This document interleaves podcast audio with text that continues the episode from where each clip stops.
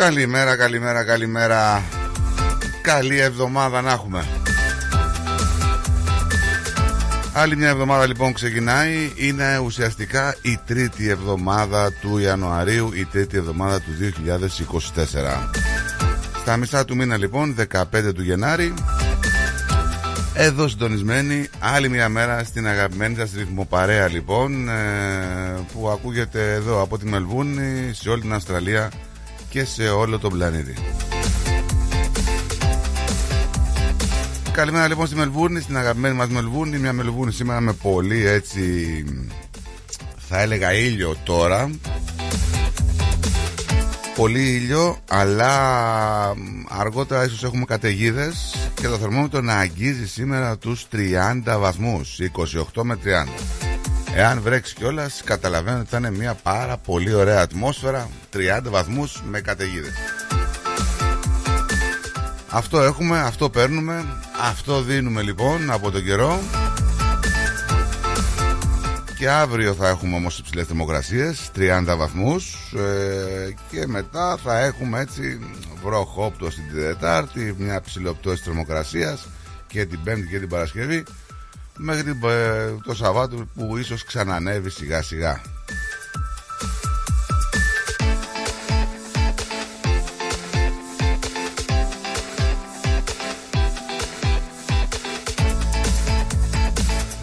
Καλημέρα σε όλους τους αγαπημένους σε όλες τις πολιτείες Πολλές πολλές καλημέρες. Θα πούμε συνέχεια και σε λίγο τι καιρό θα κάνει και εκεί. Μία-μία Θα στείλουμε καλημέρες. Τι έπαθες; Τι θες; Γιατί μου κάνεις ε, με χαιρετάς. Πάμε πρωτάθλημα Τι; Πάμε για πρωτάθλημα Ποιος; Πάτης ποιος. Ο Άρης. Τώρα πώς σου ήρθε τώρα αυτό γιατί το λες; Είστε άχρηστοι όλοι. Ε; Άχρηστοι είστε όλοι Άχρηστοι. Εμείς. Άχρηστοι. Μη σου πω double. Εντάξει μπορεί να λύσει ό,τι θες Τόσο καιρό λες εσύ ότι Δεν στα θες. απαγορεύει κανένας. Εγώ είμαι νταμπλούχος ήδη, δεν λέω ότι θέλω. είμαι νταμπλούχος από δηλαδή. Ε, τους έχω και φουκάρες. κύπελο και πρωτάθλημα. Και πάω να κάνω και το. Πώς το λένε στο, Ρε τους φουκάρες στο καζίνο όταν πέφτει η μπίλια στη- στο ίδιο νούμερο, ρεμπετισιόν. Πώς το λένε; Πώς το λένε; Δεν έχω ιδέα Ε; Κάπως έτσι. Δεν έχω ιδέα Ρε τους φουκάρες Ο Άρης θα πάρει double. Πολύ καλό. Ενώ η ΑΕΚ να μην είναι ταμπλούχα Αυτό να δεις πόσο καλό είναι Δεν είναι. Α, είσαι απέρα. Άλλος το πήρε πέρσι το πρωτάθλημα και Α, φέτος είσαι το απέρα. κύπελο. Ε; Ρε για φέτος μιλάμε ρε Τι... Τώρα στο- Όταν το πάρει Ε, κάποιο. θα μας πεις τώρα για το 54 Όταν τι το πάρει κάποιος και ε, πάρει τα σκύπτρα, θα σου πω πήρε το πρωτάθλημα ο Τάδε. Έτσι. Αλλά προφανώς εγώ λέω θα το πάρει η ομάδα μου. Τώρα στείλεις θα το πάρει η ομάδα σου. Ο Παναθηναϊκός λέει θα το πάρει η ομάδα του. Ο Κούγιας. Ε, Πα... Κοίταξε άμα δεν παίξουν, βρω- υπάρχουν διαιτητές και δεν πάνε αυτόφορο, θα το πάρει ο Ολυμπιακός. Κοίταξε, σε αυτή τη ζωή τελικά μπορούμε να τα δούμε όλα. Ακόμη και να σφάζει η Καλυθέα τον Ολυμπιακό ρε φίλε. Όχι, έχει κυψιά. Κυφσιά, συγγνώμη. Όχι να σφάζει. Να κάνει καθυστερήσεις και όλες για να κρατήσει τον σκόρο. Δηλαδή, εντάξει. Σφάγι του Ολυμπιακού. Από την κυψιά. Πώς ήταν το Σαββατοκύριακο. Να παίζει ο Ολυμπιακός, ρε φίλε, με μια γειτονιά. Ο Ολυμπιακός, ε, ε, εμένα με, με στεναχωρεί πάρα πολύ αυτό. το Σταμάτα πράγμα, τώρα, να μην το ξέρεις. κάνεις αυτό. Έχεις κάνει τους φίλους σου εδώ πέρα που είχε προβλήματα. Τώρα θες να ξαναέχει προβλήματα; Με ποιους ρε; Αυτοί που τώρα που λένε είστε φίλοι Μα και και αυτά. οι ίδιοι στεναχωριούνται. Και αυτό το κάνει ακόμα χειρότερο. Μην το λες. Και οι ίδιοι δεν στεναχωριούνται. Εγώ στεναχωριέμαι για τον Κούγια. Μόνο για αυτό να Έλα μωρέ τώρα, εντάξει, ο Κούγια τη δουλειά του κάνει. Αυτή είναι η δουλειά του. Και εσύ, άμα ήσουν εκεί να πούμε, και εσύ το ίδιο θα κάνει. Γιατί, Είμαι ο νούμερο 2, λέει με το Μαρινάκι. ποιος, Ο Κούγια. φυσικά. Δεν είναι. Δεν είναι, δεν έδωσε εντολή. Ήταν ο Μαρινάκης στο γήπεδο. Δεν ξέρω, απλά ρωτάω. Δεν ξέρω τι έχει. Ε, Ποιος έδωσε εντολή να κάνει μήνυση; Γι' αυτό λέω. Γι' αυτό λέω. Μηνύσεις, Ποιος λέει, έδωσε εντολή να Δεν θα φύγουν; φύγουν, λέει, από το γήπεδο οι διαιτητές. Έχουν μηνυ- μηνυθεί. Εγώ άλλο ρωτάω. Ποιος έδωσε εντολή να φύγουν Δεν από το ξέρω. γήπεδο; Να φύγεις από το γήπεδο παίζοντας με την κυφσιά. Ναι. Πόσο κάτω πια. Τέλος πάντων, θα τα πούμε και συνέχεια γιατί θα έχουμε και μηνύματα. Μ, Λοιπόν, ωραίος φαίνεται ο καιρός. Ωραία φαίνεται η θερμοκρασία, αλλά θα έχει καταιγίδε λίγο το μεσημέρι. Ε, τι να κάνουμε τώρα. Ε, δεν είναι και ότι κάνει το 30 βαθμού καταιγίδες. Τι να κάνουμε, ρε φίλε, αυτό είναι. Τι να κάνουμε, δηλαδή. Λοιπόν, Και πριν, καταιγίδες μέσα στο πρόγραμμα. πριν πάμε να στείλουμε καλημέρες στους άλλους φίλους, σε όλες τις πολιτείες και στην Ναι. πατρίδα μας και στη Θεσσαλονίκη μας και στην Αθήνα μας και γενικά, να πούμε ότι είναι η μέρα του Μάρτιν Λούθερ Κίνγκ στις Ηνωμένες Πολιτείες. Σημαντική έτσι, προσωπικότητα. Μάρτιν Λούθερ Κίνγκ στις Ναι. Ηνωμένες Πολιτείες. Μάλιστα. Η μέρα της Διεθνούς Αναγνώρισης Κροατίας στις 15 Ιανουαρίου του 1992. Από τότε αναγνωρίστηκε η Κροατία. Ε, τον αναγνωρίζανε τον Μάρτιν Λούθερ Κίνγκ ε, Τότε. όταν ήταν εν ζωή. Όχι. Όχι, τώρα τον αναγνωρίσανε. Ναι, Φαντάζομαι ότι ήταν μια προτροπή της Ε, Κούκλουξ τώρα, Κλάν. ναι, ναι. Η Να, μέρα τώρα Διεθνούς δεν Αναγνώρισης Κροατίας, 15 Ιανουαρίου 92. Ναι. Από εκεί άρχισαν τα προβλήματα, να ξέρεις, στα Βαλκάνια. Η μέρα του κορεάτικου αλφαβήτου στη Βόρεια Κορέα. Και η μέρα του παγωτού φράουλα στις Ηνωμένες Πολιτείες. Ε, μου στείλανε ένα TikTok Ναι. που, για τη Βόρειο Κορέα που ήταν ο Κιμ που έλεγε κάνουμε τις δοκιμές γιατί προετοιμαζόμαστε για τον πόλεμο με την Αμερική. Όλο ετοιμάζεται αυτός. Δεν ξέρω, αλλά άμα ετοιμαστεί, ετοιμαστεί, αυτή τη στιγμή δεν είναι και στην καλύτερη κατάσταση η Αμερική. Ετοιμαστεί, ετοιμαστεί, αυτός πάντα έτοιμος είναι γιατί όλα τα λεφτά εκεί τα ρίχνει σε, να κάνει. σε στην πολεμικό τσέπη. υλικό Και στην τσέπη. και σε πυρηνικά. Και πολλά αυτοκίνητα, ρε φίλε. Ε, και τι να τα κάνεις. Άντε, να είσαι ο Κιμ Ιονγκούν τώρα. Και τι έγινε τώρα; Εσύ τι πιστεύεις δηλαδή ότι αυτός δεν την κοπανάει να πούμε βράδυ Κρυφά. από τα σύνορα; Όχο. Αλήθεια. Συνοπτικές διαδικασίες, τι λες τώρα. Ο Σίου Παύλου του, Θηβέ, του Θηβαίου, ο Σίου Ιωάννου του Καλυβίτου, δεν το έκαψε, Δεν έκαψε καλή δείτε του. Αγίου Μάρτυρος Πανσοφίου, Αγίων Εξπατέρων, Αλεξάνδρου του Ακίνητου, Αγίων Μαρτύρων Ελπιδίου Δάνακτος και Ελένης, Μαρτύρων Σεκουνδίνης, Αγίας Σίτας από την Ιρλανδία, Προχώρου, Γαβρίλ και Βαρλάμ. Η Καθολική Εκκλησία γιορτάζει επίσης την Αγία Είδα, τον Άγιο Μακάριο της Αιγύπτου και τον Άγιο Παύλο το Θηβαίο. Μπράβο. Μπράβο τους. Τι, τελικά ποιος γιορτάζει να μας πεις; Όλοι γιορτάζουν. Είναι μία μέρα που γιορτάζουμε όλοι μαζί. Δεν έχει δηλαδή κάποιο έτσι όνομα που έχει την τιμητική του Όχι. να γνωστό για αυτά; Όχι. Πα- Πολύ σημαντικά γεγονότα σήμερα. Για πάμε. Η Ελισάβετ η πρώτη όμως στέφεται βασίλισσα της Αγγλίας στο Αβαΐο του Westminster. Η ίδια δεν είναι αυτή από τότε; Όχι, ρε, από το 1559. Ξέρω εγώ. Το ξέρεις, ε. Απλά δεν το λέμε. Εγκαινιάζεται το Βρετανικό Μουσείο, το αρχαιότερο του κόσμου. Ναι.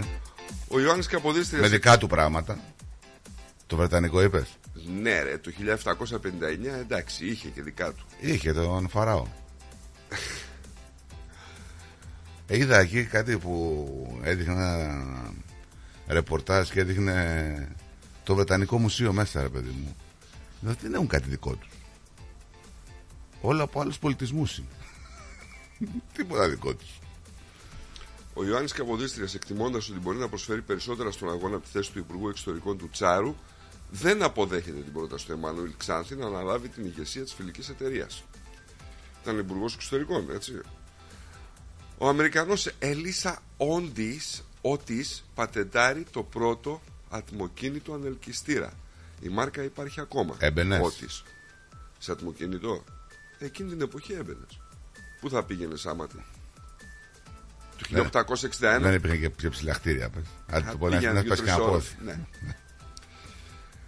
Το 1870 στις Ηνωμένες Πολιτείες οι δημοκρατικοί επιλέγουν ως σύμβολο του κόμματός τους στήλες. Τι λες, Ένα γαϊδουράκι. γιατί; Ε, πού να ξέρω εγώ τώρα. συμβόλιζε κάτι δηλαδή. Το 1878, συλλαλητήριο που διοργανώνεται στην Αθήνα για την έξοδο της Ελλάδας στον πόλεμο κατά της Τουρκίας, ήταν τότε ο γνωστός Ρωσοτουρκικό πόλεμος, καταλήγει σε αιματηρές συγκρούσεις με την αστυνομία. Το γεγονός αυτό έχει σαν αποτέλεσμα τέσσερις νεκρούς διαδηλωτές και πολλούς τραυματίες. Έλα όμως που το 1889 ιδρύεται στην Ατλάντα των Ηνωμένων Πολιτειών η Pemberton Medicine Company αρχικά Ποια; μετέπειτα Pemberton Medicine Company. Ποια είναι η Pepperton. Αχ, φίλε μου. Είναι η πασίγνωστη Coca-Cola. Έτσι λεγότανε. Έτσι λεγότανε. Δηλαδή θα φέρουμε μια Pepperton. Ε, τότε είχε αναπτυχθεί σαν βιομηχανία φαρμάκων. Ναι. Κατάλαβες; Είχε... Και είχαν βγάλει την Coca-Cola σαν φάρμακο αρχικά. Είχε άλλη, άλλη ουσία μέσα όμως. Ναι, ναι. μετά το κάνανε. Μετά βγάλανε το ένα το κάπα και βάλανε το άλλο. Βγάλανε την κοκαίνη και βάλανε την καφέινη. Το Naismith, το ξέρεις, το James. Το James δεν ξέρω. Ναι. Δημοσίευσε τους πρώτους κανόνες του μπάσκετ σε άρθρο του στην εφημερίδα της Μασαχουσέτης. Μασαχουσέτης, ναι. Μασατσούτσες. 1919 τεράστια δεξαμενή με 8,5 εκατομμύρια λίτρα μελάσας στη Βοστόνη που προοριζόταν για ρούμι σκάει και ένα μεγάλο κύμα μαύρης μελάσας γίνεται στους δρόμους. 21 άνθρωποι πεθαίνουν από πνιγμό ή ασφυξία ενώ άλλοι 150 τραυματίζονται. Τι λέει ρε φίλε. Το 1936 είχαμε το πρώτο κτίριο στον κόσμο κατασκευασμένο από γυαλί στο Χάιο ο Αριστοτέλης Ωνάσης αγοράζει το καζίνο του Μόντε Κάρλο το 1959 άλλαξε το κιλό ως μέτρο μετά από την ΟΚΑ. Το 1968 μετά από διεθνείς πιέσεις η Χούντα χορηγεί διαβατήριο Πούλες. Πού; Στον τεράστιο. Στον Αντρέα; Ναι. Δεν του βγάζαν διαβατήριο του παιδιού; Δεν του δίναν διαβατήριο. Αλλά έχει διεθνείς πιέσεις η Χούντα Οπότε τι να κάνουν κι αυτοί το 96 όμως συντάσσει την επιστολή παρέτησής του μέσα στο Ονάσιο μετά από 56 μέρες στην εντατική. Παρετείται από το αξίωμα του Πρωθυπουργού, ενώ παραμένει πρόεδρος του κινήματος και ζητά από την Κεντρική Επιτροπή και την κοινοβουλευτική ομάδα του Πασόκ να προχωρήσουν άμεσα στην εκλογή νέου Πρωθυπουργού.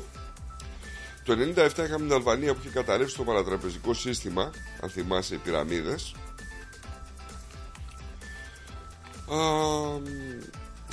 Το 2015 είχαμε το κανένα σπίτι σε χέρια τραπεζίτη ναι. Το Αλέξη. Πότε; 19... Το 2015. Το 2015. Είναι τότε που βγήκανε στην... στην εξουσία. Καλά είπε πολλά αυτό. Άστο. ακόμα λένε. Άστο. Άστο. Μην πάμε εκεί πέρα. Είναι... Ο Κώστας ο Σλούκας γεννήθηκε σαν σήμερα. Ναι. Να ξέρεις. Ο Πίτμπουλ. Το ξέρεις το Πίτμπουλ. Όχι. Τον Αμερικανό το ράπερ. Έλα ρε, και εγώ το ξέρω τώρα. Ο Άλκης Κούρκουλος. Ναι. Ο Πάνος Μιχαλόπουλος. Ηθοποιός. Ο Μάρτιν Λούθερ Κίνγκ. Όλοι αυτοί γεννηθήκανε σαν σήμερα. Ο βασιλιάς Σαούντ της Σαουδικής Αραβίας. Ναι. Ενώ έφυγαν από αυτόν τον κόσμο... Δεν ξέρω κανέναν. Δεν ξέρεις κανέναν. Κανέναν έφυγε.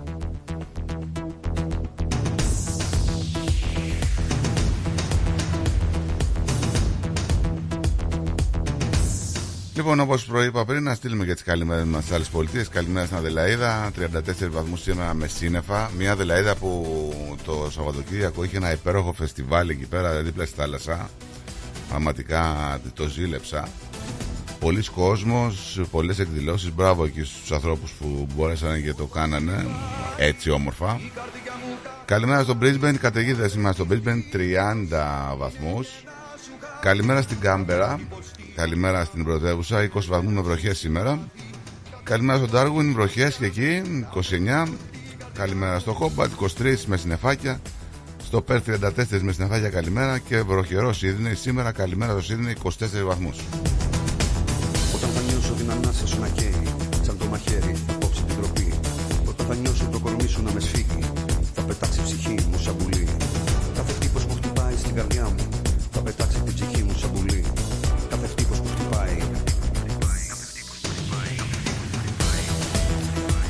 Πολλά για τα νέα και σήμερα. Αυτό που μονοπολεί είναι η πριγκίπισσα Μαρία γίνεται βασίλισσα της Δανίας. Αγαπάμε πολύ βλέπετε εδώ πέρα και το ρεπορτάζ δηλαδή δεν μας ενδιαφέρει η διαλογή δεν πρέπει να το βάζουμε στα πρώτα θέματα. Αν μια γυναίκα τώρα από την Τασμανία έπιασε γκόμα ένας Ολυμπιακός Αγίωνο, παντρεύτηκε και έγινε βασίλισσα Δανίας τώρα. Γιατί ήταν μπερμπάτης αυτός και η μάνα του που ήταν βασίλισσα παρετήθηκε ποιον στο δρόμο να τον έκανε από τον θρόνο, να τον κάνει βασιλιά και ό,τι να είναι. Anyway, έχουμε μια έτσι είδηση άσχημη με τον γιατρό. Πολύ περίεργο αυτό. Είναι παρεφίλα από τους Σαββάτου αυτό. Ναι, ναι, ναι. Ένα 33χρονο λοιπόν. Θα τα πούμε και συνέχεια. Έχουμε πάλι τροχέα, έχουμε πάλι νεκρούς Κλασικά στο ρεπορτάζ Το αστυνομικό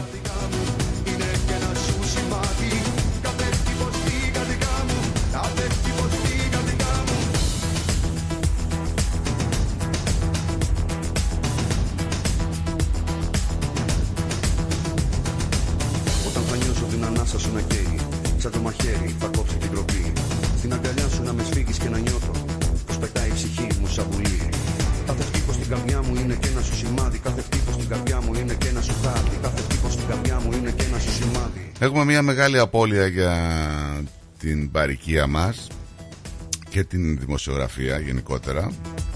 Έχουμε τον θάνατο του ομογενή δημοσιογράφου του Γιώργου Γαλάνη. Παλέμαχος έτσι δημοσιογράφος. Ίσως λένε ότι ήταν και ίσως ο καλύτερος αρθρογράφος λένε πολλοί. Ε, ε, ίσως αργότερα έχουμε και τον Μιχάλη Προφύρη να μας ε, πει δύο λόγια γιατί ήταν πολύ κοντά με τον Γιώργο Γαλάνη. Είχε θέματα υγείας ε, αλλά τον, στο τέλος τον πρόδωσε η καρδιά του από ό,τι λένε ε, οι πληροφορίες. Εργάστηκε σαν δημοσιογράφος ε, και στο Νέο Κόσμο και στο Ελληνικό Κήρυκα. Να έχει καλό παράδεισο.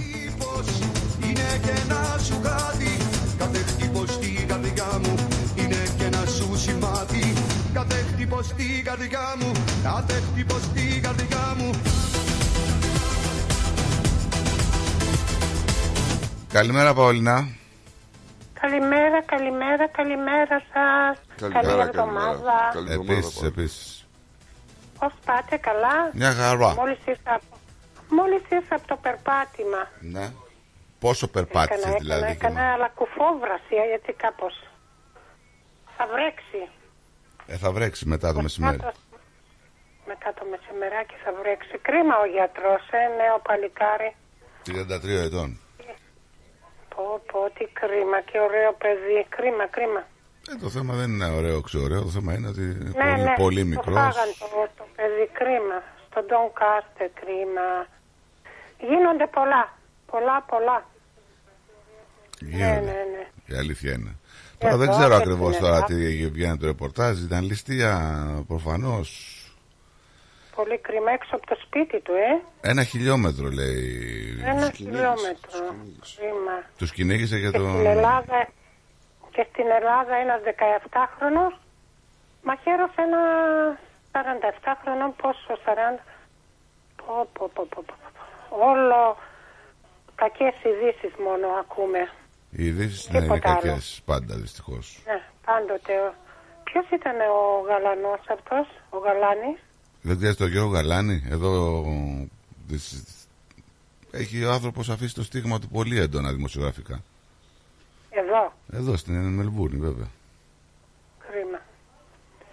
Κρίμα. Να έχει καλό παράδεισο και τι να πούμε. Να είσαι καλά, Παόλυνα μου, να έχεις και εσύ μια υπέροχη εβδομάδα. Να είσαι καλά, Νίκο και Στράτο, να είσαστε πάντα καλά. Ναι, ναι, ναι, την καλημέρα μου σε όλες και σε όλους. Γεια σου Παόλυνα, καλημέρα, καλημέρα. Γεια σας. Καλημέρα, καλημέρα. Καλημέρα, Παολίνα. Λοιπόν, ναι, πραγματικά δεν ξέρω τι ακριβώς ε, βγαίνει από την έρευνα της αστυνομίας για τον άνθρωπο.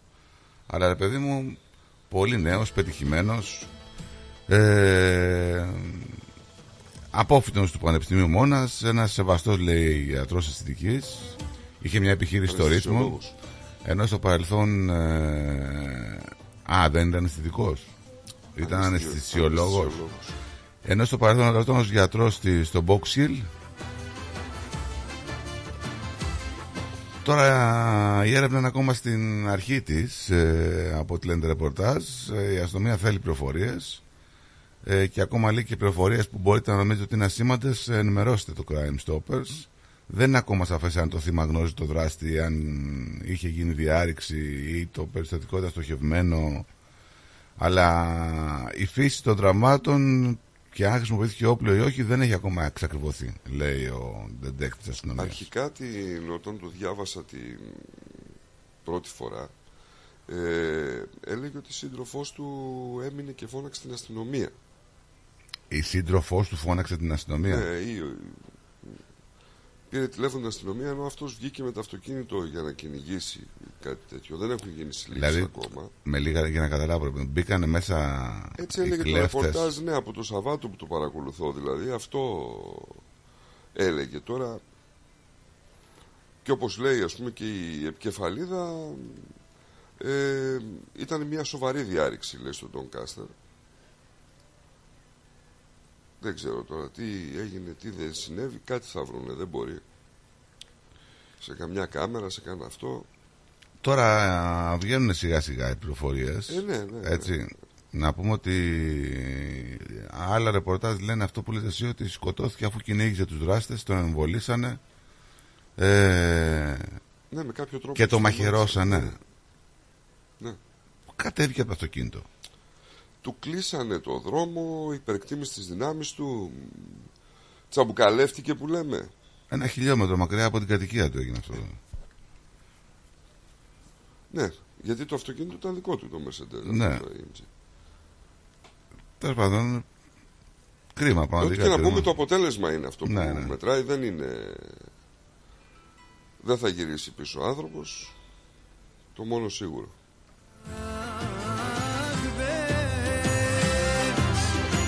Αν υπάρχεις κάπου δε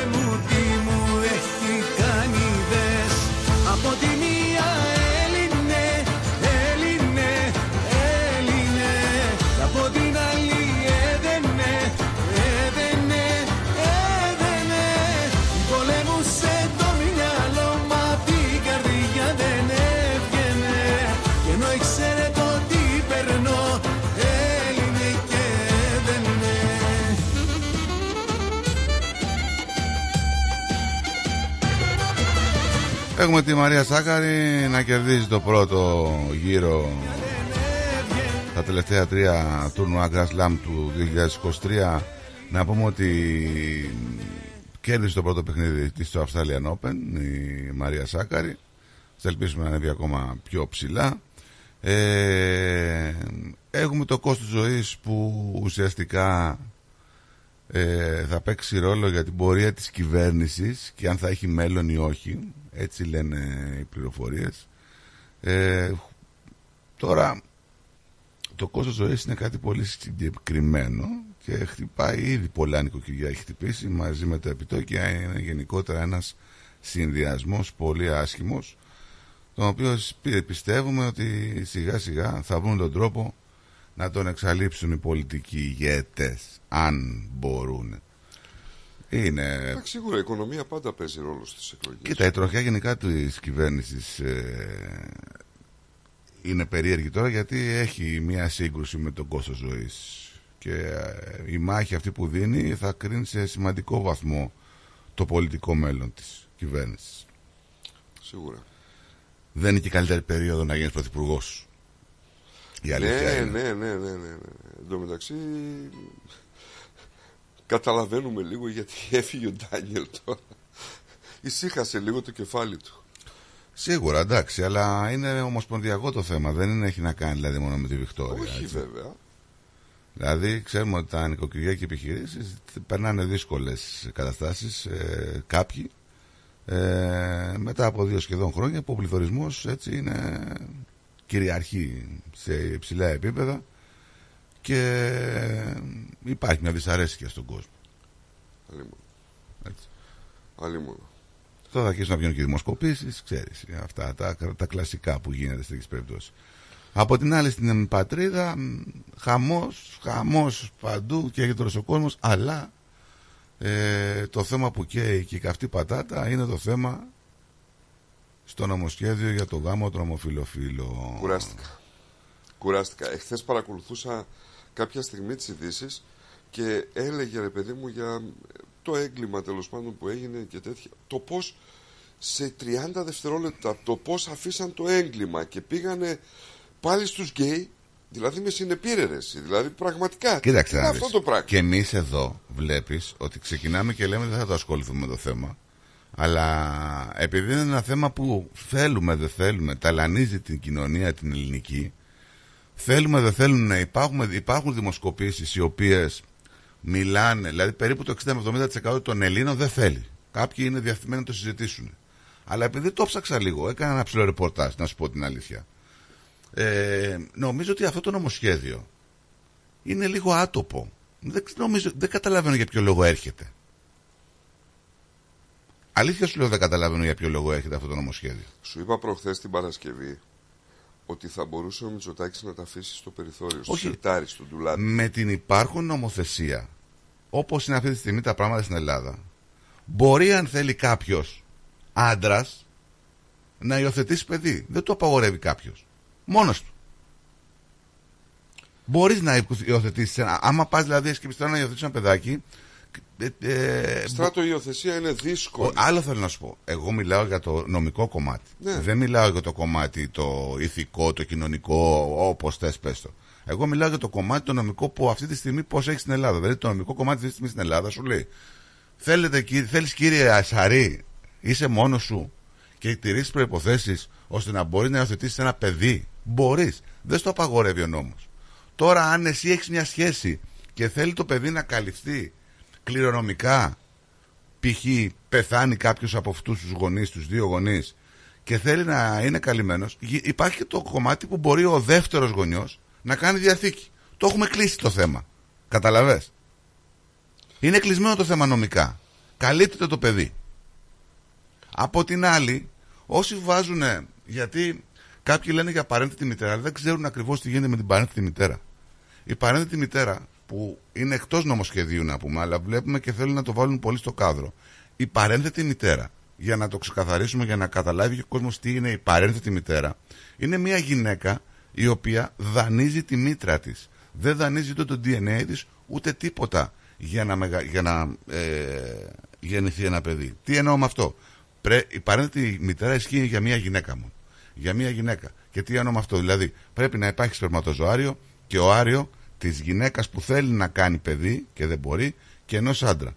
Αυτό λοιπόν το άριο και το σπερματοζωάριο φυτεύεται στη μήτρα της παρένθετης γυναίκας. Από τη στιγμή που δεν υπάρχει γυναίκα στη μέση και είναι δύο άντρες και θέλουν να κάνουν παιδί, αυτομάτως δεν γίνεται αυτό γιατί βιολογικά το παιδί από τη στιγμή που υπάρχει μόνο το άριο της, του, ε, το σπερματοζώριο του άντρα, αυτομάτως το παιδί θα το οικειοφορήσει και θα είναι βιολογικό παιδί της παρένθετης μητέρας. Οπότε, εφόσον είναι βιολογικό παιδί της παρένθετης μητέρας, μπορεί η παρένθετη μητέρα, βάσει νόμου που υπάρχει στην Ελλάδα, να αξιώσει ότι το παιδί αυτό είναι δικό μου.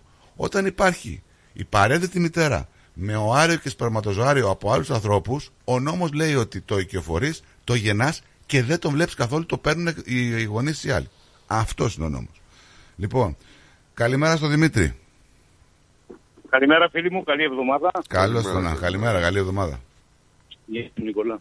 Γεια σου. Ε, για, από τη δική μου σκέψη να σας λύσω και τον εαυτό μου και σε όλους λίγο απορίες. Ε, τα κανάλια, εφημερίδες, Ποιοι είναι οι ιδιοκτήτες, οι πιο πλούσιες, δεν είναι; Αυτοί που έχουν το πιο πολύ χρήμα. Και αυτοί που θέλουν να κοινάνε τα νήματα. Μπράβο. Ε, Μπράβο. Ε, αυτοί θα γράψουν ό,τι θέλουν και ό,τι συμβιβαστούν με την κάθε κυβέρνηση. Για να αποσπάνε το λαό. Εγώ αυτό πιστεύω. Δηλαδή υπάρχουν 500 πράγματα που έχουν περάσει το σαν νομοσχέδια, το ένα τ' άλλο, αυτά, και αυτά όλα επηρεάζουν και όλο τον κόσμο και εμάς. Δηλαδή, αντί να ασχοληθούμε δύο λεπτά με τους ανατρεπόμενους, με τους γκέι, με τους έτσι, με του αλλιώς, ε, ασχολόμαστε 58 λεπτά με αυτό το πράγμα και 2 λεπτά με τα θέματα που πλήγουν Αυτό ακριβώς. Και να σου πω και κάτι. Ε, σου λέω, επειδή νομικά είναι καλυμμένοι όλοι και ό,τι θέλουν να κάνουν. Τώρα όλα τα υπόλοιπα γίνονται για μένα για κάποιο λόγο. Για να το Ναι, φάμε είναι σαν κοινωνία. γνωστός ο λόγος, Να ρε το παιδιά. φάμε σαν Συγγνώμη, κοινωνία λοιπόν, σιγά σιγά αλλά να το καταπιούμε. Σ' έτσι. άκουσα με προσοχή και το Δημήτρη. Ε, να σου πω το εξής, τι έχω καταλάβει εγώ. Γιατί για αντίληψη πρόκειται και για τίποτα άλλο. Θέλουν διακαώς να γίνεται γάμος. Αυτό και μόνο του μπορεί αμέσως να μας ψηλιάσει ότι ένας άνθρωπος μπορεί να παντρευτεί ανα πάσα ώρα και στιγμή ένας άντρας, μία γυναίκα, να τεκνοποιήσει, να πάρει την κυδαιμονία και να έχει ένα παιδί για ένα δεύτερο γάμο του με έναν άντρα. Πολύ Είναι σωστά. τόσο απλό. Τόσο απλό. Έχουν λυσάξει να παντρευτούν. Δεν καταλαβαίνω το λόγο. Το γάμο γιατί πρέπει να τον κάνεις έτσι όπως εννοείς και να αναγνωρίζεται και όχι με ένα σύμφωνο συμβίωσης. Μα το σύμφωνο Ο συμ- λόγος είναι απλός. Γιατί το σύμφωνο συμβίωσης δεν σου δίνει τη δυνατότητα να έχεις κυδαιμονία μετά από κάποιον άλλον. Θα στο προσβάλλει η μάνα. Αυτό όχι. Mm. Ο, ο- ο- το σύμφωνο συμβίωσης σου δίνει το δικαίωμα να υιοθετήσεις. Είναι δύσκολη υιοθεσία. Ναι. Υπάρχουν ε, ζευγάρια που είναι άτεκνα που ε, γνωρίζω ένα ζευγάρι. Θέλουν παιδί 10 μου, χρόνια. 10, Τέσσερα χρόνια είναι. Και πάλι, εγώ ξέρω 10. Ναι. Δηλαδή, ε, οπότε πού, κα- πού, πού πηγαίνουμε; Σε ποιο, δηλαδή, ε, ποιο, ποιο, ποιος, Σου είναι, είπα. ποιος είναι ο δρόμος που θέλουμε να το ψηφίσουμε Ο νομοσχέδιο. γάμος. Ωραία, ο γάμος. Για μένα το, το ουσιαστικό τους είναι ο γάμος. Οπότε Δημήτρη και εσύ δηλαδή λες ότι ουσιαστικά κολλάμε στη λέξη. Θέλουμε να το Ναι. περάσουμε στην κοινωνία φυσιολογικό. Γάμος. Να ακούγεται... Και ξέρεις πώς- Ακριβώς. ναι, και σκέφτομαι- Χώρισα τη ναι, και Μαρία, σκέφ- παντρεύτηκα τον Μίτσο. Τόσο και απλά. σκέφτομαι και κάτι, ναι, και σκέφτομαι και κάτι άλλο. Ε, η τελευταία γενιά στην Ελλάδα, η πρώτη τελευταία, πώς το σκέφτεται αυτό; Γιατί δεν πιστεύω να το σκέφτεται όπως εμάς. Αδιαφορούν. Εμείς, Δεν ξέρω, όχι, δεν, Μπράβο. δεν, δεν, δεν- μην το λέτε αυτό, μην το λέτε αυτό, μην το λέτε αυτό. Δεν αδιαφορούν όλοι. Δεν ναι, αλλά το αδιαφορούν. μεγαλύτερο ποσοστό δεν έχουν πρόβλημα, ε, όπως Ναι. λέει ο Νίκος. Το μεγαλύτερο ποσοστό, το 70% βάσει τελευταία δημοσκόπηση που έγινε πριν από δύο μέρες, δεν θέλει το συγκεκριμένο Σε τι νομοσχέδιο. ηλικία, σε, Θα ναι, ήθελα σε τι να δω τις ηλικιακό. ηλικίες του Άμα είναι από 70%. 50 χρονών και πάνω, από 45 και πάνω. Και από είναι 35 και 70%. Άμα είναι- πάνω. Ορίστε, Και από ορίστε, Νίκο. 35 και πάνω. Ναι, δηλαδή η τελευταία γενιά που σε 10 χρόνια αυτή θα είναι στο προσκήνιο σε 5 χρόνια, αδιαφορεί τελείως. Βέβαια το μεγάλο λάθος είναι από μένα από Κασελάκηδες και Α και Β ότι δεν είμαστε ακόμα μια χώρα έτοιμη για αυτά τα πράγματα. Δηλαδή τι πάνε να βρουν δηλαδή με αυτό, Τι με εννοείς, αυτό ρε που Δημήτρη, θέλουν γι' να αυτό; δημιουργήσουν. Ε, Δημήτρη, κοιτάξτε να δεις κάτι. Το έτοιμοι για αυτά τα πράγματα δεν είμαστε. Δηλαδή πρέπει να είμαστε έτοιμοι κάποια στιγμή. Και Δεν αυτό, ξέρω τι θα κάνει η και αυτό νεολαία, έτσι όπως το ε, λες η- τώρα εσύ, η δεν μου, επόμενη- δεν μου, στρατό, δεν μου οι χτυπάει επόμενες- καλά. α, Ε, στρατό, οι επόμενες νεολαίες θα κινηθούν διαφορετικά. Δηλαδή, ε, να σου πω ένα παράδειγμα με τη μουσική. Εδώ είχα δύο παλικάρια που έχουν γεννηθεί, εδώ ξέρουν πολύ καλά ελληνικά. Πήγαιναν στην Ελλάδα, πήγαν και σε γελέτια, σε, παλι... σε πανηγύρια, σε κλαμπ και ήρθαν εδώ πέρα και ξέρεις τι ακούνε. Ελληνικό ραπ. Ναι. Θέλω να σου πω ότι η, η νεολαία το σκέφτεται τελείως διαφορετικό. Δηλαδή. δηλαδή, ούτε τη μουσική ακούνε που ακούμε εμείς, μόνο στα πανηγύρια αυτά, ε, ούτε το πώς ε, κάνουν την νυχτερινή τους ζωή. Είναι τελείως διαφορετικά. Και αυτό είναι σε πολλά πράγματα, δεν είναι μόνο σε αυτά τα δύο που είπα. Τέλος πάντων, εγώ, Για- εγώ, εγώ αυτό που ήθελα να πω είναι ότι με τους υπάρχουν νόμους που υπάρχουν στην Ελλάδα και με το σύμφωνο συμβίωσης τα πάντα είναι καλυμμένα και θεσμοθετημένα. Δεν υπάρχει δηλαδή κάποιος τρόπος, κάποιος λόγος να μπαίνουμε σε αυτή τη διαδικασία και να το μυρμυρίζουμε το θέμα αν θα πρέπει το νομοσχέδιο να περάσει, αν θα το ψηφίσουν οι βουλευτές του, της Νέας Δημοκρατίας, αν θα το ψηφίσουν ή όχι οι βουλευτές του ΣΥΡΙΖΑ ή οι βουλευτές του ΠΑΣΟΚ. Βλέπουμε και γίνεται τώρα ένας φαύλος κύκλος και δεν καταλαβαίνω το λόγο. Από τη στιγμή που ο νόμος μπορεί να σε καλύψει ακόμα και να υιοθετήσει παιδί κάποιος άντρας μόνος του, έτσι, για ποιο λόγο θέλουμε να το πάμε στο γάμο. Για, το, για την παρένθετη μητέρα το είπαμε, τέλος. Μια Ναι. παρένθετη μητέρα η οποία δεν υπάρχει άλλη μάνα να δώσει το στο άριό της για να, για να ουσιαστικά για να δανειστεί η μήτρα της παρένθετης μητέρας δεν μπο- ισχύει, η παρένθετη μητέρα ισχύει μόνο για τις γυναίκες. Δεν ισχύει για τους άντρες. Παιδιά, δεν είναι δύσκολο. Τέλος. Θα αρχίσει να γίνεται ανταλλαγή προϊόντων. Δηλαδή και, και αυτό το, το, το, κομμά, το σλόγκαν ότι ο καθένας θέλει να κάνει το σώμα του και να το κάνει ό,τι θέλει, δηλαδή να κάνω το σώμα μου και καλά. Δηλαδή το ξέρεις, αυτό το σλόγκαν τώρα είναι πλέον της μόδας. Ότι ο καθένας μπορεί να κάνει το σώμα του ό,τι θέλει. Έτσι. Οκ. Ξεκινήσαμε τις εκτρώσεις, Ξαναλέω- ξεκινήσαμε αυτό, ξεκινήσαμε αυτό. Ξαναλέω άλλο. λέω και ότι κλείνω είναι για να της σας αφήσω μόδας να, λίγο πλέον. να πείτε Ναι, ναι, ναι. στον κόσμο να μαθαίνει και αυτά, ότι ιδίως και εγώ εδώ που είμαι φρέσκο, είμαι 6 χρόνια, δεν με ενδιαφέρουν εμένα αυτά τα πράγματα. Εμένα δεν με ενδιαφέρει, έχω τρία παιδιά στην Ελλάδα, να πάνε καλά τα οικονομικά, να έχουν δουλειά τα παιδιά, να μπορούν να ζουν αξιοπρεπέστατα. Ε, αυτό τους ενδιαφέρει όλοι. Μα ξέρεις κάτι, Ούτε... η τελευταία σου λέξη, ρε Δημήτρη, περικλεί πάρα πολλά πράγματα. Το αξιοπρεπέστατα. Έχει χαθεί αξιοπρέπεια όμως. Ε, με αυτό θέλουμε, Ρενικό όμως. Ναι, αλλά έχει χαθεί με αυτούς τους τρόπους η αξιοπρέπεια. Θα αρχίσουμε να κάνουμε ανταλλαγές σπερματοζωρίων και οαρίων.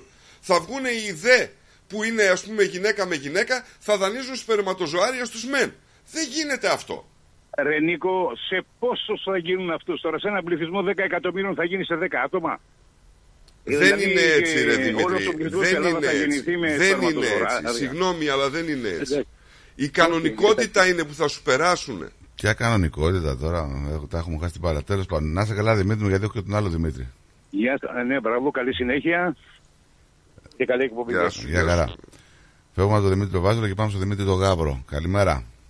Καλημέρα κύριε, καλή εβδομάδα. Καλή εβδομάδα. Καλημέρα, καλή εβδομάδα. Καλημέρα και στο φίλο μου το Φατίχ Τερίμ που έφυγε.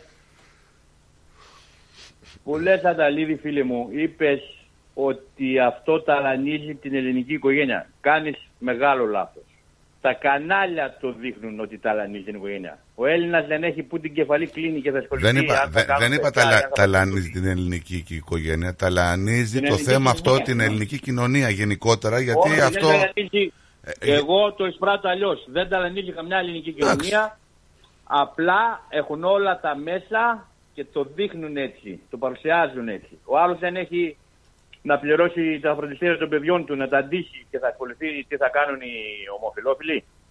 Μα παιδιά, παράλληλα, παράλληλα περνάει νομοσχέδιο τώρα για την πρώτη κατοικία τώρα. Τι συζητάμε; Τα βλέπετε; Και δεν Οι κύριοι αυτοί έχουν δρομολογήσει εξελίξεις. Κατ' εμέ, μακάρι να βγω ψεύτης, θέλουν να ευτελίσουν το θεσμό της οικογένειας και τη θρησκεία μας. Γι' αυτό θέλουν να τους παντρέψουν και officially. Γιατί το, το μυστήριο του γάμου να το ξεφτυλίσουν. Έχεις, έχεις δυόμιση λεπτά. Έχεις δυόμιση λεπτά να, να, να, σου βάλουν να ακούσεις κάτι. Έχω, έχω. Λοιπόν, πάμε να ακούσουμε κάτι. Πάμε να ακούσουμε κάτι που για μένα δεν ξέρω κάτι που το πάρουν. Τώρα εμένα με κάλυψε 100% συγκεκριμένος. Θα σας πω μετά ποιος είναι. Δύο άνθρωποι αγαπιούνται, συνεπώς γιατί να παντρευτούν ακόμη και αν είναι του ιδίου φίλου. Όχι. Σκοπός είναι η αγάπη να δώσει ένωση. Θα σας πω τι σημαίνει αυτό. Για να γίνει ένωση, ψυχοσωματική ένωση και ψυχών και σωμάτων, ας ξεκινήσουμε από των σωμάτων, πρέπει να είναι συμπληρωματικοί οι άνθρωποι. Λοιπόν, είναι, να, θα το συνεχίσω απλά να πω στον κόσμο για να ξέρει ποιος μιλάει. Είναι ο Μητροπολίτης Νικόλας Μεσογείας ε, και πολύ μορφωμένος άνθρωπος. Ε, καταλάβαμε ότι είναι ναι. κάποιος ιερωμένος, ναι. Όχι οι ίδιοι. Συμπληρωματικοί. Δεν ενώνεται δεν ενώνονται δυο άντρες μαζί, συγγνώμη αν παραπέμπω σε άλλο, πράγμα, ούτε δυο γυναίκες. Συμπληρωματικοί, ανατομικά είναι ένας άντρας και μια γυναίκα. Ένα. Δεύτερο πράγμα, η φυσιολογία τους. Δέστε τι ωραία που είναι η φυσιολογία των σωμάτων. Όλα τα συστήματα των ανθρώπινων σωμάτων είναι ίδια στον άντρα και στην γυναίκα. Η νεφρική λειτουργία είναι ίδια και στον άντρα και στη γυναίκα. Η αναπνευστική λειτουργία, το πεπτικό σύστημα, η υπατική λειτουργία, όλα. Η μόνη διαφορά είναι στο αναπαραγωγικό σύστημα. Και κάτι ακόμη. Η πεπτική, οι άλλες, όλες οι λειτουργίες γίνονται για το ίδιο το σώμα. Ολοκληρώνονται καθώς υπηρετούν το ίδιο το σώμα. Η αναπαραγωγική λειτουργία δεν μπορεί να λειτουργήσει για τον ίδιο τον άνθρωπο. Και ένα τρίτο. Όλες οι λειτουργίες γίνονται αντανακλαστικά. Εγώ δεν μπορώ να σταματήσω αυτή τη στιγμή την νεφρική μου λειτουργία, κάτι να κάνω και να σταματήσω τα νεφρά να λειτουργούν. Δεν γίνεται. Αυτή η λειτουργία υπόκειται στον ανθρώπινο έλεγχο. Άρα λοιπόν μπορεί ο άνθρωπος αυτεξουσίως να την ελέγξει, ένα, και δεύτερον απαιτεί και δεύτερο άνθρωπο συμπληρωματικής ανατομίας και φυσιολογίας και βιολογίας. όλα τα κύτταρα είναι ίδια περίπου. Τα γενετικά κύτταρα διαφέρουν. Έτσι έχουμε οάρια τα οποία έχουν απλοειδές γονιδίωμα. Ενώ όλα τα κύτταρα έχουν διπλοειδές, είναι συμπληρωμένα. Και σπερματοζωάρια που και αυτά έχουν απλοειδές γονιδίωμα. Και τι θέλουνε, δεν πάει μαζί οάριο με οάριο. Ούτε σπερματοζωάριο με σπερματοζωάριο. Αλλά θα πάει σπερματοζωάριο με οάριο. Έτσι γίνεται. Δεν τα κατάφερε κανείς να τα κάνει αλλιώς. Αυτό είναι η φυσιολογία των σωμάτων. Νομίζω ότι ο, ο Πάτερ τα είπε όλα μέσα σε δύο μισή λεπτά. Τώρα να, να μην γίνω πιο εχμηρός. Ε, τι πιο εχμηρός, δεν έχει να κάνει μέχρι... Πρέπει να καταλάβουν οι εν λόγω και να το καταλάβει και ο τελευταίος ότι δεν γίνεται να, να δημιουργήσεις παιδί αν ενώσεις σπερματοζωάρια με κόπρανα ή οάρια με αγκούρια πόσο πιο απλά να το καταλάβει ο κόσμος. Είναι όλα παραφύσια αυτά. Τέλος πάντων, δεν θέλω να φτάνουμε εμείς σε αυτές τις λεπτομέρειες. Εγώ θέλω να πω απλά ότι, όπως είπα και στην αρχή, ότι νομικά είναι θεσμοθετημένα τα πράγματα έτσι ώστε να μπορούν οι άνθρωποι αυτά που θέλουν να περάσουν με δίθεν νομοσχέδιο να τα κάνουν και χωρίς να περάσει αυτό το νομοσχέδιο. Αυτό το νομοσχέδιο ουσιαστικά είναι ένα άχρηστο πράγμα. Το σύμφωνο συμβίωσης καλύπτει του ζευγάρι και μία διαθήκη θα μπορούσε να καλύψει και τον άνθρωπο ο οποίος ζει με τον άνθρωπο που έχει οθετήσει ένα παιδί. Ακόμα και ένας άντρας είπαμε μπορεί να οθετήσει ένα παιδί. Αυτό, αυτή είναι η αλήθεια. Από εκεί και πέρα όλα τα άλλα γίνονται για κάποιο λόγο. Ε, το μυστήριο και ξεφτιλίζουν το θεσμό της οικογένειας. Η νέα πραγμάτων τρέχει τα γεγονότα γιατί κάτι θέλουν να προλάβουν. Μέχρι εκεί μου φτάνει το μυαλό. Δεν, δεν ξέρω δεν είναι. Η ελληνική... να μην ζήσουμε να τα δούμε. Η ελληνική κοινωνία πάντως βάσει δημοσκοπήσεων δείχνει ότι δεν θέλει το συγκεκριμένο νομοσχέδιο φτάνει κοντά στο 70% το νούμερο. Μα σοβαρά μιλάμε. Σοβαρά μιλάμε. Θέλουμε τέτοια πράγματα. Σου είπα, ειδικά στην Ελλάδα. Γιατί και εδώ είπες πριν οι αυξήσει. Ο άλλος ε, δεν ξέρει πώς θα τα βγάλει πέρα. Θα ασχοληθεί τώρα με τους. Να μην πω τίποτα. Θα μου πείτε μετά Μπέο. Όχι, όχι. Πού είχε άδικο Μπέος; Αυτοί οι δύο, αν συζητούσαν ένα παιδάκι, τι θα γίνει αυτό το παιδάκι; Δεν θα γίνει σαν και αυτούς. Δεν θα αναπαράγουν τέτοιους. Ε, έχει κυκλοφορήσει στο διαδίκτυο ε, οι, οι σκέψεις, η κατάθεση ψυχής μάλλον, ενός ε, βέβαια είναι σε μετάφραση, ε, είναι από ένα παιδί. Το όνομά του είναι Λιούις, δεν ξέρω αν είναι πραγματικό ή ψεύτικο. Και είναι από εδώ από την Αυστραλία, δεν δίνει άλλα στοιχεία. Ήταν αγγλικό το κείμενο. Ναι. Ε, υπάρχει μετάφραση. Το, το έχω δηλαδή κάνει μετάφραση. Μπορώ να το διαβάσω. Τι λέει εν ολίγης, το διαβάσει. Δεν μπορώ να. Ναι, το έχω διαβάσει. Δεν μπορώ να σου πω εν ολίγης. Ναι. Δεν γίνεται να σου πω εν ολίγης. Το παιδί είναι γεννημένο από one night stand. Η μαμά και ο μπαμπάς είχαν πιει. Η μαμά ήταν ομοφιλόφιλη όπως ήταν και ο μπαμπάς. Ναι. Δεν ζήσαν ποτέ μαζί. Ήταν συνέχεια σε ανάδοχη φροντίδα μέχρι την ηλικία των 8 ετών που περιστασιακά ζούσε με τη μητέρα του. Μέχρι τα 13 μου λέει ήμουνα συνεχώς σε αναδόχους. Από την ηλικία των 2 ετών δεν είχα γνωρίσει τον πατέρα μου μέχρι που έγινα 13. Τότε πήγα να ζήσω με τον πατέρα μου και τον ομόφυλό φιλό του εραστή. Καθώς η μητέρα μου ήθελε να περάσω χρόνο μαζί του. Αυτός δεν είχε δείξει κανένα ενδιαφέρον όταν ήμουν παιδί. Τώρα, ξεκινάει και λέει το παιδί ναι. το τι συνέβαινε στη δική του ψυχολογία, πράγματα που εμείς δεν τα έχουμε σκεφτεί. Σωστό. Αλλά εγώ θες να σου κάνω το συνήγορο διαβόλου τώρα; Εμένα. Ναι, και καλά σε αυτό που λέει ε, τώρα το, το άρθρο. Ότι θα μπορεί να βγει τώρα κάποιος να βγει και να σου πει γιατί δεν κατάλαβα. Τα παιδιά δηλαδή θα βιώσουν μια κατάσταση μόνο από ένα μοφιλόρο ζευγάρι. Όπα, όπα, όπα. όπα Πρόσεξε. Τι σου λέω; Γι' αυτό σου λέω ότι το παιδί κόβει κεφάλια σε αυτό που λέει. Έτσι. Κόβει κεφάλια. Η ομοφιλοφιλία τους, το γκάινες, όπως το αναφέρει, ήταν κάτι σαν θρησκεία και συνεχώς έδειχναν σαν ήθελαν να το επιβεβαιώσουν ότι ήταν γκέι μέσω των πράξεών τους. Φαινόταν λες και έπρεπε να μου αποδείξουν ότι ήταν γκέι. Ήταν μια θρησκεία, η μόνη τους ταυτότητα, το σήμα της τιμής τους. Μιλούσαν συνέχεια γι' αυτό. Ήταν το νούμερο ένα θέμα περισσότερο από οτιδήποτε άλλο. Έβλεπαν ανθρώπους και τους έλεγαν «Γεια σας, είμαι ο Σάιμον και είμαι γκέι». Οι straight άνθρωποι δεν το κάνουν αυτό. Θέλω να επειδή τώρα έχουμε πάει, τώρα ξεκινήσαμε λοιπόν... πολύ έτσι και έχουμε να πούμε και άλλα πράγματα. Έτσι και μας έπιασε και διαφημιστικό διάλειμμα μεγάλο. Ε, δύο λεπτά για να ευθυμίσουμε και να προκαλέσουμε μια ψυχή και κλείνω. Ναι. Δεν φτάνει που έχουν 15 παίκτες που σκοράρουν. Δεν φτάνει που κάνουν μαγικά, εξαφανίζουν την μπάλα και την εμφανίζουν στα δίχτυα. Τώρα κάνουν και τους αντιπάλους να βάζουν αυτό το γκολ. Ρε, πα και κάνουν προετοιμασία με τον Ντέβιτ Κόπερφιλτ αυτοί οι άνθρωποι. Για ποιους Τι λες; Μπάρτον, ρε; Για ποιους λες τον Ονό, Πάοκ. νοήτο. Για τον Πάοκ. Ποιος έχει 15 παίκτες που σκοράρει αγόρι μου, η ΑΕΚ; Έχουμε και εμείς καμιά δεκαπταριά που σκοράρουν. Σκοράρουν τα δικά στα πλάγια Όχι μπακ, στα- όλοι, ως άπα, προπονήσεις, κάνουν Ναι, 15 στους φορές. αγώνες. Σκοράρουν. Ναι. Σκοράρει. Όχι Ναι. στους προπονήσει, στους Και αγώνες. εξαφανίζει Στους η ΑΕΚ αγώνες. την μπάλα και την εμφανίζει στα δίχτυα. Μην τρελαθούμε, μία είναι αυτή η ομάδα. Ποια; Ο Πάοκ. Τώρα, τώρα κάνουν και τους αντιπάλους. Τους ζαλίζουν, τους κοιμίζουν και βάζουν αυτό το γκολ. Αυτοί θα πρέπει να κάνουν προετοιμασία με τον Ντέιβιντ Κόπερφιλντ και τον Γιούρι Γκέλερ. Τουλουρουρουρου. Καλή εβδομάδα σε όλο τον Έλα, γεια. κόσμο, φιλιά. Γεια, γεια. Τι είπες εσύ, δεν έλεγες; Τίποτα. Πραγματικά έχουν τους περισσότερους ποδοσφαιριστές που σκοράρουν. Γεγονός είναι αυτό. Δεν το ξέρω. Ε, ναι, δες το. Έχει. Κάτσε, θα σου πω ακριβώς. Ε, Δεν, δεν ξέρω τώρα πώς γίνεται αυτό. ναι, παιδί μου, τι. Δεν έχω λόγο να σου πω ψέματα.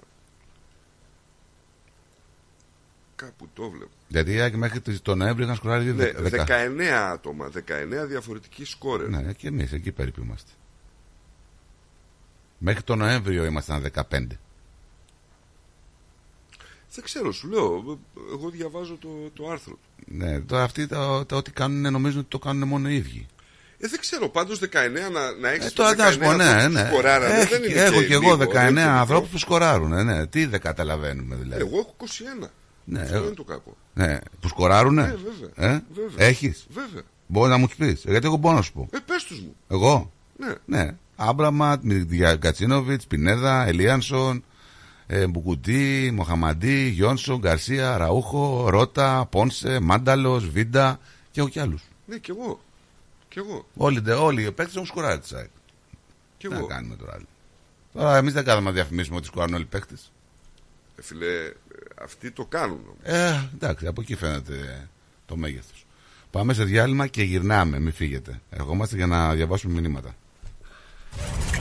Παναγί, Έλα, ωραία. τους άρεσε τελικά η ιδέα τη εκπομπή. Και πότε ξεκινάμε; Άσε να το πει το παιδί. Ευχαριστώ. Ένα νέο δίδυμο έρχεται στη μεγαλύτερη ραδιοφωνική παρέα της Μελβούρνης. Παναγής Διακρούσης και Ηλίας Φαρογιάννης πιάνουν τα μικρόφωνα, ξεκοκαλίζουν την επικαιρότητα με το δικό τους στυλ και σας περιμένουν για όμορφα απογεύματα Τετάρτης στο Ρυθμός Radio. Κάτσε καλά. Νέα εκπομπή με Παναγή Διακρούση και Ηλία Φαρογιάννη κάθε Τετάρτη στις 6 το απόγευμα. Πρεμιέρα Τετάρτη 31 Ιανουαρίου.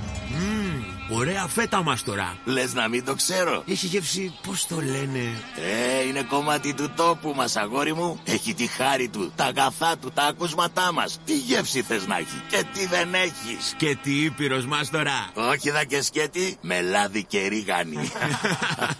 Αυτή είναι η φέτα μας. Έχει παράδοση, έχει μεράκι, έχει γεύση από Ήπειρο. Φέτα Ήπειρος, από χέρι τυροκόμου. Η Ήπειρος κοντράρει και πάλι την ακρίβεια προσφέροντας τα προϊόντα της στις καλύτερες τιμές της αγοράς. Ζητήστε τα τώρα. Epiros is keeping prices down while maintaining its award-winning quality and unbeatable taste. Epiros Feta is suitable for vegetarians, is gluten-free and low in lactose. Find us in your local IGA supermarket and delis today. Γιαούρτι, αν θέλεις Κρεμόδες και απολαυστικό Ρόγαν μόνο Είναι τετρεπτικό Γεύση ελληνική Έχει για πάλι υφή Πόσο μ' αρέσει Το γιαούρτι προκάλ Για ξύλινες κατασκευές που σε αφήνουν με το στόμα ανοιχτό, Ask Bill. Ξυλουργικές κατασκευές Ask Bill. Ο Bill Genos, με 25 ετή εμπειρία, ασχολείται με τις εφαρμογές ξύλου σε επίπεδο σχεδιασμού και κατασκευής υψηλής αισθητικής και ποιότητας. Αναλαμβάνουμε gazebos, pergolas, decking, landscaping. Ακολουθώντας το στυλ του χώρου και τον χαρακτήρα του ιδιοκτήτη, κάθε προϊόν είναι χειροποίητο. Κατασκευασμένο με υψηλής ποιότητας και αντοχής υλικά και μοναδικό. Συλλογικές κατασκευές Ask Bill. Δείτε τις κατασκευές μας στο www.askpavlabill.com.au Τηλέφωνο 0402 055 928. Για οποιαδήποτε ξυλουργική εργασία, Ask Bill. Τα γλέντια είναι υπόθεση ελληνική. Γι' αυτό και έρχονται οι καλύτεροι από την Ελλάδα για να μας διασκεδάσουν.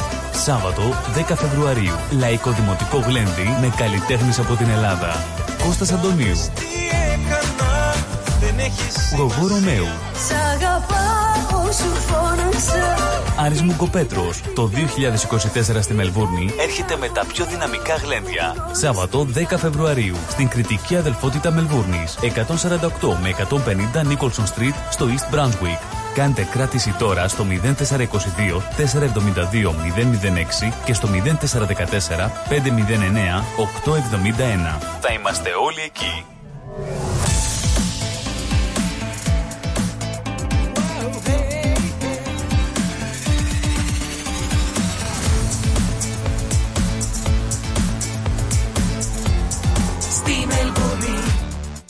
Ακούς ρυθμό.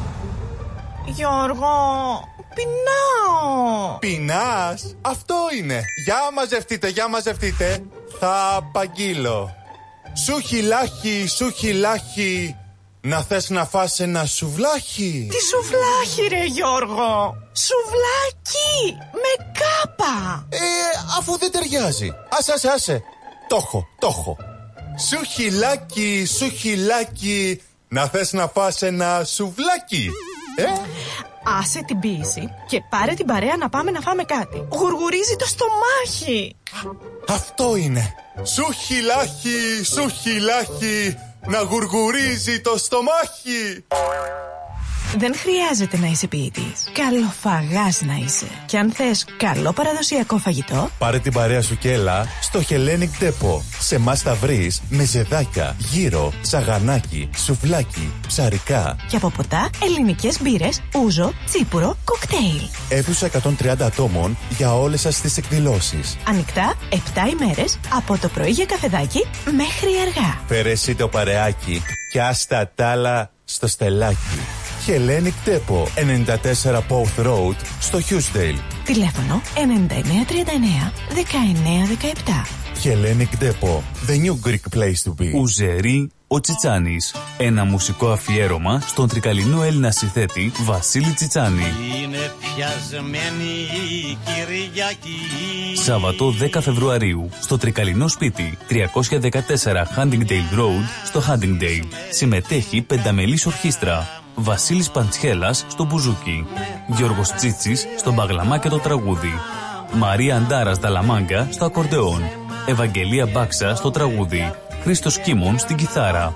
Επιμέλεια παρουσίαση Πλάτωνας Δενεζάκης, Ευάγγελος Πλοκαμάκης. Ένα μεγάλο μουσικό αφιέρωμα στο Βασίλη Τσιτσάνη. Μια βραδιά που θα έχει απ' όλα. Αναμνήσεις, τραγούδι, χορό, φαγητό, ποτό. Τιμή εισιτηρίου 65 δολάρια. Συμπεριλαμβάνει πλούσιους μεζέδες. Για κρατήσεις εισιτηρίων και πληροφορίες στο 0403 620 952. Μια βραδιά που θα σας μείνει αξέχαστη. Και πάλι μέρη μου να τα εκατοστήσεις. Το πάρτι ήταν τέλειο. Και ο Μπουβές, καλετέλειος, είχε και του πολιού το γάλα. Μμμ, μμμ. Τα λέμε, ε; Είδες μπάμπι μου μπουφέ; Και σαλάτες και γύρο και σουβλάκια και λουκάνικα και χταποδάκι και γαρίδες και όλα στα κάρβουνα. Μπάμπι μου. Τα είδα γυναίκα, πήρα κάρτα. Barbecue Brothers Catering. Θα τους φωνάξω για το πάρτι στο εργοστάσιο. Αμάν ρε μπάμπι με το εργοστάσιο Καλέ να μας κανονίσουν το catering για τους αραβώνες της Τζενούλας Και μην ξεχνάς θέλουμε και για τη βάπτιση της μπουμπούς Για catering που γίνεται θέμα συζήτησης, Barbecue Brothers Catering αναλαμβάνουμε κάθε είδους εκδήλωσης. Με πλούσιο μενού ανάλογα με τις προτιμήσεις σας. Και επειδή η ζωή έχει και δύσκολες στιγμές Αναλαμβάνουμε το φαγητό για κηδείες και μνημόσυνα στο χώρο επιλογής σας Barbecue Brothers Catering. Δείτε τα πακέτα προσφορών και τις τιμές στο site μας www.barbecuebrothers.com.au ή τηλεφωνήστε στον Ανδρέα στο 0412 445 929. Για τις πιο δύσκολες ώρες σας, είμαστε κοντά σας. Με κατανόηση, συνέπεια και επαγγελματισμό. Όπως απαιτούν οι περιστάσεις. Παναγιώτης Τζιότσης. Orthodox Funeral Services. Τηλέφωνο 03 95 68 58 58. Και τώρα επιστρέφουμε στο Greek Breakfast Show με Στράτο και Νικό, το αγαπημένο ελληνικό πρωινό σοου της Αυστραλίας.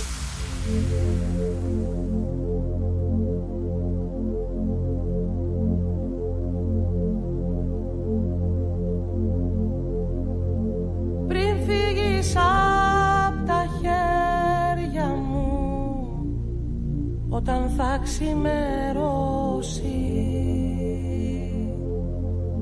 Πριν φύγεις απ' το σπίτι μας Όταν θα έχει νυχτώσει. Πάρε τα χάδια τα φιλιά Πάρε και την καρδιά μου Άσε μου μόνο τον καημό Κρυφή παρηγοριά μου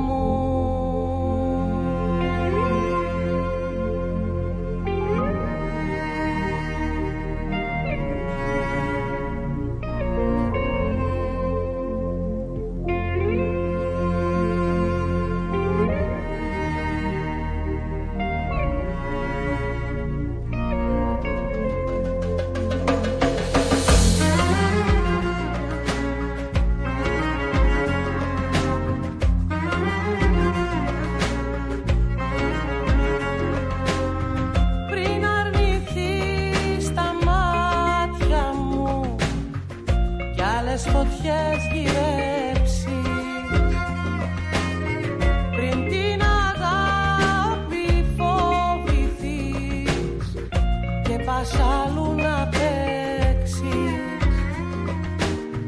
Πάρε τα δέντρα τα βουνά Πάρε και τα λουλούδια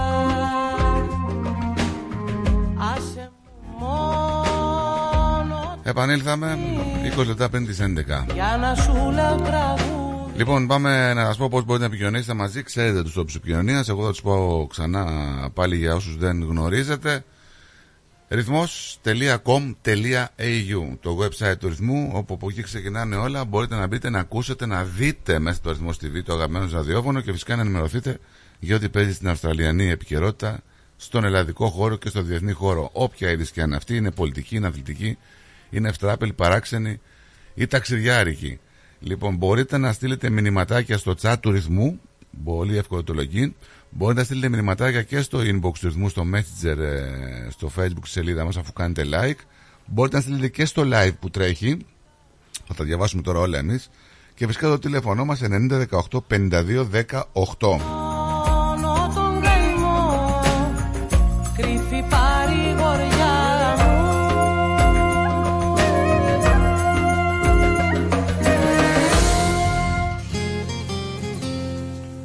Πάμε να διαβάσουμε Ναι. τα μηνύματα. Λοιπόν, ας ξεκινήσουμε από το live. Καλημέρα στη Μερούλα από το Ταλαμαρίν. Καλημέρα, καλημέρα αγόρια, καλό πρόγραμμα. Γεια σου Μερούλα.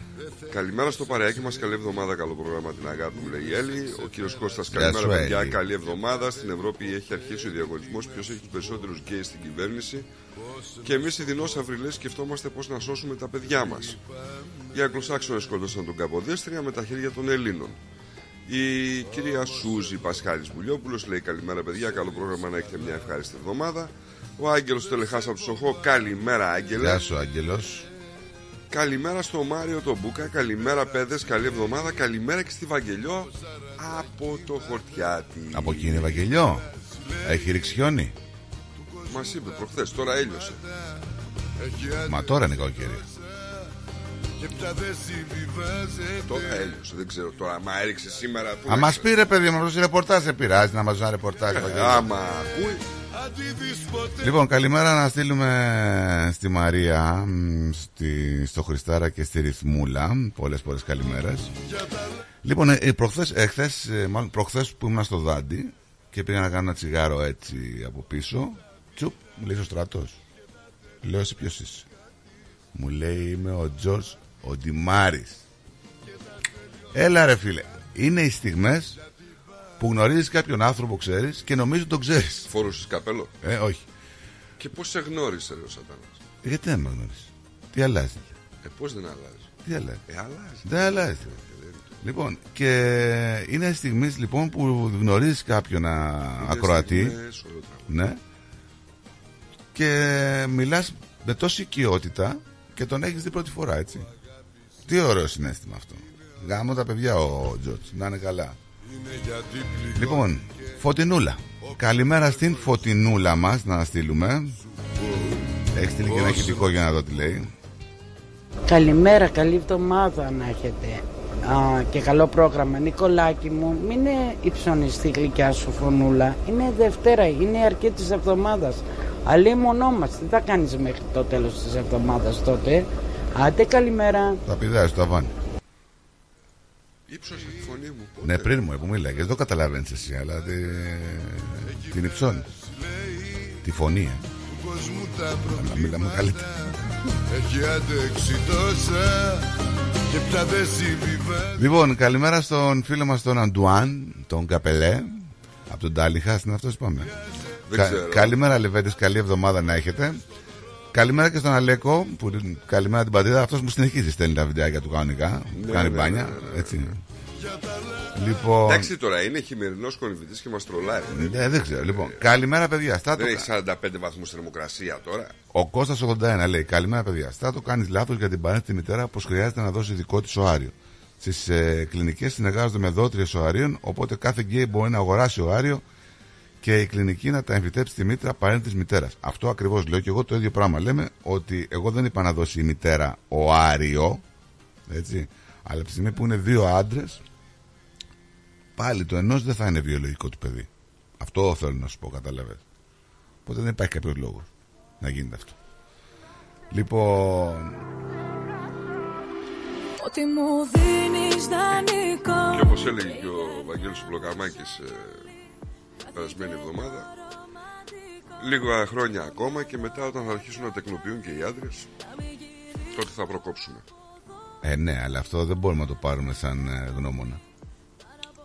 Έτσι. Σαν γνώμονα, δεν το παίρνει σαν γνώμονα. Γιατί κάποιοι μπορούν να το επικαλεστούν αυτό και να πούνε Όχι, ξέρεις μα κάτι. είναι τεχνικό το θέμα. Δηλαδή, κάποιοι βάζουν την επιστήμη πολλές φορές μπροστά και λένε η επιστήμη κάνει άλματα. Πού ζείτε; Δεν θέλουμε να ζούμε εδώ που ζούμε. Ναι, ρε φίλε, είναι τεχνικό το θέμα. Δηλαδή ε, τώρα, εντελώς. Δηλαδή τώρα διάβαζα ένα, ένα θέμα πραγματικά που με φόβησε. Για τη Σιέρα Λεόνε. Δεν ξέρω αν το έπρεπε στην αντίληψή σου. Δεν θυμάμαι. Λοιπόν, έχει...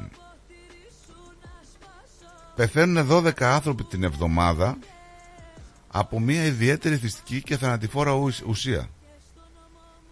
Και τι γίνεται; Η σύλληση λοιπόν τάφων, όταν λέω σύλληση τάφων, είναι αυτοί που ανοίγουν τους τάφους για να κλέψουν, για να πάρουν οτιδήποτε.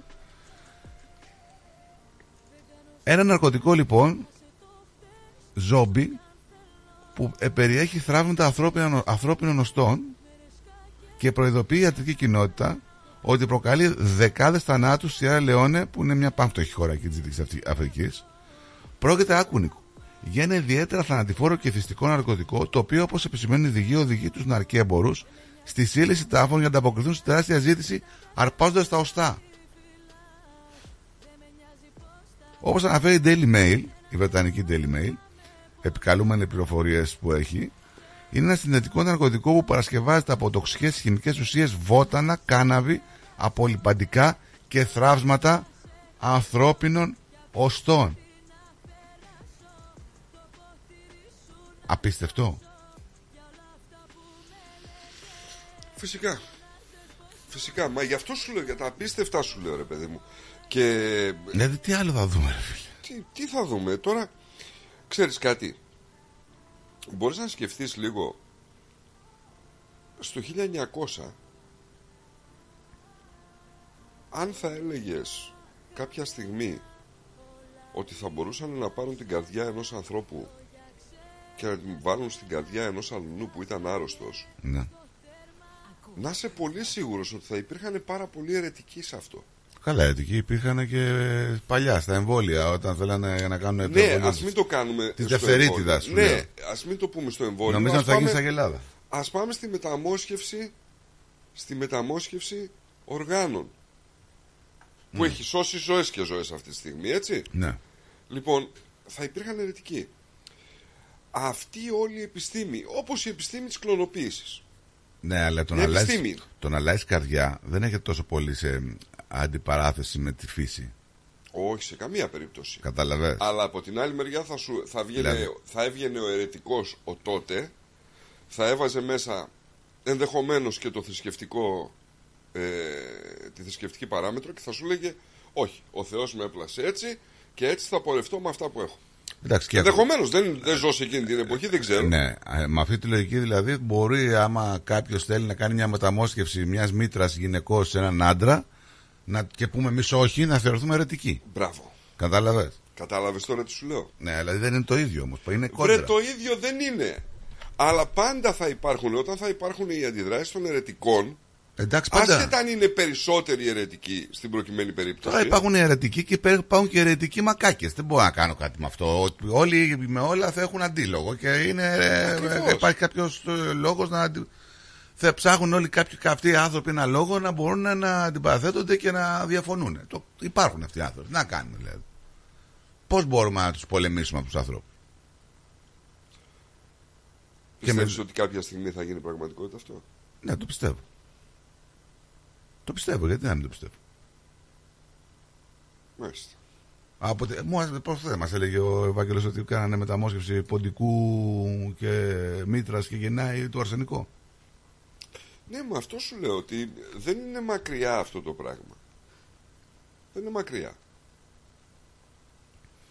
Από εκεί και πέρα τι να, ασχ- τι να πούμε, τι να σχολιάσω. Δεν νομίζω δεν μπορεί να σχολιάσει κάτι. Εκεί θα κολλήσει και αυτό που είπες στην αρχή, ότι δικό μου είναι το σώμα, ότι γουστάρω κάνω. Ναι, το δικό μου το σώμα όμως αυτό ότι επικαλούνται ότι αν μια, μια γυναίκα θέλει, σου λέει εγώ ρε φίλε, θέλω το σώμα μου να το κάνω ε, εργοστάσιο παραγωγής μωρών. Έχω το σώμα μου, έχω τη μήτρα μου και μπορώ να φιλοξενήσω ό,τι γουστάρω εγώ εκεί μέσα. Εσύ τι πρόβλημα έχεις; Το πρόβλημά μου, εμένα προσωπικά, είναι αυτό που είπα και στον Δημήτρη προηγουμένως, που ήταν η τελευταία του λέξη. Αξιοπρέπεια. Καλά, δεν είναι ε, Λοιπόν, πάμε να αλλάξουμε θέμα. Να σε πάω σε ένα δυστύχημα που είχαμε στα σύνορα του New South Wales με τη Βικτόρια. Όπου έχουμε δύο ανθρώπους να χάνουν τη ζωή τους. Το ένα από αυτά τα άτομα ήταν 11 χρονών ένα αγόρι. Ε, το αυτοκίνητο ξέφυγε από τον αυτοκινητόδρομο ε, λίγο μετά το 10.30 το μεσημέρι με αποτέλεσμα να τυλιχθεί στις φλόγες πέθανε και το 11χρονο αγόρι και η 26χρονη γυναίκα που ήταν ε, μέσα. Να σου πω ότι με αυ... έχουν ανέβει πά- ήδη σε 8 με 9 από την πρώτη του χρόνου τα θύματα, έτσι. Στα τροχεία.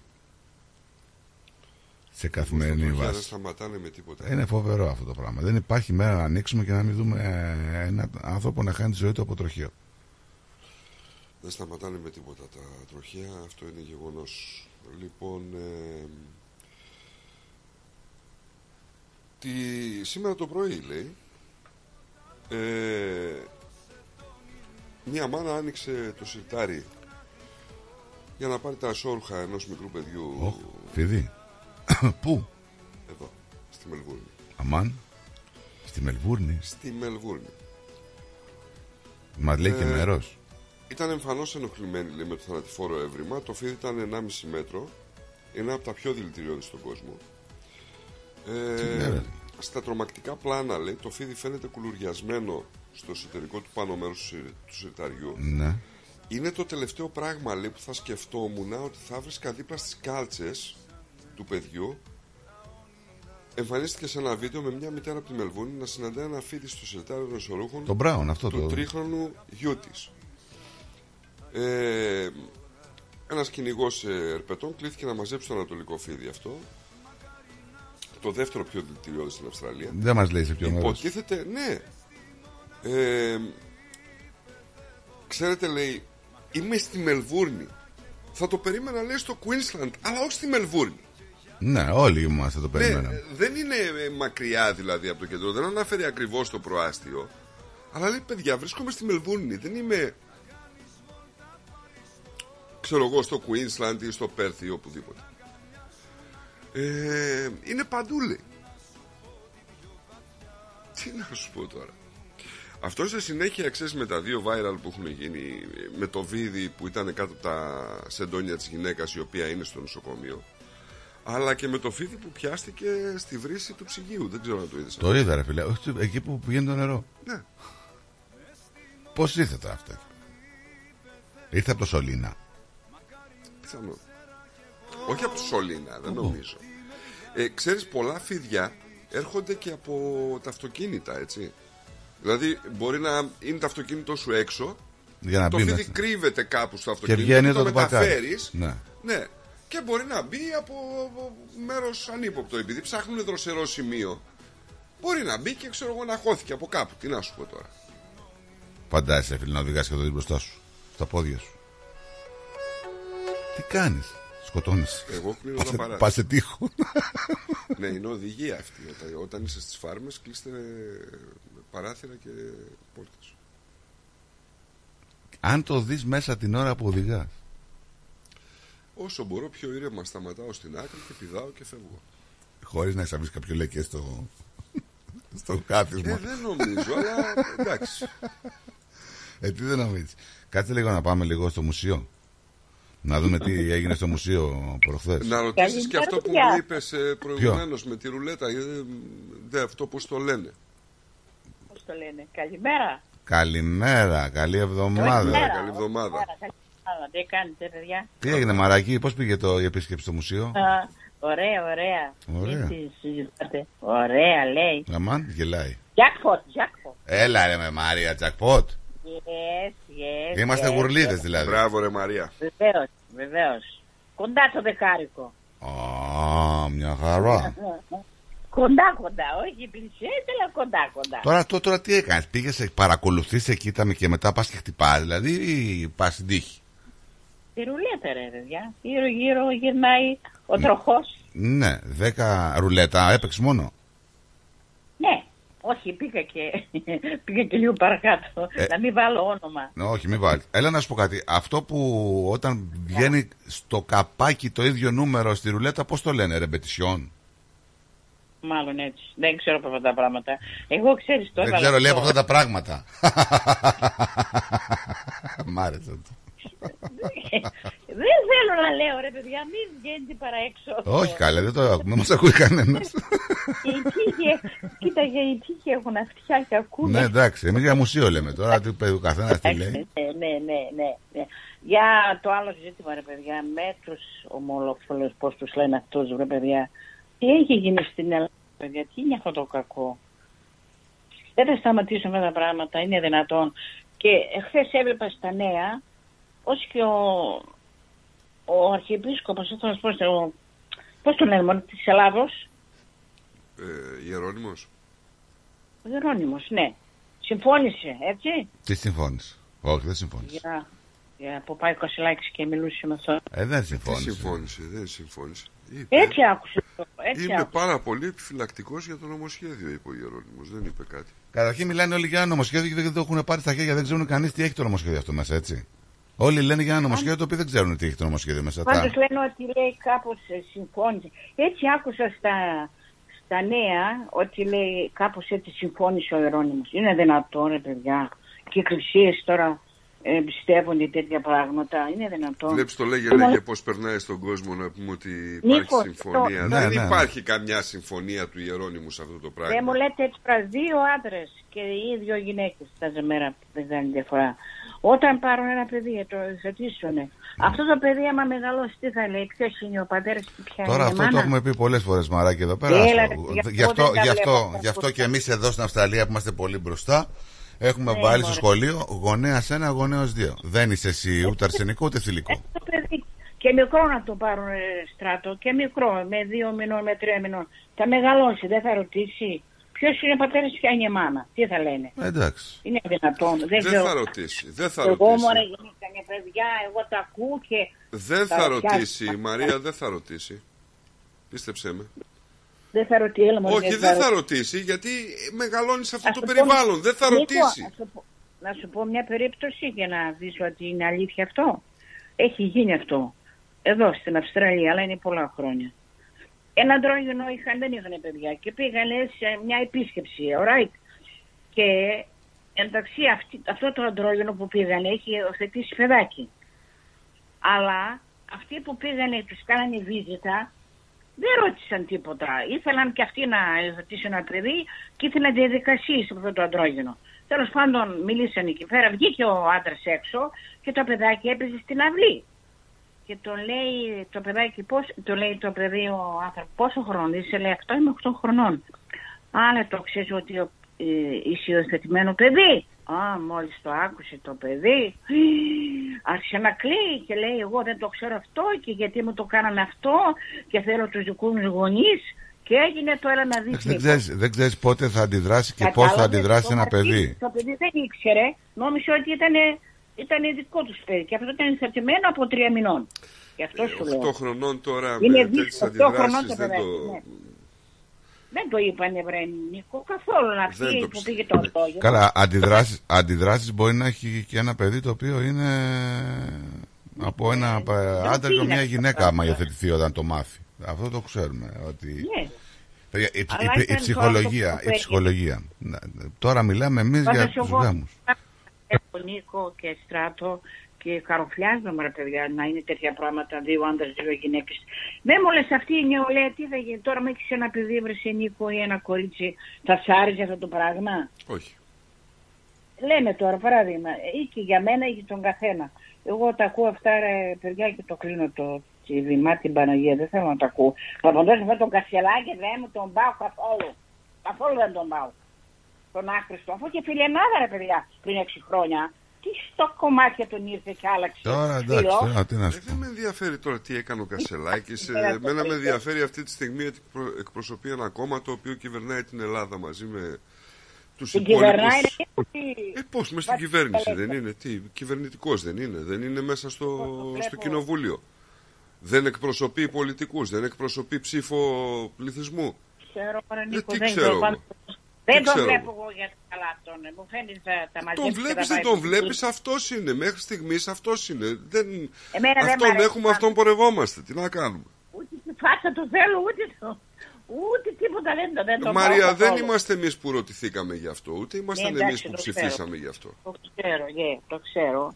Ναι, αλλά ε, τέλος Υπάρχει, πάντων. έχει μια Anyway. αποδοχή κάποιων ανθρώπων. Να είσαι καλά μαράκι μου, να είσαι καλά, να έχεις Ωραία, μια καλή να είστε εβδομάδα. Καλά, παιδιά, καλά υπόλοιπο. Γεια Γεια χαρά. σου, γεια σου, γεια σου. Γεια σου. Γεια σου, γεια σου μαράκι, γεια σου.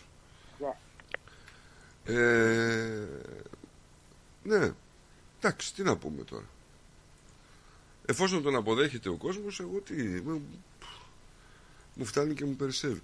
Εγώ είμαι ο τελευταίος που θα, που θα κρίνω. Να πούμε. Το μόνο που μπορώ να κρίνω είναι την πολιτική του. Τριγυρνάς και είμαι μόνη.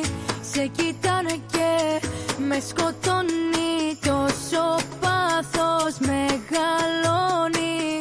Να μασταν οι δυο μας μόνοι. Πλησιάζεις κι εγώ σαν φωτιά ανάβω Τρέχω να το κρύψω μα που να προλάβω. Το μυαλό σου γρυφός για να καταλάβω. Πως την καρδιά κρατάς σαν σκλάβο Με ρωτάς τι πίνω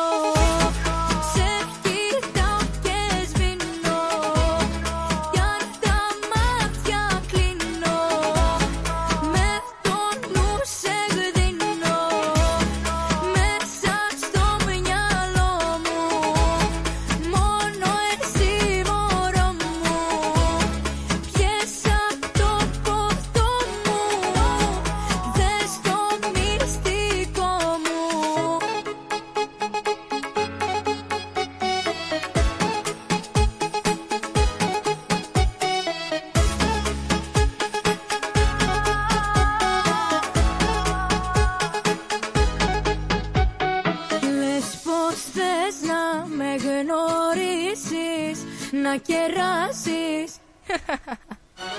Να χορέψεις Να με θύσεις Κι όλα να αφήσεις Πλησιάζεις κι εγώ σαν φωτιά ανάβω Τρέχω να το κρύψω μα που να προλάβω Το μυαλό σου γρυφός για να Έλα, Διάννα μου, καλημέρα, καλή εβδομάδα. Καλημέρα παιδιά, καλή εβδομάδα. Καλημέρα. Αμ, πριν πω στο θέμα που θέλω να, να πω.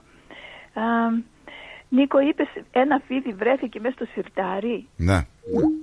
Καλά, πώς μπήκε μέσα στο σιρτάρι. Καλά, εντάξει τώρα. Ε, δεν από- ήμανε και παρόν, τι να σου πω. Εδώ βγήκα από, τη, από εκεί Μπορεί που να βγαίνει το το είχε νερό το από το παιδί. ψυγείο. Βρε. Ποιο παιδί καλέ να το είχε μέσα στη Το Μεσόγειο άλλο τώρα; βγήκε από το ψυγείο που πέφτει το νερό. Που βα- κάνουμε το ποτήρι και βάζουμε νερό. Ναι, oh my god. Oh my god, ναι, my god. Δεν παίρνω παγάκι ένιμο. Α σου βγει κανένα φιδάκι σε παγό. Α, α, μην το λες, μην το λες, please. Και το καπάκι της τουαλέτας καλύτερα να το κλείνουμε κάθε φορά. Ναι, ναι, ναι. Αλλά λέω μήπως Αλήθεια, το είχε το αυτό παιδί. ρε παιδιά τώρα, το καπάκι της τουαλέτας λέει καλύτερα να το κλείνουμε γιατί το φίδι δεν μπορεί να το σηκώσει. Είναι πολύ βαρύ. Δεν ξέρω. Αχ, μη λες τέτοια ρε, Ε, εσύ, άσε τώρα. Μα βρε Αντριάννα μου, εντάξει τώρα. Εγώ ξέρεις τι φοβάμαι, το Χρήστο που πηγαίνει στη φάρμα του και έρχεται μη σκαλώσει κανένα στο αυτοκίνητο. Δεν το είχα σκεφτεί μέχρι τώρα. Έχεις τώρα που πιθανότητες. Το, είπατε, το σκέφτηκα. Ορίστε. Έχεις περισσότερες πιθανότητες από εμάς πάντως. Η αλήθεια είναι. Ε, Ναι, ναι. Αλλά ξέρεις αυτή η γυναίκα που είπε άνοιξε το σιρτάρι για να βάλει ρούχα μέσα του παιδιού της.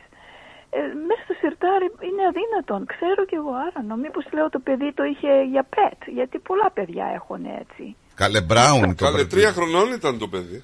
Καλέ, δεν Α, ήταν τόσο τρία μικρό. χρονών. Δηλαδή, μι- μιλάμε για το πιο δελτιώδιο φίδι στην Αυστραλία. Τι έχει κατοικίδιο. Με τρελάνεις και εσύ και το σιρτάρι στις Πού στη κάλτσε του. Μελβούρνη ήτανε; Δεν αναφέρει το άρθρο που ήταν. Δεν αναφέρει και ξέρεις γιατί δεν αναφέρει. Το γείτονά μας εδώ, έχουμε ένα γείτονα, είμαστε πολλοί Έλληνες, τον έναν τον είχε τσιμπήσει στην αυλή του. Και δεν έπαθε τίποτα λέει γιατί τον χτύπησε στο κόκαλο του ποδιού του. Ωραία. και πήγε στο νοσοκομείο λέει «Ε, αν ήταν γυναίκα και ήταν μαλακό το σε μαλακό μέρος θα, θα είχε μεγάλο πρόβλημα. Αλλά ο καημένος τη γλίτωσε και μου το έλεγε εδώ λέω σώπα ρε Αντρέα μη λες τέτοια τέλος πάντων παιδιά εγώ για άλλο πήρα ορίστε Πες μας, Αντριάννα, Όχι, πες όχι, μας. το λέω. Α, θα ήθελα να στείλω τα συλληπιτήριά μου για τον κύριο Γαλάνη, τον Γιώργο Γαλάνη. Τον ήξερα πάρα πολύ καλά. Α, του χρωστάω πάρα πολλά. Κάθε φορά που γινόταν η έκθεση στο Southland ερχότανε, πίναμε καφέ, ένας υπέροχος, πολύ καλός άνθρωπος. Γνώρισα και τη γυναίκα του, ήμασταν συνονόματες και με έβαζε και στο Ελληνής και στην εφημερίδα και μου τα έφερνε ο ίδιος. Ε, δηλαδή δεν τον ξεχνάω με τίποτα. Ε, ε, ερχόταν εδώ στο γείτονά μου γιατί τον ήξερε και ο γείτονάς μου και με τηλεφωνούσαν, πήγαινα, λέγαμε αστεία. Ε, είχε πολύ... Ταλαντούχος έτσι, του άρεσε- αρθρογράφο Ναι, πάντως. του Λένε ότι άρεσε ήταν να από τους λέει καλύτερους αρθρογράφου πάρα που έχουν πολύ. περάσει από την Μελβούρνη. Ήταν όπως τον λέγανε τέρας μορφώσεως, δηλαδή είχε πάρα πολύ πάρα πολύ μορφωμένος άνθρωπος. Α, το γλωσσολόγιο του ήταν πλούσιο πάρα πολύ. Του άρεσε να λέμε έτσι jokes, αστεία και ναι, πάντα περνούσαμε όμορφα. Ο Θεός να αναπαύσει τη ψυχούλα του, αυτό ήθελα να πω. Και... Να, είχε- να, πούμε, να, πούμε ότι, είχε- να πούμε ότι είχε χάσει και Τώρα τη, τη τελευταία. σύζυγό του πριν από μερικούς μήνες Ναι, ναι, έτσι. ναι.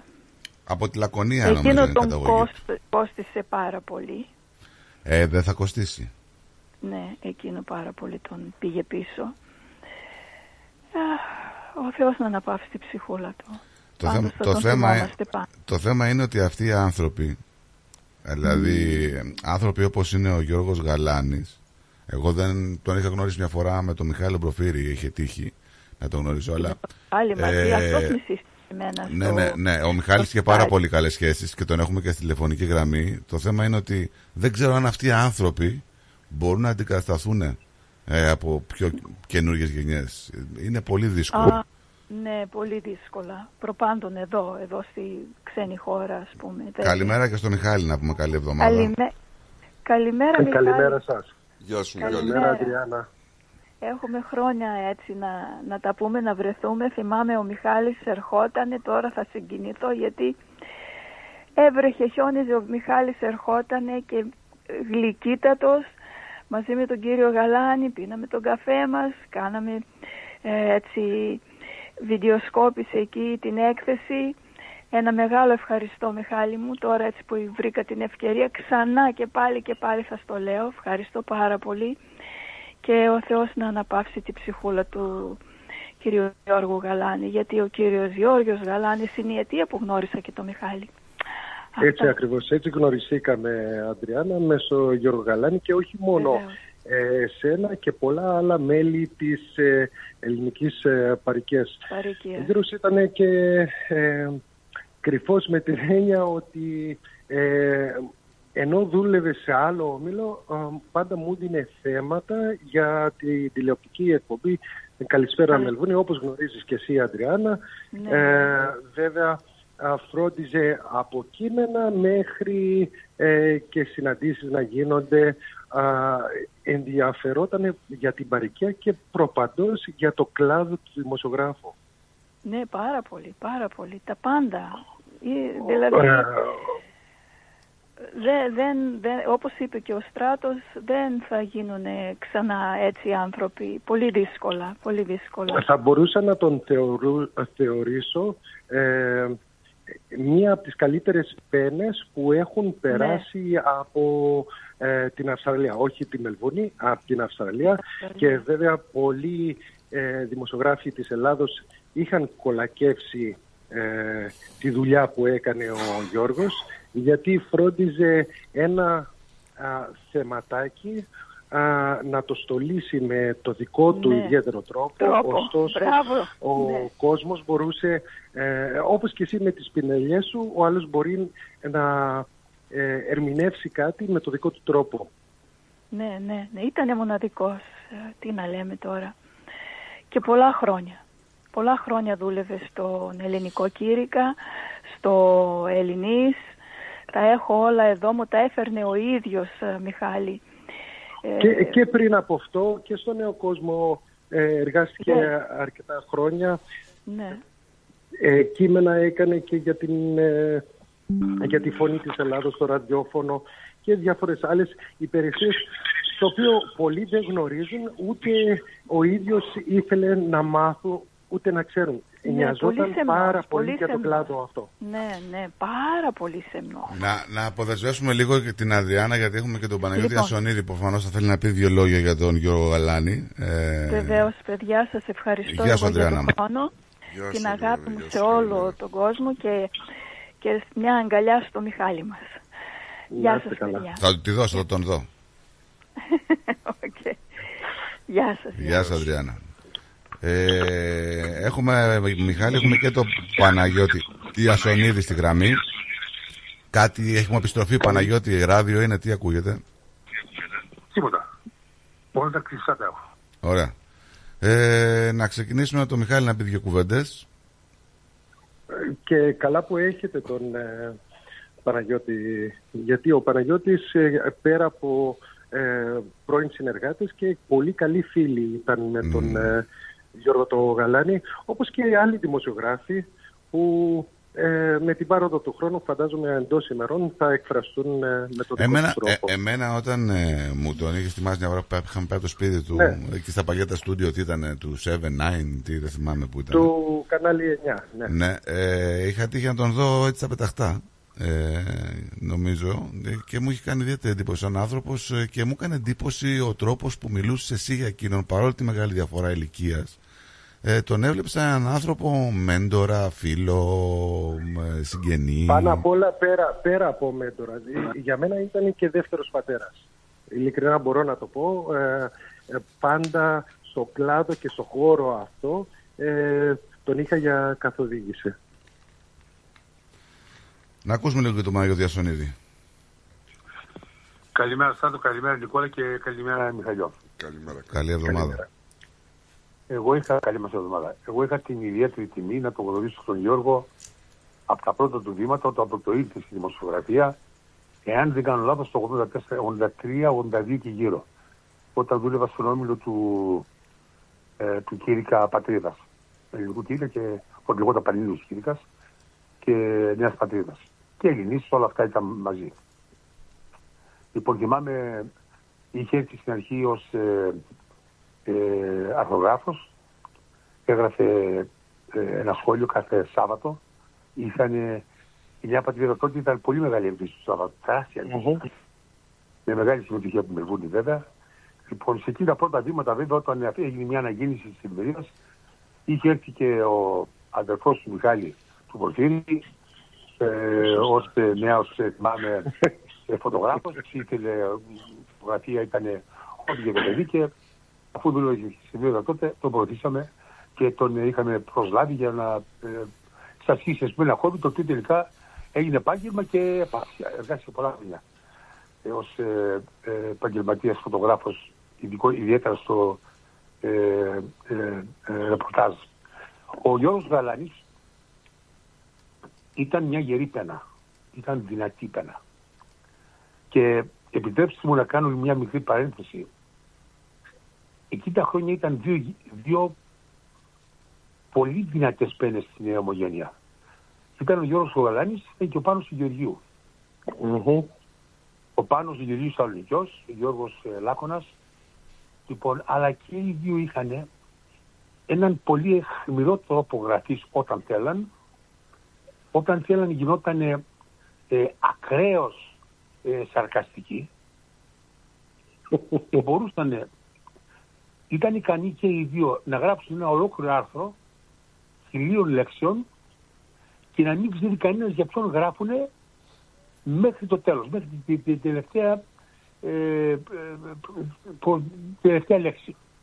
Και στην τελευταία λέξη να καταλάβει να λες «Α, μάλλον αυτός είναι». Ή να γράψουν κάτι και κατά τη διάρκεια του άρθρου να μπερδεύεις. Λες, μα τώρα για αυτό να γράφει ή για εκείνον. Μα όχι για αυτόν. να γράφει. Ενηγματικά. Ω, μα δίνε. Είχαν δηλαδή ένα, έναν τρόπο γραφής. Απίστευτο. Ο Γιώργος μεταξύ. Τη γλώσσα την έπαιζε σαν το λάστιχο. Από τους λίγους στον παρικιακό χώρο, στη δημοσιογραφία που είχε αυτή την, ε, ε, την ευκολία της γραφής. Όπως και ο άλλος, ο Κώστας Νικολόπουλος, το ίδιο. Ο Συντήρης Χατζημανόλης. Μιλάμε για, μιλάμε για τέρατα τώρα, έτσι.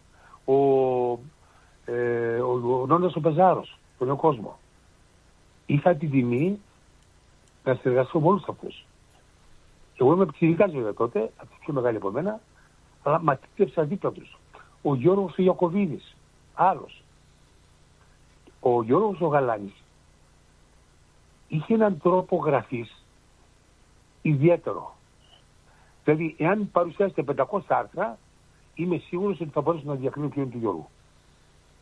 Είχε πάντα το στίγμα το δικό του. Ε, αυτό Το είναι. στίγμα του Γιώργου άλλαζε.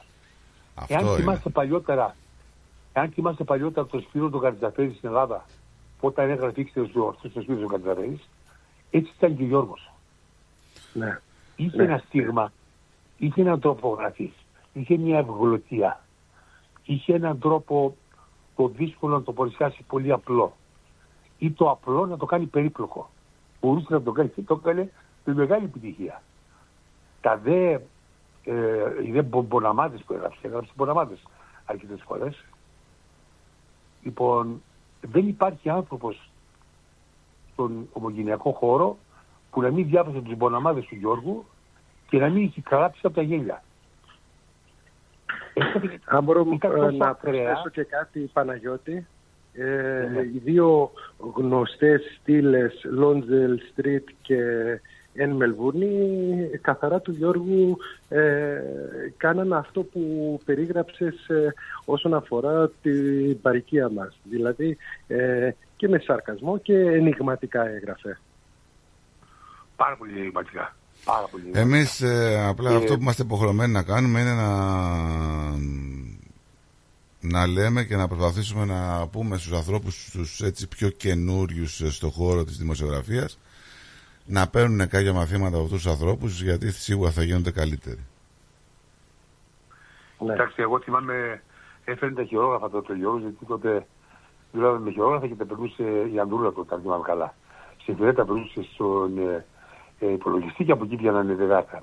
Λοιπόν, έφερε και ήταν ε, κάτι τετράγωνα, φανταστείτε τώρα το Α4, το μισό από το Α4, τύπου Α5, λίγο πιο μικρό από το Α5. Αλλά εφημερίδα, χαρτί εφημερίδας ήταν. Τα οποία τα είχαμε εμεί, ε, εκεί κρατούσαμε σημειώσει. Και ας πούμε έβλεπε, έφερε ένα, ένα πάκο. Κάτα ξέρω εγώ 100, 100 κομμάτια. Με τα άρθρα του Γιώργου, με τα κομμάτια του Γιώργου. Και τώρα κάθε χαρτί τέτοιο μπορεί να ήταν τέσσερις γραμμές, τρεις γραμμές, τέσσερις γραμμές. Και το γραφείο με τη μάκη με τη γραφή του έγραφε απλωτά. Αν κάνω λάθος, πολύ απλωτά έγραφε. Να έχει καλό παράδεισο, ε, να τον θυμούνται όλοι. Αυτό θα έλεγα τώρα, Στάτη μου, αυτό θα έλεγα είναι βέβαια μεγάλη απώλεια για την ομογένεια όταν κάνουν τέτοιοι ανθρώποι και άλλα βέβαια είναι Και πριν, η σε, φυσιολογική πριν, εξέλιξη του πριν, ανθρώπου. πριν κλείσουμε, να ρωτήσω τον Μιχάλη. Μιχάλη, έχουμε κάποια έτσι πληροφορία για το πότε είναι η κηδεία; Τα ξέρουμε αύριο, Στράτο. Οπότε να Ε, ενημερώσουμε και από εδώ, θα μας πεις, για να ενημερώσουμε τον κόσμο. Ε, Αν μπορώ να ευχαριστήσω ε, επ' ευκαιρίας ε, όλους τους συνεργάτες όσοι ακούνε αυτή τη στιγμή ε, κατά καιρούς όσο ήταν στη φροντίδα να ευχαριστήσω και τη φροντίδα ε, όσοι, όσο καιρό ήταν εκεί μίλαγε ε, με- εντάξει με τον Γιώργο είχα και μια ιδιαίτερη σχέση όπως ε, Ναι, ναι. γνωρίζεις αλλά ε, μίλαγε για όλες τις παλιές συνεργασίες παλιούς συνεργάτες ε, είχε τις ιδιοτροπίες του όπως όλοι μας έχουμε βέβαια Ε, εντάξει τώρα. αλλά, ε, Έχει τις ιδιοτροπίες ε, του. Ε, όλοι έχουν. Ε, τι να πω για τον απέναντί μου, δεν έχει ιδιοτροπίες. Κάτσε δηλαδή. Καμία. αλλά θυμότανε μέχρι την τελευταία ημέρα, ε, δηλαδή εχθές το πρωί ε, που μας έφυγε, ε, το μυαλό του ήταν ξηρά. Ε, το, εντάξει. ο- δυστυχώς το σώμα δεν άντεχε. Μιχάλη, μας ευχαριστούμε πάρα πολύ. Περισσότερες πληροφορίες για όποιον θέλει αύριο θα μας δώσει ο Μιχάλης κάποια στιγμή. Και μετά. μία είναι η τιμή του και να είμαστε όλοι γύρω να το θυμόμαστε, να τον μνημονεύουμε. Έτσι. Και βέβαια τα αγαθόμενα του έχουν μείνει στα αρχεία πλέον και είναι για τους ε, ε, συζυγούς του μέλλοντος να διαβάσουν και για τους νέους σήμερα να διαβάσουν για να καταλάβουν ε, και τι, τι εστί Γιώργος Ζωράνης και τι, τι εστί πραγματική ουσιαστική δημοσιογραφία και αρθογραφία. Να είσαι καλά. Σας ευχαριστούμε και τους δύο πάρα Μιχάλη πολύ. μου, Μιχάλη μου, σαν πρώην συνεργάτη σου και φίλος σου κτλ., εγώ θέλω να σε ευχαριστήσω και να σε συγχαρώ που σάτηκες δίπλα του τόσα χρόνια. Λοιπόν, ήταν κάτι βέβαια που εκτιμούσε και το γνωρίζεις και εσύ πάρα πολύ καλά. Να είσαι καλά, Μιχάλη, και να είσαι όλοι καλά. Γεια σου Παναγιώτη. Να μου. είστε όλοι καλά. Γεια σου Μιχάλη. Γεια σου. Λοιπόν, ε, είναι άνθρωποι οι οποίοι αξίζουν όχι Οφείλουν 10 και τους 20 λεπτά για αυτό που έχουν προσφέρει. Γιατί μην ξεχνάτε ότι το στίγμα στην ε, ελληνική παροικία π.χ. της Αυ- Μελβούνης ή της Αυστραλίας ε, είναι τελείως διαφορετικό από όταν αφήνει ένα στίγμα ένας δημοσιογράφος στην Ελλάδα. Γιατί μεταφέρει τον πολιτισμό μας από εκεί εδώ. Όταν ένας άνθρωπος λοιπόν αρθρογραφεί και διαβάζουν οι πιο νέες γενιές, μαθαίνουν πράγματα, ακόμα και το συντακτικό του, ακόμα και ο τρόπος της γραφής του, ακόμα και οτιδήποτε θέμα έχει να παρουσιάσει, το παρουσιάζει με μοναδικό τρόπο όπως έκανε ο Γιώργος Γαλάνης, ε, ε, είναι άξιο να το σχολιάζουμε και να το αναφέρουμε για τους πιο νέους. Λοιπόν, ε, πού πάμε; Σε break νομίζω. Ε, θέλουμε δύο λεπτά να πάμε σε break.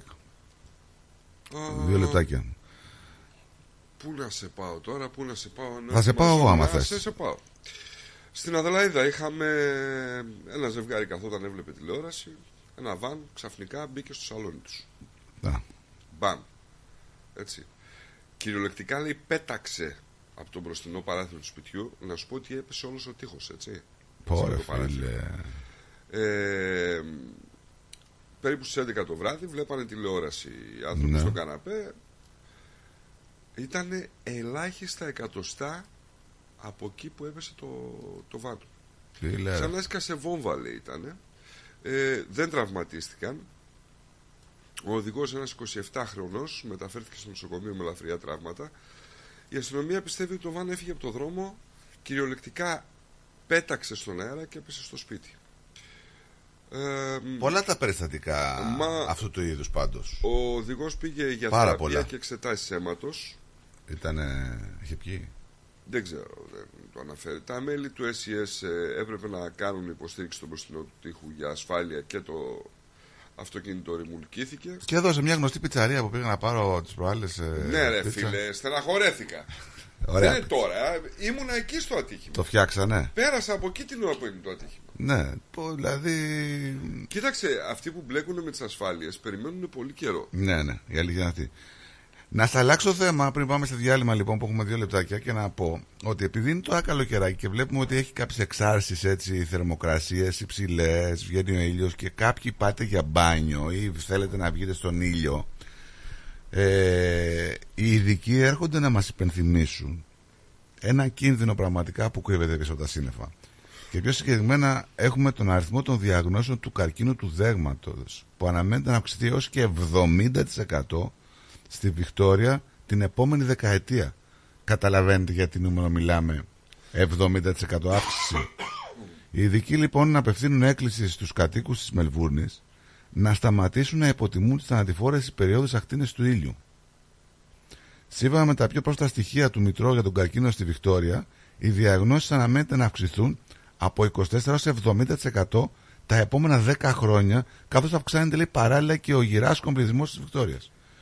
Λοιπόν, μην τον υποτιμάτε τον Ιλάκο, γιατί είναι τελείως διαφορετικό εδώ, στην ε, πολιτεία που ζούμε. Πήραμε το χρόνο για το break, θα πάμε σε break και θα γυρίσουμε γρήγορα, μην φύγετε, ερχόμαστε. The Greek Breakfast Show. Moss Property Consultants. Συμβουλευτική υπηρεσία διαχείρισης ακινήτων. Για να μην έχετε προβλήματα με την ενοικίαση και διαχείριση των ακινήτων σας, η πολυετής πείρα και ο επαγγελματισμός μας εξασφαλίζουν την αξιόπιστη και αποτελεσματική διαχείριση της ακίνητης περιουσίας σας. Αναλαμβάνουμε την επίβλεψη των ακινήτων σας, τη σύνταξη μισθωτικών συμβάσεων, την ίσπραξη των ενοικίων. Φροντίζουμε και διαφυλάσσουμε την ακίνητη περιουσία σας, διασφαλίζουμε τα συμφέροντά σας και διεκπεραιώνουμε με απόλυτη ασφάλεια τις συναλλαγές σας. Moss Property Consultants. Αναλαμβάνουμε εργοστάσια, γραφεία, καταστήματα, οικίες. Εξυπηρετούμε όλες τις περιοχές με υπευθυνότητα και επαγγελματισμό. Τηλέφωνο 9429 4800. 429 Bridge Road, Richmond. Moss Property Consultants. Αξιοπιστία Και ασφάλεια. Are you looking for a great rate? At Bank of Sydney, our term deposit offers great rates and a range of flexible investment terms so you can make the most of your savings. To discover truly personal service, talk to a dedicated Bank of Sydney relationship manager today. For more information, visit banksid.com.au. Bank of Sydney. We're with you. Fees and charges apply and are subject to change at any time. Please read the TMD and all terms and conditions available at banksid.com.au and consider whether this product is right for you before applying. ABN 44093488629 AFSL 243444.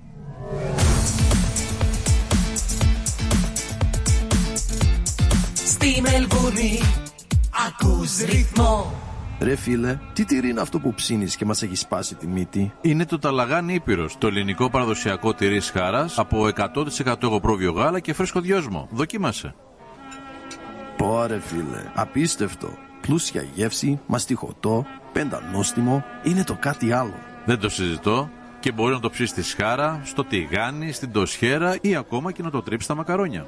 Τέλεια! Ταλαγάνι Ήπειρος. Ζητήστε το στα τέλη της γειτονιάς σας. Δοκιμάστε το τώρα. Eperos Talagani is a traditional Greek cheese that can be served in a variety of ways. Made from sheep and goat's milk with a hint of fresh mint, Talagani retains its full flavour and rich aromas however you choose to enjoy it, be it pan-fried, grilled or grated over your favourite pasta dish. Find Eperos Talagani in your local deli today.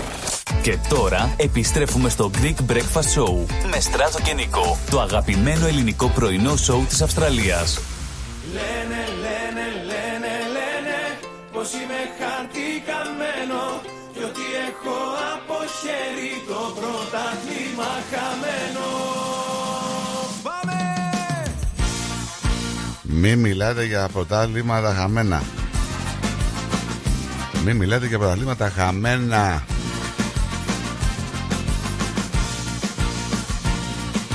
Οι παγκόσμιες θυμούνται εδώ και μια δεκαετία το πρωτάθλημα. Σε τέσσερα χρόνια κλείνουμε δεκαετία.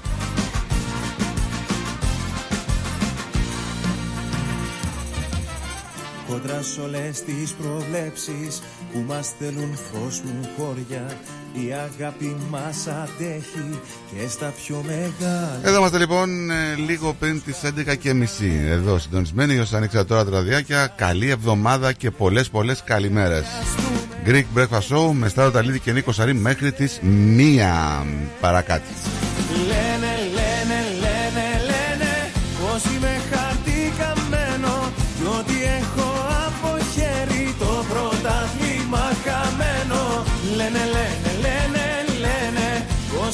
Λοιπόν, ε, έχουμε πλέον, ε, όπως λέγαμε σε προηγούμενες εκπομπές, την τεχνητή νοημοσύνη που έχει μπει για τα καλά στη ζωή μας, αλλά ε, την καταλαβαίνουμε με λάθος τρόπο, άσχημο.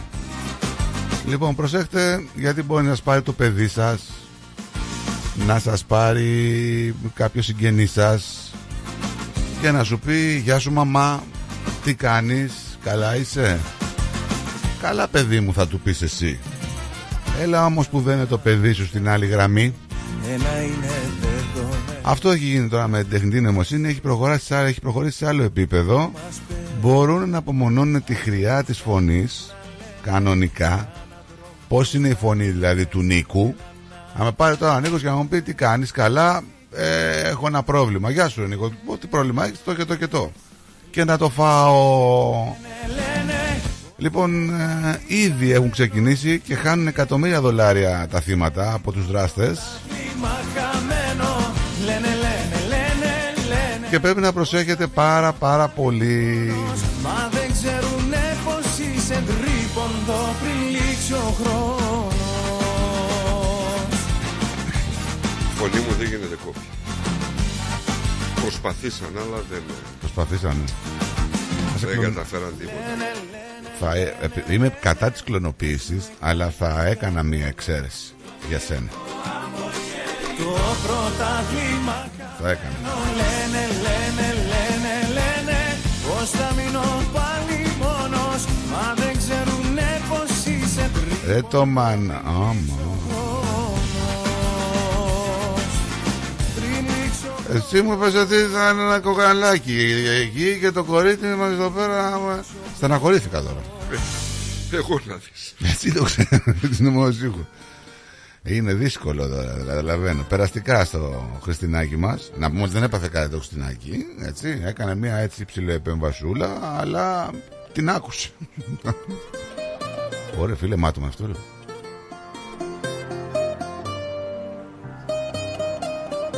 Αλλά είναι καλά, δεν πονάει. Δεν, Εντάξει, εντάξει. δεν έχει κόλληση. Μη δει μόνο, μην τη βάλουν. Έλα σου πω. Μην τη βάλουν μόνο καθρέφτη, ε. Ναι, σε αυτό μου το στείλα. παιδί Είμαι ένα σώμα που γυρίζα στον αέρα Μαστρωμένο είναι, από την άκουσε. Φύγεις από την άκουσε το μανάρι μου. Έμεινα και εσύ πήγες πιο πέρα Μα δεν άσα να ζητώ Ό,τι και να θέλεις άγρια μέλισσα.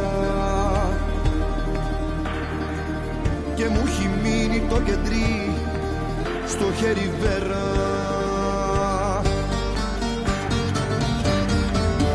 Ώρες μικρές στα σκοτεινά του πόνου πιάνω τη συγνότητα σε θέλω τραγικά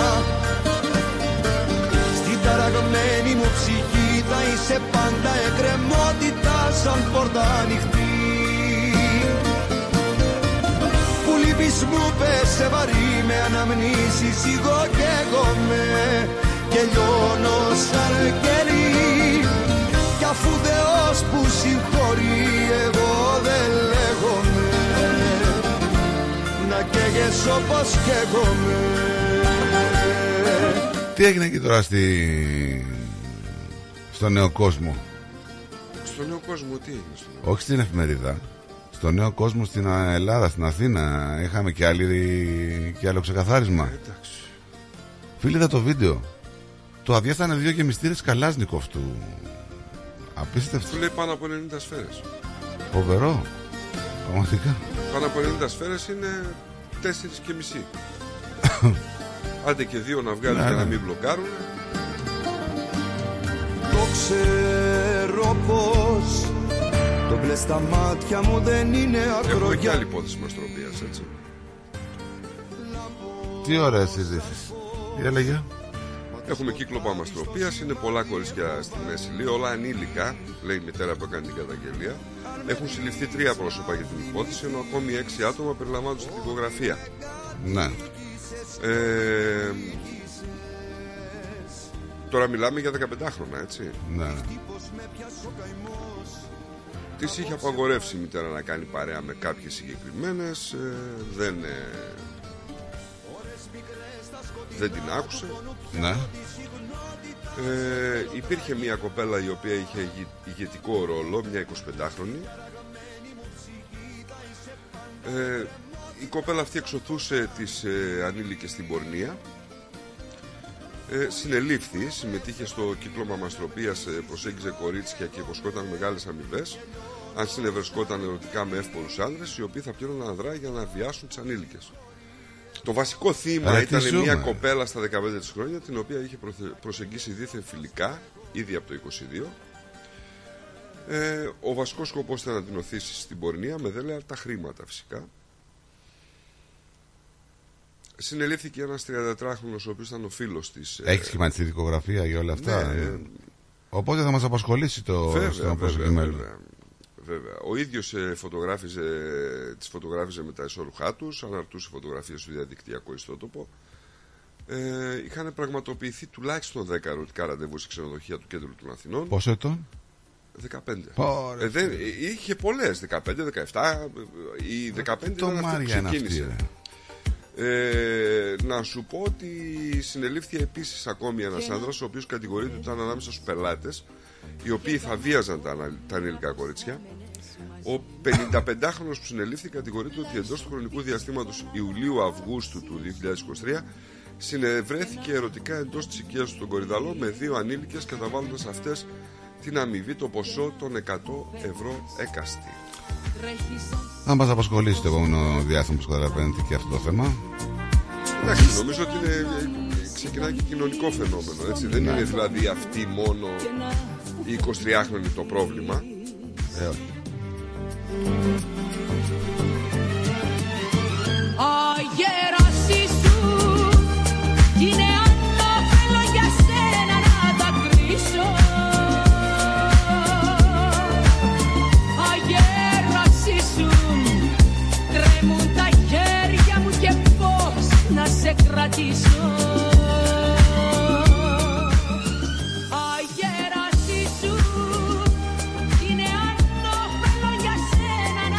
να Το Μάρια. Όλο και πλο- πολλαπλασιάζονται. Αγέρασή σου τρέμουν τα Τον άλλο το, το παλικάρι, το 31χρονο, δεν τον έχουν βρει ακόμα, έτσι; Όχι. Τον έχει φάει μάλλον ο άλλος τώρα, αλλά δεν μπορούν να στοιχειοθετήσουν, να τον τσακώσουν. Κάπου θα τον τσακώσουν, δεν γίνεται. Προς, προς το παρόν δεν υπάρχει, το άνθρωπος δεν έχει βρεθεί. Και χωρίς στόμα δεν ξέρω τι κατηγορίες μπορείς να, να αποδώσεις. Δεν ξέρω. στον δρόμο σαν της σκόνη Μην δανείζονται λέει οι ελπίδες. Μικρό γιατί τα μάτια μου βουρκώνει και να που φεύγεις Παιδι- ε, παιδική εγκληματικότητα όλο και γιγαντώνεται. Έχουμε ανήλικους να ξυλοκοπούν 15χρονους για να του παίρνουν ένα μπουφάν. Στην αλήθεια ένας 14χρονος. Απίστευτα πράγματα. Ζήσουν, τρέμουν τα χέρια μου και πώς να σε κρατήσω Αλλαγέ ετοιμάζει το Υπουργείο Εθνικής Άμυνας όσον αφορά τη στρατιωτική θητεία. Δεν ξέρω αν το πήρε το μάτι σου αυτό, αν το είδες. δωδεκάμινο. Όχι, δεν έχει να κάνει με τη θητεία, σαν θητεία, σαν χρόνο. Ε, αυτό που προκρίνεται είναι το φιλανδικό μοντέλο, ε, προσαρμοσμένο βέβαια στην ελληνική πραγματικότητα, που σημαίνει ότι η θητεία προσδίδει δυνατότητες στον οπλίτη, αλλά επίσης του παρέχει τακτική επανεκπαίδευση, ώστε να είναι ενσωματωμένο σε μια μονάδα στην οποία να μπορεί να λειτουργήσει και στο μέλλον, παρακολουθώντας τα νέα οπλικά συστήματα, τα νέα δόγματα και τις νέες δυνατότητες, όπως εξήγησε ο κ. Δένδιας. Τώρα, ποιο είναι το φιλανδικό μοντέλο; Κατά το Σύνταγμα της Φιλανδίας, κάθε Φιλανδός πολίτης είναι υποχρεωμένος να συμμετέχει στην υπεράσπιση της πατρίδας ή να συνδράμει σύμφωνα με τον νόμο. Έτσι, κάθε άνδρας Φιλανδός πολίτης 18 έως 60 ετών είναι υπόχρεος για στρατιωτική θητεία, ενώ οι γυναίκες μπορούν να το ζητήσουν σε θελοντική βάση. Η στρατιωτική θητεία διαρκεί κατά περίπτωση ω ένα χρόνο. Είναι για παράδειγμα διαφορετική για κάποιον που εκπαιδεύεται για καθήκοντα βαθμού που απαιτούν ειδικές δεξιότητες και διαφορετική για όσους ολοκληρώνουν άοπλη υπηρεσία. Δηλαδή; Είναι λίγο μεγαλύτερη. Αυτοί που δεν παίρνουν όπλο; Ναι. Οι γιοτάδες που λέμε; Ε, δεν είναι απαραίτητο, μπορεί να είναι για θρησκευτικούς λόγους. Δεν... Οι αχοβάδε. Ναι. Μετά τη στρατιωτική θητεία, το προσωπικό εντάσσεται στην εφεδρεία, στην οποία όμως παραμένει μέχρι την ηλικία των 50 ετών. Ναι. Η αξιωματική και η υπαξιωματική μέχρι τα 60. Λαμβάνοντας εκπαίδευση που μπορεί να φτάσει τμηματικά ακόμη και τις 150 μέρες. Ενώ για τους αξιωματικούς και τους αποξιωματικούς τις 200 μέρες. Τώρα, ε, σε ερώτηση που έγινε στον κύριο Δένδια, είπε ότι όχι, δεν σημαίνει αύξηση των χρόνων θητείας. Ναι. Ξέρετε, λέει, αν αυξάνεις το μη παραγωγικό χρόνο, απλά δεν κερδίζεις τίποτα.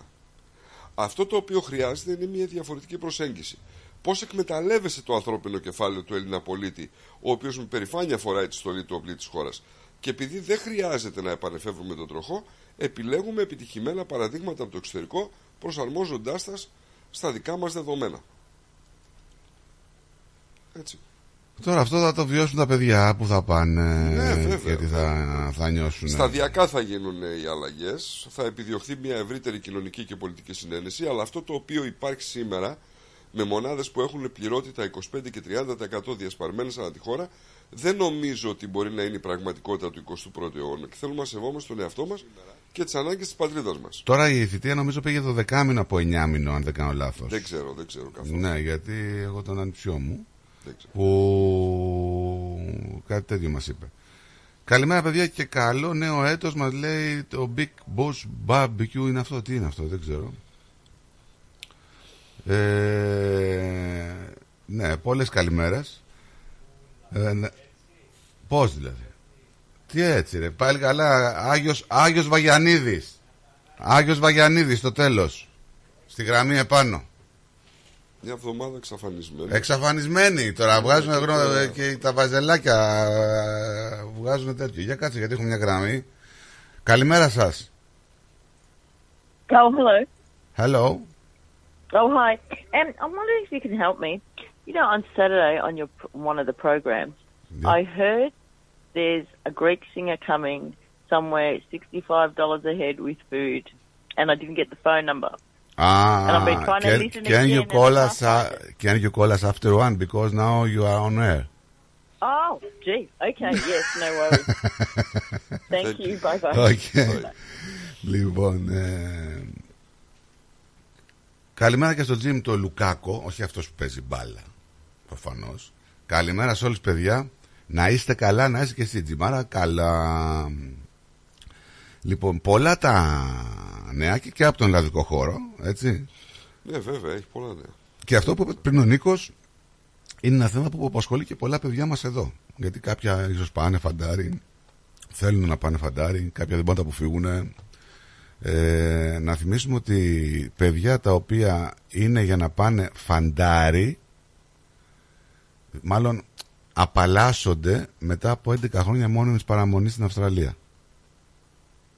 Να το ξέρετε αυτό. 11 χρόνια χρειάζονται να βεβαιωθούν ότι βρίσκεται το παιδί στην Αυστραλία. Φαίνεται από την είσοδο και την έξοδο των συνόρων αυτό. Ένα χαρτί μπορείτε να πάρετε, να το πάτε στο δικηγόρο, να, πά- να σας κάνει και τη σφραγίδα της Χάγης, να το πάτε στο ελληνικό προξενείο, μεταφρασμένο και να δοθεί υπηρεσιακά στην στρατολογία. Έτσι απαλλάσσεται ένα παιδί από φαντάρος. Δεν ξέρω, κοίταξε, τώρα ε, θα μιλήσω λίγο εγωιστικά. Για μένα θεωρώ ότι εκτός το ότι είναι ιδιαίτερη τιμή το να υπηρετείς την πατρίδα σου Και εγώ το μαζί χρονικό σου είμαι. περιθώριο που δίνει, όλα τα άλλα είναι επεκφυγές. Έτσι. Εντάξει, τώρα ένα παιδί όμως το οποίο και, είναι για- να και σου πω είμαι κάτι. ένας από τους ανθρώπους και είμαι ένας από τους ανθρώπους που λένε και πάντα πιστεύαν αυτό το πράγμα ότι σταματάει έναν νέο από τα πιο δημιουργικά χρόνια της ζωής του. ενδεχομένως ένα άλλο μοντέλο, ένα άλλο πρότυπο να ήταν πολύ προτιμότερο. Ε, κάπως να το αλλάζανε. Ε, να σου πω κάτι, εγώ συμφωνώ σε αυτό που λες, αλλά μην ξεχνάς ότι υπάρχουν παιδιά εδώ που έχουν γεννηθεί εδώ, υπάρχουν παιδιά τα οποία έχουν έρθει πολύ μικρά εδώ και λίγο ξέρεις τώρα τους φαίνεται να πάνε φαντάρια δεν είναι και λίγο για αυτά. Λοιπόν, κάποιο. Όχι, ξέρεις γιατί στράτο; Όχι γιατί όταν ήμουνα εγώ φαντάρος είχαμε πάρα πολλά παιδιά Που- από, που ερχόντουσαν Αμερική, από εξωτερικό. από Γερμανία, από Και τώρα οπουδήποτε. υπάρχουν, και τώρα υπάρχουν. Ναι, είχαμε πάρα πολλά παιδιά. Ε, Έχω εγώ τον κολλητό φίλο του γιού μου που έφυγε και πήγε φαντάρος. δεν καταλαβαίνω γιατί δηλαδή να μην το έχουμε είναι μια υποχρέωση. Θα μου πεις είναι δεύτερης, τρίτης γενιάς ή οτιδήποτε. Και πρόσεξε να δεις τώρα για να μην υπάρξει εδώ. Τα 11 χρόνια που είπα παλάσετε, ουσιαστικά παίρνει αυτόματε αναβολές μέχρι τα 35 που απαλλάσσεται ολοκληρωτικά. Γιατί αν θέλει κάποιος να πάει να ε, μετακατασταθεί στην Ελλάδα μέχρι τα 35 του και δεν έχει πάει φαντάρος, είναι υποχρεωμένος να πάει. Άμα πάει για μόνιμη παραμονή. Λοιπόν, κάποιοι από τους Έλληνες τραγουδιστές που είναι διάσημοι είναι θεόφαλτσοι και για γέλια. Ναι, εντάξει. Εγώ προηγουμένως έβαλες ένα τραγούδι του Μαζονάκη, Ναι. ο οποίος ρε φίλε, εντάξει δεν μ' άρεσε καθόλου αυτό που έκανε. Πιτιά απ' όλα, γιατί κάνει πολλά. Τι που τραγουδούσε, σταμάτησε και πήγε στη γωνία να μην κατούρουσε. Δεν κατουρούσε, έκανε το κατουρούσε. Ό,τι και αν έκανε. Ο, μόνο αυτό έχεις δει. Πού να δεις και τα άλλα που κάνει. Ρε φίλε, εντάξει, δεν, είναι- Κάτι έχει πάθει ο άνθρωπος αυτό. Εντάξει. δεν ξέρω τι έχει πάθει, αν το έχει κάψει, δεν ξέρω, ή το έχουν κάψει. Λοιπόν, ιδιαίτερη συζήτηση έχουν προκαλέσει, να σου πω, τις τελευταίες μέρες οι δηλώσεις του Γιώργου Νταλάρα. Συγκεκριμένα, να σου πω, ο σπουδαίος μουσικός αναφέρθηκε σε νέους καλλιτέχνες και συνέκρινε τον Αντώνη Ρέμο με τον Γρηγόρη Πιφικότσι, ενώ καυτερίασε την απόφαση του Κωνσταντίνου Αργυρού να συμμετέσχει σε διαφήμιση ε, ταχυφαγείου με μπέργκερ. Αρχικά δήλωσε ε, ο Νταλαράς φυσικά δεν είχα υπόψη μου ότι λέγοντας ή κάνοντας κάποια σχόλια όταν τα είπα αυτά και μάλιστα όχι τώρα περιστασιακά σχολιάζουν το περιβάλλον μας γύρω από το τραγούδι. Όλη μου η ζωή είναι μια αγωνία για το τι ακριβώς σημαίνει τραγουδιστής και τι τραγούδι στη χώρα μας. Για μένα, καλός τραγουδιστής είναι πρώτα απ' όλα αυτός που έχει καλή φωνή. Καλή φωνή σίγουρα έχουν ο Ρέμος, ο Βέρντης, ο Οικονομόπουλος, ο Αργυρός. Αυτούς τους ανθρώπους τους εκτιμώ και τους ξεχωρίζω. Άλλο πράγμα είναι να τραγουδάς και να έχεις καλή φωνή και άλλο να τραγουδάς αξιόλογα τραγούδια. Πολύ σωστή αυτή η παρατήρηση, τη λέμε πάρα πολλές φορές και εμείς από εδώ. Δηλαδή, είναι δια- δύο διαφορετικά πράγματα. Υπάρχουν πολύ καλοί φωνή τραγουδιστές που δεν τραγουδούν αξιόλογα τραγούδια και βέβαια αυτό είναι επιλογή τους, λέει. Φυσικά κανείς δεν θα αφήσει το στίγμα του Πυθικότσι ούτε του Κατατζίδη, αλλά ούτε και των υπόλοιπων θρύλων των προηγούμενων εποχών. Και συνέχισε. Δεν θα σχολιάσω τι λέει ο καθένας. Παραδείγματο χάρη ο Γρηγόνη Αναούτογλου. Ο καθένας κάνει αξιολογικές κρίσεις και κρίνεται είτε είναι ραδιοφωνικός παραγωγός, είτε τηλεοπτική περσόνα, είτε είναι δημοσιογράφος αναλυτής, οτιδήποτε. Εγώ κρίνομαι για αυτό που είμαι και τι κάνω. Όπως ήδη γνωρίζετε, έχω βάλει πολύ ψηλά την τέχνη του τραγουδιού και της μουσικής. Κυρίως και ο πύχης μου πολύ ψηλά. Δεν πρόκειται να τον κατεβάσω. Ο καθένας μπορεί να κάνει ό,τι θέλει ανάλογα με τη ζωή και έχει επιλέξει να, που έχει επιλέξει να κάνει. Λέει ο Ντάλα και λέει και άλλα πράγματα. Και Να σου πω κάτι. η- Έχει αφήσει το στίγμα του Ντάλλα. Τεράστιος, τεράστιος ο Κασατζίδη, τεράστιος ο Μπιθικότση, τεράστιοι όλοι όσοι περάσαν από τη μουσική σκηνή. Να μην αναφερόμαστε σε έναν έναν. Όπως θα αφήσει το στίγμα του και ο Ρέμος και ο Οικονομόπουλος και όλοι. Μικρό ή μεγάλο το στίγμα το κρίνει η ιστορία και η διαχρονικότητά τους. Ναι, ρε Άποψή παιδί μου. του, δεκτή, Λέει- σεβαστή, ειδικά από αυτόν τον άνθρωπο. Λέει κάποιοι από τους Έλληνες τραγουδιστέ που είναι πάρα πολύ διάσημοι και έχουν κάνει μεγάλες καριέρες είναι θεόφαλτσοι και είναι και για γέλια, και για γέλια οι φωνές τους. Ε, αυτό συνέβαινε και στα προηγούμενα χρόνια, έτσι. Τα πιο παλιά χρόνια. Με μεγαθύρια που έχουν κάνει καριέρες.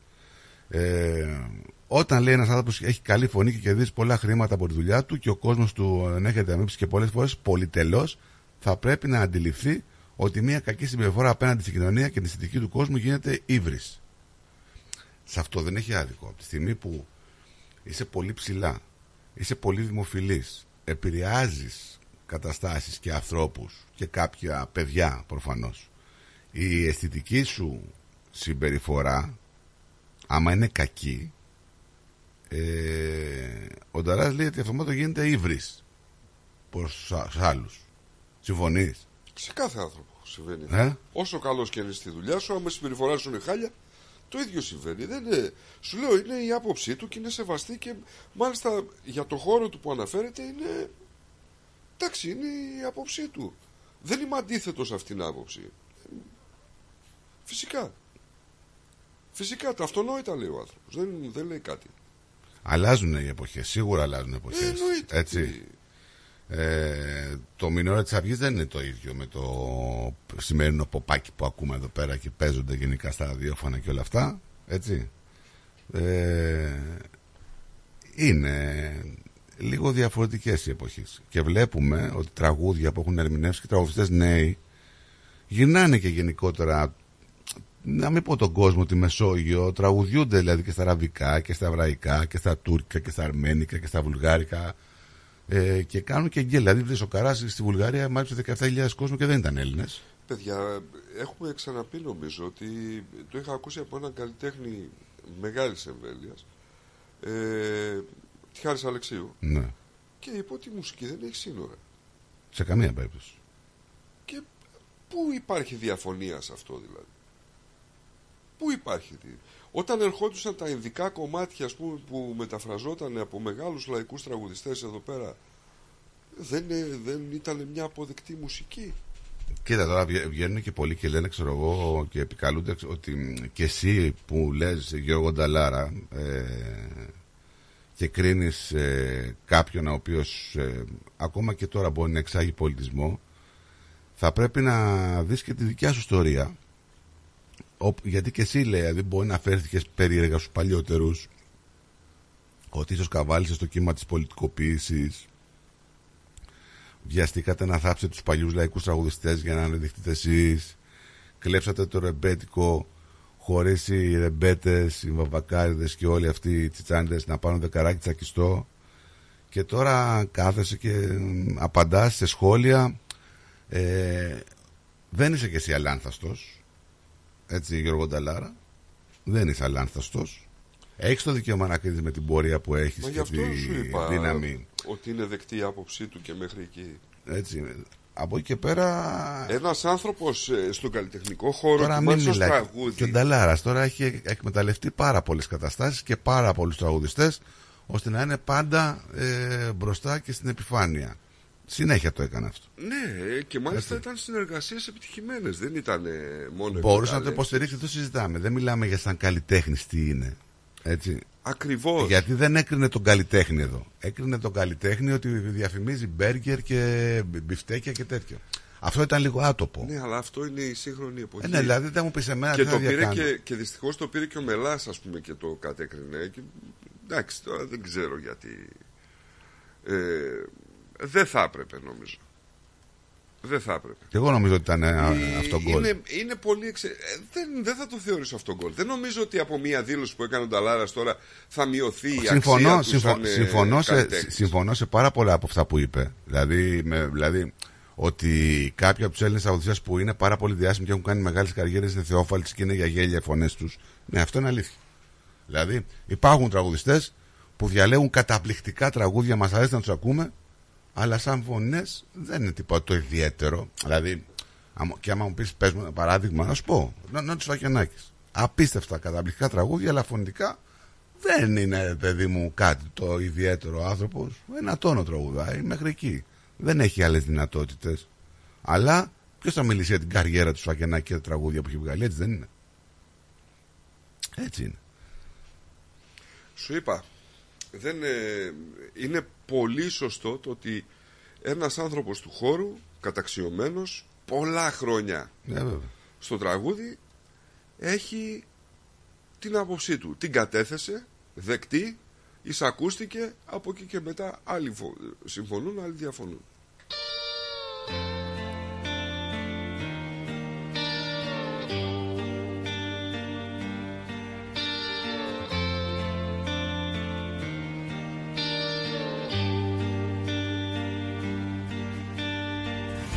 Τόσα χρόνια σκουριάζω σε αυτό το λιμάνι. Σαν καράβι με ρήγμα που μπάζει νερά. Μια αγάπη, μια πόρνη που με έχει ξεκάνει Με κοιτάζει και λέει ποιος έχει σειρά Σάββατο βράδυ η ώρα τρεις. Κύμα στο κύμα θα με βρεις. Να μου χαράζουν το κορμί. Χίλια μαχαιριά Σάββατο βράδυ η ώρα τρεις. Κύμα στο κύμα θα με βρεις. Να ψάχνω αγάπη και στον γη Σε ξένα χέρια φωνή μου ματώνω σε τρίπια ηχεία. Μια μικρή πεταλούδα ζητάει φωτιά. Δεν της δίνει κανείς τώρα πια σημασία. Τα φτερά της ανοίγει και φεύγει μακριά Σάββατο βράδυ η ώρα τρεις Κύμα στο κύμα θα με βρεις. Να μου χαράζουν το κορμί. Χίλια μαχαιριά Σάββατο βράδυ η ώρα τρεις Κύμα στο κύμα θα με βρεις. Να ψάχνω αγάπη και στον γη. Σε ξένα χέρια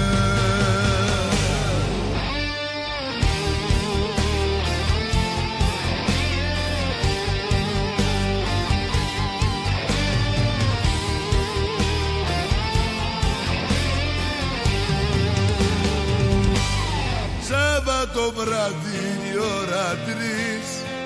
Κύμα στο κύμα θα με βρεις Να μου χαράζουν το κορμί. Χίλια μαχαιριά.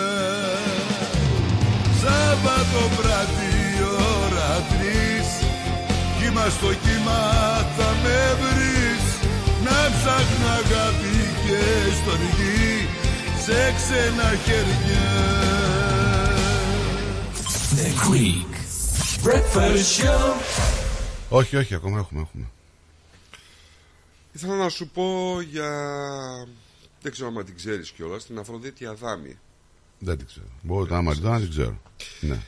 Είναι μια κοπέλα η οποία μ, έχει αποφυτίσει από την ιατρική σχολή πατρών. Ναι. Για να δεις τι είναι το σύστημα, ρε φίλε. Ε, δούλευε σαν παιδίατρος ειδικευόμενη στο κρατικό της Νίκαιας. Ναι. Ειδικευόμενη παιδίατρος, γιατρός ήταν, είχε κάνει. Ε, παντρεύτηκε έναν άντρα, έκανε μαζί του δύο παιδιά. Αργότερα μετά από τρία χρόνια η... χώρισε με τον άντρα αυτόν. Ε, πριν και ενώ σπούδαζε και για να σπουδάσει έκανε κάποιες ταινίες με το Σειρηνάκη.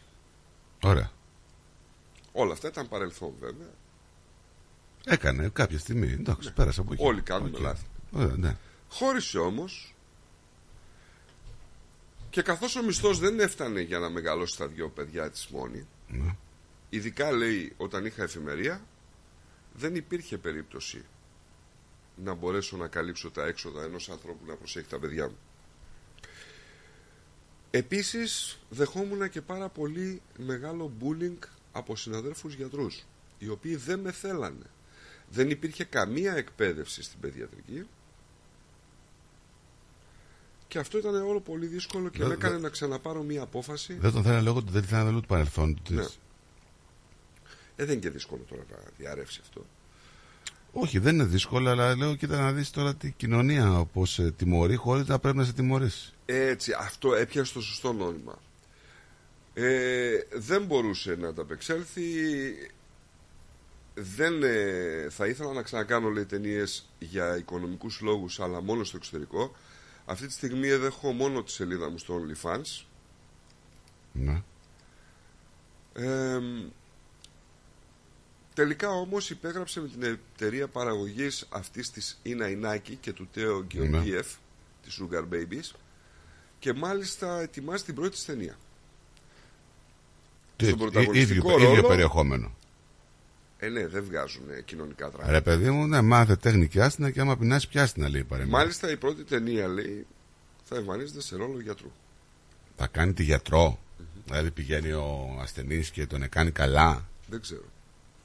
Ε, δεν θέλει και μεγάλη σκέψη στο σενάριο. Ρε Νίκο. Δεν ξέρω, ρε φίλε. Δηλαδή θα πηγαίνει ο γιατρός, θα πηγαίνει. Θα, θα πηγαίνει. Τώρα θα είναι γιατρός. Ναι. Άμα πήγαινε στο γιατρό, θα της έκανε ο γιατρός. Αυτή τι θα κάνει; Α, το σκέψω να μου το, να μου το πεις μετά το δελτίο ειδήσεων. Δεν ξέρω τώρα. Τι να σου πω.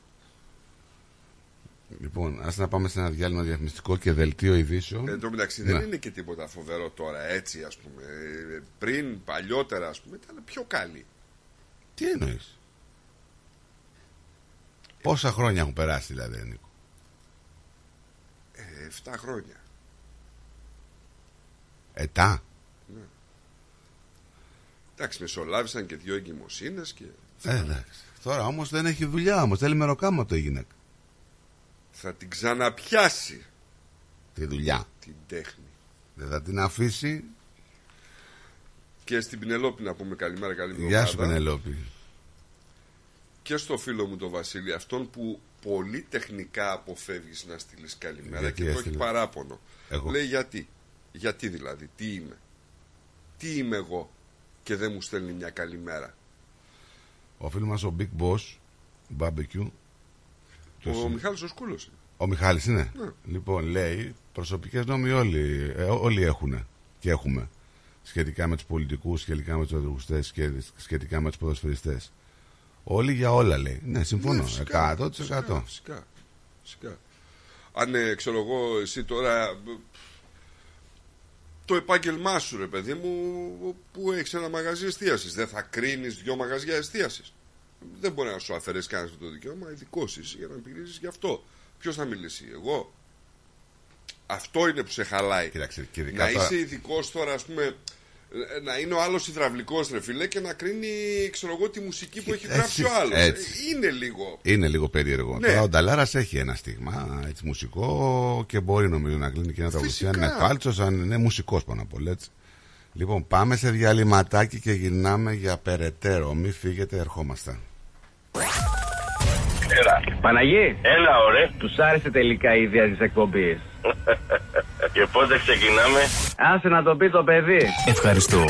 Ένα νέο δίδυμο έρχεται στη μεγαλύτερη ραδιοφωνική παρέα της Μελβορνής. Παναγής Διακρούσης και Ηλίας Φαρογιάννης πιάνουν τα μικρόφωνα, ξεκοκαλίζουν την επικαιρότητα με το δικό του στυλ και σας περιμένουν για όμορφα απογεύματα Τετάρτης στο Ρυθμός Radio. Κάτσε καλά.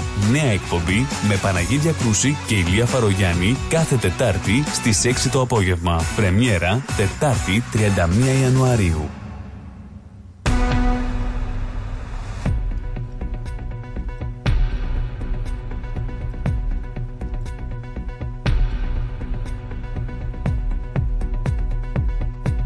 Καλησπέρα σας και καλή εβδομάδα. Είναι τα νέα στις 12 στο ρυθμό με το Στράτο Αταλίδη.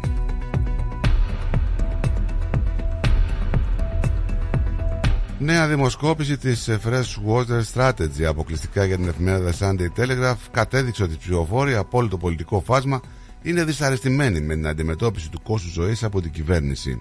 Ένα ποσοστό 81% απάντησε ότι οι εργατικοί δεν έχουν κάνει αρκετά για την ακρίβεια. Στο ποσοστό αυτό συμπεριλαμβάνεται ένα 64% υποστηριχτών των εργατικών 9 στους 10 ψηφοφόρους του συνασπισμού και 86% των πρασίνων. Ενώ ένα 68% εκτιμά ότι δεν θα γίνουν αρκετά στο μέτωπο αυτό ούτε τους επόμενους 6 μήνες. Η συντριπτική πλειοψηφία αφισβητεί την προεκλογική υπόσχεση του Εργατικού Κόμματος για ανακούφιση από τις τιμές ενέργειας, περίπου 275 δολάρια ετησίως, αλλά ένα 50% πιστεύει επίσης ότι οι λογαριασμοί πρόκειται να φουσκώσουν ακόμα περισσότερο.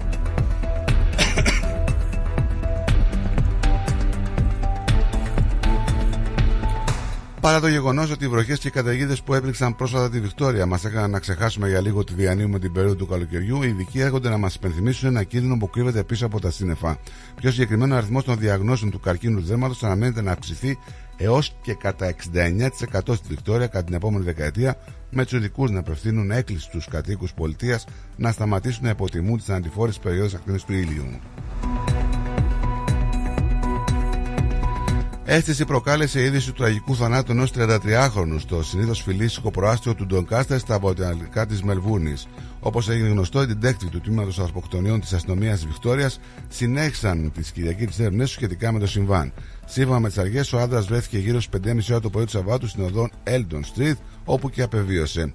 Ο επιθεωρητής Καρλ Χόνερ δήλωσε ότι οι συνθήκες του θανάτου του δεν ερευνούνται ακόμα. Η αστυνομία πιστεύει ότι ο 33χρονο ήταν θέμα διάρρηξης που φαίνεται πως είχε τραγική κατάληξη. Είναι κατανοητό ότι ο άντρας αυτός είναι θέμα διαρρήξεως στην οδό Σάντι Street στον Don Κάστερ πριν εντοπιστεί στο δρόμο. Να πάμε στην Ελλάδα με αναφορά στο νομοσχέδιο για τα αμόφυλα ζευγάρια. Ξεκίνησε την ομιλία του στην Κεντρική Επιτροπή του ΣΥΡΙΖΑ ο Στέφανος Κασελάκης, σημειώνοντας μεταξύ άλλων ότι για μας δεν είναι ζήτημα αρχηγισμού ή πειθαρχίας. Είναι ζήτημα ταυτοτικά, αν όχι αριστερά, ποιος. Υπογράμμισε και σε άλλο σημείο, τόνισε ότι θα είναι με τη δική μας ψήφο που θα περάσει αν έρθει στη Βουλή. Ο Υπουργός Εξωτερικών Γιώργος Κυραπετρίτης αναχωρεί σήμερα για το Αμάν, όπου θα πραγματοποιήσει επίσκεψη εργασίας στο βασίλειο της Ιορδανίας. Στο Υπουργείο Εξωτερικών της Ιορδανίας, ο κ. Κυραπετρίτης θα έχει συνάντηση με τον Ιορδανό ομολογό του, με τις διευρυμένες συνομιλίες των δύο αντιπροσωπιών να ακολουθήσουν κοινές δηλώσεις των δύο υπουργών προς τον τύπο. Οι ένοπλες δυνάμεις πρέπει να περάσουν σε μια νέα εποχή, την οποία ονομάζουμε ένοπλες δυνάμεις του 2030. Τόνισε μεταξύ άλλων σε συνέντευξή του στην καθημερινή Κυριακή ο Υπουργό Εθνικής Άμυνας Νίκος Δένδιας. Όπως είπε για το λόγο αυτό, κατά τις πρόσφατες αλλαγές στην ηγεσία των ενόπλων δυνάμεων, επιλέχθηκε μια προσέγγιση συνολικής αλλαγής των αρχηγών, δηλαδή πέρα του αρχηγικού ΙΕΘΑ και των αρχηγών του Γενικών Επιτελείων.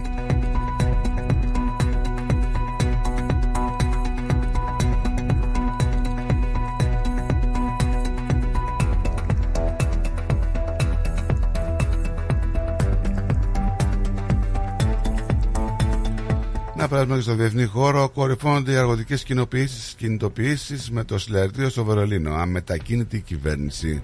Τουλάχιστον 11 νεκροί από εσχηρέ βροχοπτώσεις σε πλημμύρες στη Βραζιλία. Πέντε Παλαιστίνοι σκοτώθηκαν σε επεισόδια με τον Ισραηλινό στρατό στη Δυτική Όχθη. Η Ρωσική Εκκλησία αποπέμπει ιερέα που αρνήθηκε να διαβάσει την προσοχή υπέρ του πολέμου στην Ουκρανία.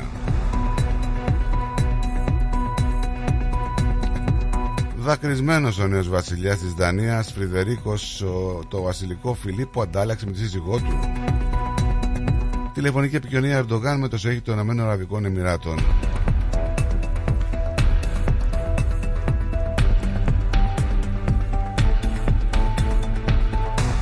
Ο παλέμαχος ομογενής δημοσιογράφος Γιώργος Γαλάνης έφυγε το πρωί της Κυριακής σε ηλικία 79 ετών. Την είδηση επιβεβαίωσε ο καλός του φίλος και συνεργάτης Μιχάλης Προφύρης.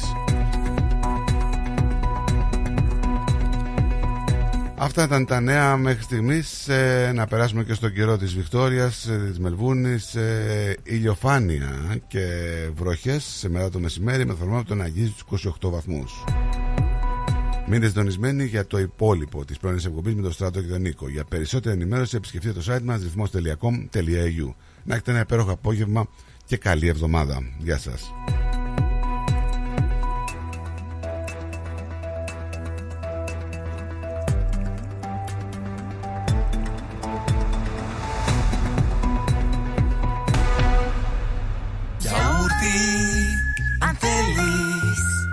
Κρεμόδες και απολαυστικό. Ρόγαν μόνο Είναι τετρεπτικό Έχει γεύση ελληνική Έχει για πάλι υφή. Πόσο γιαούρτι προκάλ Ουζερί ο Τσιτσάνης. Ένα μουσικό αφιέρωμα στον τρικαλινό Έλληνα συνθέτη Βασίλη Τσιτσάνη. Είναι πιασμένη η Κυριακή Σάββατο 10 Φεβρουαρίου στο τρικαλινό σπίτι 314 Huntingdale Road στο Huntingdale. Συμμετέχει πενταμελής ορχήστρα. Βασίλης Παντσχέλας στο μπουζούκι. Γιώργος Τσίτσης στο μπαγλαμά και το τραγούδι.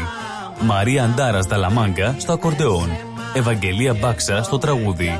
Χρήστος Κίμων στην κιθάρα. Επιμέλεια παρουσίαση Πλάτωνας Δενεζάκης, Ευάγγελος Πλοκαμάκης. Ένα μεγάλο μουσικό αφιέρωμα στο Βασίλη Τσιτσάνη. Μια βραδιά που θα έχει απ' όλα. Αναμνήσεις, τραγούδι, χορό, φαγητό, ποτό. Τιμή εισιτηρίου 65 δολάρια.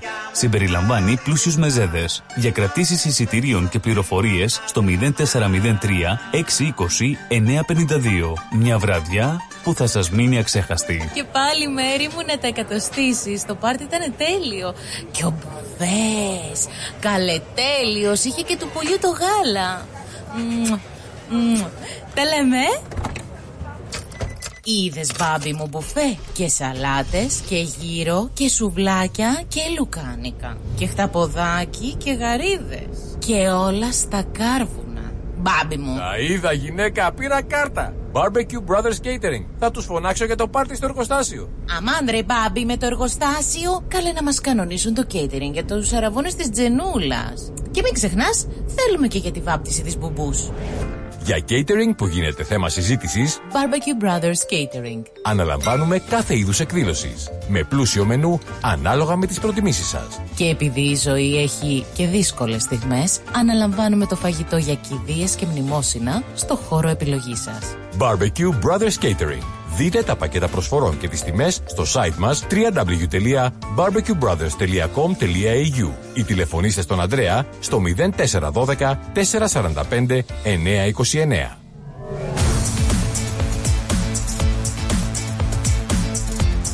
Στη Μελβούνι ακούς ρυθμό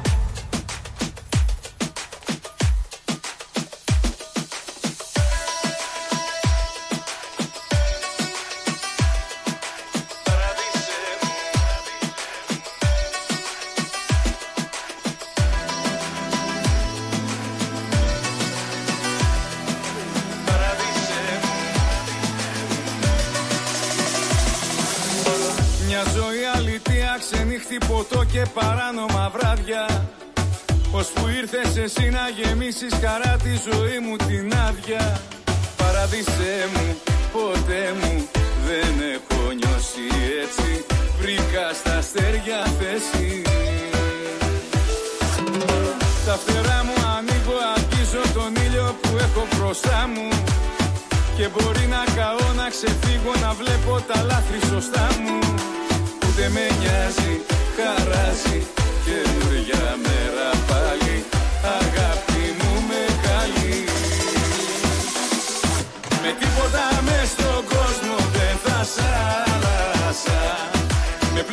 μέχρι σαφιά με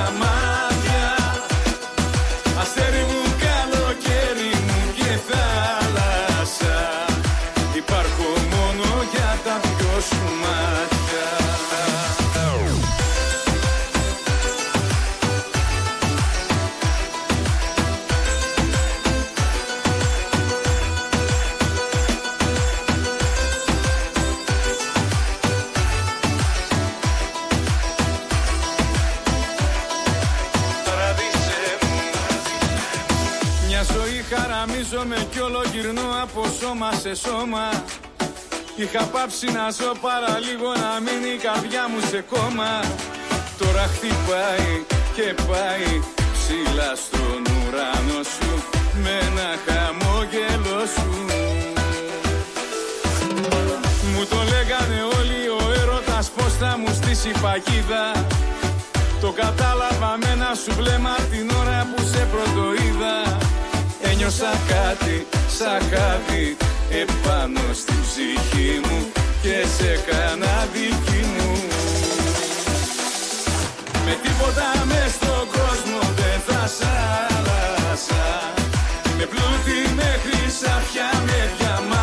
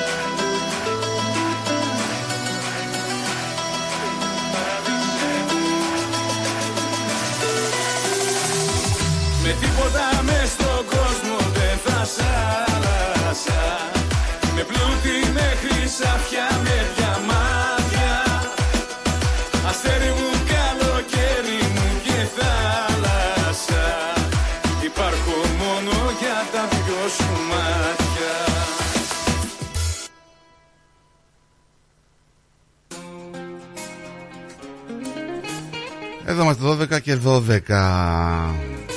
Πάντα αγαπημένοι, ε, εδώ οι φίλοι ακροατές ε, στην συντροφιά του ραδιοφώνου μας. Το μυαλό μου μάλλον κάτι θα έχει Σαπουνιά η λύπη στο Έχω στομάχι δύο ερωτήσεις από σέ- για σένα. Για μένα. Ναι. Ε, Νίκολε, σε παρακαλώ, ρώτα το στράτο γιατί όταν παίζει η ΑΕΚ το βαρ παθαίνει καταράκτη στο φακό. Τι; Νίκο, σε παρακαλώ, Ναι. ρώτα το στράτο γιατί όταν παίζει η ΑΕΚ Ναι. το βαρ παθαίνει καταράκτη στο φακό. Ε, μόνο με την ΑΕΚ παθαίνει καταράχτη, ε. Με τον Ολυμπιακό δεν παθαίνει καταράχτη που παίρνουν πέναλτι χωρίς επαφή. Με τον Παναθηναϊκό δεν παθαίνει καταράχτη με τον Πανετολικό. Με την ΑΕΚ ε, μας φάγανε. πέ- Δηλαδή, μόνο με την ΑΕΚ. Έτσι γίνεται με τις καλές ομάδες. Αυτές που είναι καλύτερες τώρα πρώτα δεν μπορείς να τις κερδίσεις. Κοίταξε, έχεις μια εύνοια λίγο έτσι. Ρε Νίκο, να σου πω κάτι τώρα.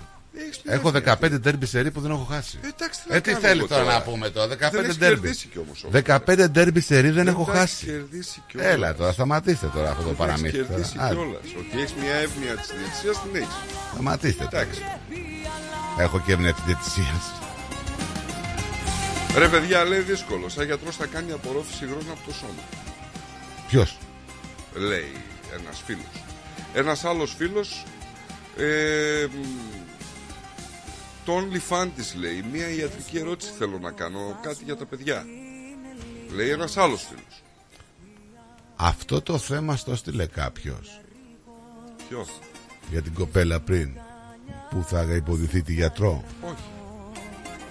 Να έχεις Όχι. Εγώ το είπα. να γελάω Εσύ το στείλε. Πρέπει απ' τη ζωή μου να βγεις Να μην Εσύ το στείλε στον. Ε, ναι, ρε φίλε, να μην του ανοίξω τα μάτια. ξέρω απλά Πρέπει κάθε φορά Πρέπει πρέπει πολλά Πρέπει κάπως να ζήσω κι εγώ Καλημέρα στην Παναγιώτα. Καλό μεσημέρι, στράτο μου και Νίκο μου. Μας λέει. Μου και μου και εμείς. Μας και μου την αγάπη μου και σε εσάς. Αλλιώς Κυρία Γιώτα. το καλά Παναγιώτα. Ωραίο το όνομα γιατί είναι και της αδερφής μου, της γιαγιάς μου Πρέπει απ' τη ζωή μου να και της Παναγίας φυσικά. Έτσι, πρώτα. Να μην παίρνεις τι κάνω να πεις Ή να λέω δεν σε Έχω ξέρω μια δακρύβρεχτη ιστορία τώρα. Ναι. Κάτσε λίγο να την ανοίξω πρώτα. Να ζήσω κι εγώ Κι αν πατήσεις το πόδι σου εδώ Παρά το γεγονός ότι κληρονόμησε μια σημαντική περιουσία από το να ήμουν στο παππού της, η προσωπική περιουσία της Αθηνάς σήμερα φαίνεται να έχει μειωθεί σε μεγάλο ποσοστό και τα χρήματα έκαναν φτερά. Ο Αρίστος θα έκλεγε άμα το άκουγε αυτό. Να σου πω ότι η Αθηνά Ναι. υπολογίζεται ότι κληρονόμησε 2,5 δις δολάρια. Παρακαλώ. Μόνο. Αστείο νούμερο. Ωστόσο, σύμφωνα με πρόσφατες αναφορές, η προσωπική της περιουσία της Αθηνάς Ωνάση έχει μειωθεί δραματικά. Τώρα, Τα τις τα φάγανε; ναι, είναι και η ζωή με τον Αλβάρο. Αυτός πήρε και αυτός πήρε, ε, Ναι, περιουσία. βέβαια, βέβαια, βέβαια. Λοιπόν, από τον παππού της, ο οποίος έφτιαξε την περιουσία του από την αυτιλία, η Αθηνά Ωνάση κληρονόμησε ακίνητα αξίας μισού δισεκατομμύριου δολαρίων. Καταθέσει στις ΗΠΑ περίπου 40 δισεκα- εκατομμύρια δολάρια, καταθέσει στη Λατινική Αμερική 90 εκατομμύρια δολάρια, επενδύσεις εταιριών ύψους 200 εκατομμυρίων, καθώς και άγνωστο ποσό που βρίσκεται σε ελβετικές τράπεζες. Όπως αναφέρεται στην ιστοσελίδα, που παρακολουθεί και καταγράφει τα περιουσιακά στοιχεία και την οικονομική κατάσταση των διασημοτήτων, η περιουσία της Αθηνάς Ωνάσης σήμερα ανέρχεται μόλις σε ένα δισεκατομμύριο. Ε, κα- Μας κάνουν πλάκα τώρα. Ε, Μάλιστα, η εγγονή του μεγιστάνα της ναυτιλίας ένα δισεκατομμύριο. φέρεται να κατέχει λιγότερα από 500 εκατομμύρια δολάρια σε 217 τραπεζικούς λογαριασμούς και μόνο 300 εκατομμύρια δολάρια Σε ακίνητα. πολλές μετοχές και ένα προσδιορίσει το αριθμό ράβδων χρυσού. 800 είναι μόνο αυτά. Μετοχές, ακε- μετοχές μετρητά και ράβδι χρυσού. Όχι. Τι όχι. Απροσδιόριστος είναι ο αριθμός ράβδων χρυσού. δεν Συγγ- ξέρω. Συγγνώμη. 500.000 τα μετρητά. 500 εκατομμύρια. 300 σε πολλές μετοχές δε- και ένα επιπλέον ποσό σε 217 τροπεζικούς λογαριασμούς 300 εκατομμύρια 300 εκατομμύρια κας. και 500. 800. Ναι. Πολλές μετοχές και έναν απροσδιόριστο αριθμό ράβδων. Κάτσε, φίλε. Συγγνώμη λίγο. Κάτσε. Τώρα με αυτά που μας έχει πει έχουν περάσει το 1 δισεκατομμύριο. Αυτά είναι ένα δισεκατομμύριο. Ακίνητα δεν έχει. Η μητέρα της Αθηνάς, η Χριστίνα, κληρονόμησε το 55% της περιουσίας του Ωνάση και το υπόλοιπο 45% της περιουσίας μείον τη μερίδα της Τζάκη Κέννεντι των 26 εκατομμυρίων Ναι. η οποία κληροδοτήθηκε στο Ίδρυμα Αλέξανδρος Ωνάσης, το οποίο ιδρύθηκε προς τιμήν, Δηλαδή το 45% της περιουσίας είναι του Ιδρύματος; ναι, Δεν είναι της άλλη. ευτυχώς, Θα το τρώγε δηλαδή. Οχο. άνετα. Η μοναδική περίπτωση Ε, δεν, μια το, δεν το κάνω εγώ. γυναίκα να σε κάνει εκατομμυριούχο είναι να είσαι δισεκατομμυριούχος. Του ρου ρου ρου ρου ρου ρου ρου ρου. Η μοναδική περίπτωση μια γυναίκα να σε κάνει εκατομμυριούχο είναι να είσαι δισεκατομμυριούχος. Σωστό. σωστό δεν είναι αυτό που λέει. Πολύ σωστό. Αυτό πρέπει να τα βάλουμε στα οικονομικά. Στα γνωμικά πρέπει να το βάλουμε αυτό. Δεδομένο... Είδες όμως τώρα εδώ. Αυτό είναι πολύ σημαντικό. Θα το υιοθετήσουμε. Ναι, αλλά εδώ όμως ισχύει το αντίθετο. Όχι. Η μοναδική περίπτωση λέει μια γυναίκα να σε κάνει εκατομμυρίουχο να σε, να είσαι δισεκατομμυρίουχος. Δηλαδή θα, Ναι. σε, θα σε ξεπαστρέψει. Ναι ρε φίλε, αλλά εδώ πέρα αυτό ισχύει για την Αθηνά τώρα που την κατέστρεψε ο... ο Τιερή. Δεδομένου ότι η Χριστίνα δεν εμπιστευόταν πλήρως τον Τιερή Ρουσέλ, η οικογένεια κανόνισε να ελέγχεται η περιουσία του Ωνάση από ένα διοικητικό συμβούλιο έως ότου η Αθηνά συμπληρώσει την νόμιμη ηλικία.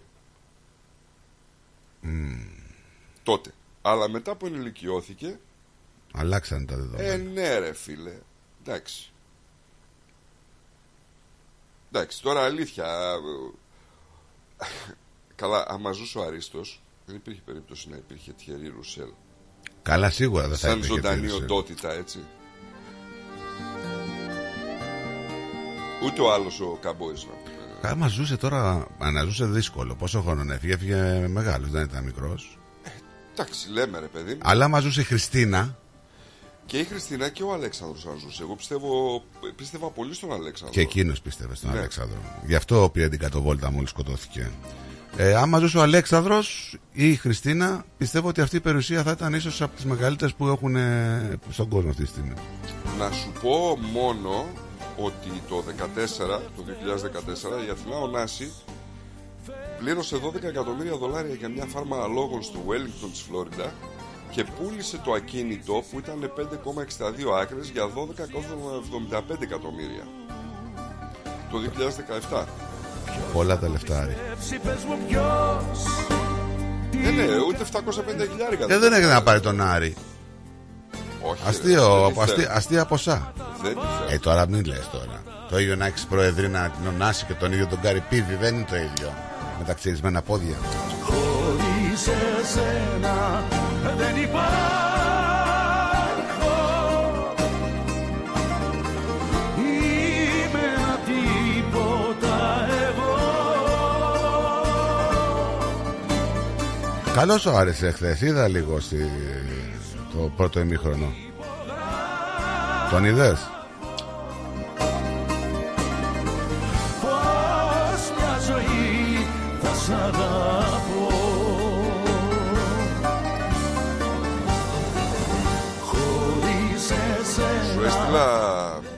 Αυτό που σου έλεγα για τον ε, Λιούις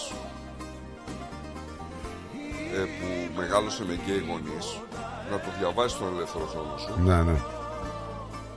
δεν είναι πολύ μεγάλο απλά επειδή είναι τυπωμένο σου φαίνεται μεγάλο αλλά είναι πολύ δυνατό και μάλλον είναι γροθιά στο στομάχι ξέρεις κάποιον που ρωτάνε ακόμη και μεταξύ μας που λέμε πολλές φορές ας πούμε ότι Γιατί, πώς θα σκεφτόντουσαν τα παιδιά; Λέει ακριβώς πώς θα σκεφτόντουσαν τα παιδιά. Γιατί το ζεις έτσι.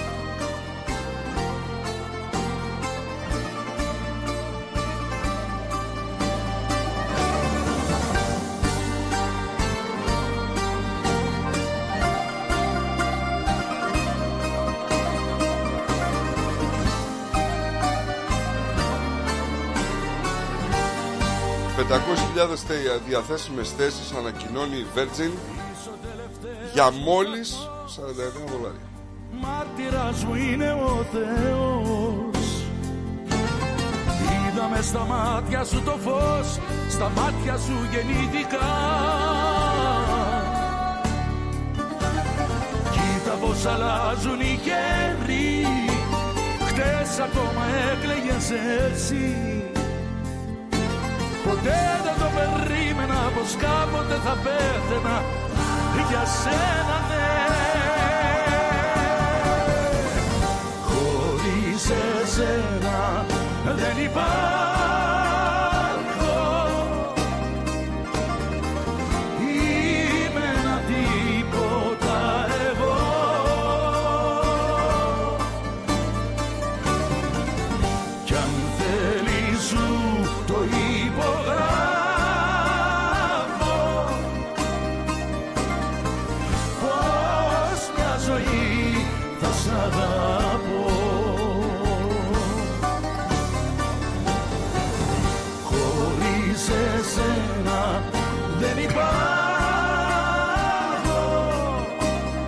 τι ρε, τι αλλάζει, και οι δυο σε βρίσκουν τα πόδια. Τίποτα εγώ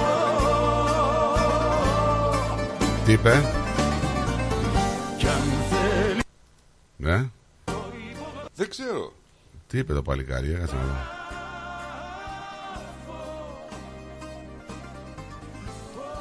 Και τι ρε, τι αλλάζει, και οι δυο Περίμενα να το πάρω σε στα βρίσκουν τα κανονικά. πόδια. Τουρουρουρουρουρου. Και τι ρε, τι αλλάζει, και οι δυο σε βρίσκουν τα πόδια. Τουρουρουρουρουρου. Και την Αθηνά λέει ότι συνειρίζει και η Αθηνά, όχι μόνο ο Κάρι. Δεν γέλασε με αυτό, δηλαδή. Δεν γέλασα, αλλά θα γελάσω την επόμενη αγωνιστική. Τι, Τι, τι; την Ρίγε επόμενη ψωμί. αγωνιστική θα γελάσεις γιατί, τι είναι την επόμενη αγωνιστική; Να το δεις. Τι είναι την επόμενη Ποιος παίζει την επόμενη αγωνιστική; Άρης Γαύρος. Θα κερδίσετε; Ποιον ρε. Ποιον ρε. Ε; Εδώ μου κερδίσατε τον Αυτό Μπάουκ. που έκανε καθυστερή στην Καλυθέα. Άμα εδώ κερδίσατε τον Μπάουκ. Σκοράρει, έχει σκοράρει με 15 παίχτες. Δεν σκιάζει, δεν έχουν σκοράρει με 15 παίχτες, μα ο Πάουκ έχει σκοράρει. Ο, Έλα τώρα, σε παρακαλώ. ο Νικόλας, όλο. Πού είναι ο Νικόλας; Ποιον Ολυμπιακό τώρα; Υπάρχει. Δεν έχει, δεν έχει. Τα πάρει το Ρέτζο μετά και αυτό τώρα δεν έχει. Εντάξει. Ε, υπάρχουν έτσι είναι οι ομάδε. Έχουν τα up και στα down. Ναι. Τώρα είναι στα down. Να κάνουμε τώρα. Σόνι και ντε. Ζω για τις ανακοινώσεις του... Του κουγιά. Ναι. Ε, τουλάχιστον ε, Άμα χάσουν, έχει κάποιο ενδιαφέρον να τον βλέπει τον Ολυμπιακό τώρα με τον κουγιά. Έλα, το πειράζω, σταμάτα. Έτσι είναι, παιδιά αυτά. Κάποτε έβγαινε ο, ο Σάβα Αδωρίδη, τι, τι έλεγε, θυμάσαι; Να κάνουν ομάδα να κερδίζουν και τους διαιτητές. Έτσι έλεγε. Ρε, έχει καιρός γυρίσματα. Έχει καιρός γυρίσματα. Μα τώρα τι να πούμε. Αυτή είναι η αλήθεια. Εντάξει. Ό,τι λες τα λούζεσαι λέει μετά. Κοίταξε, είναι σε μια παρακμή. Έτσι. Παρατημένη θα λέγα εγώ είναι. Ναι, μα, μα τους το λέγαμε από την πρώτη ώρα, ρε φίλε. Ρίο, Ο άλλος Άβε. αγοράζει, ναι, αγοράζει ομάδες δηλαδή και δεν είναι...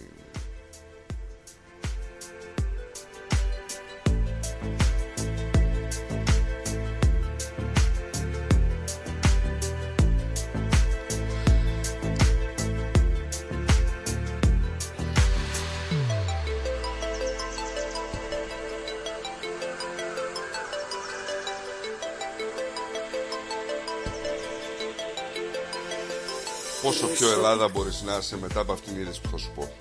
Δεν έχω αισθήματα για σένα φιλικά Μονάχα βήματα θυγμένα ερωτικά Υπήρχε στην ΚΟ μία λακκούβα.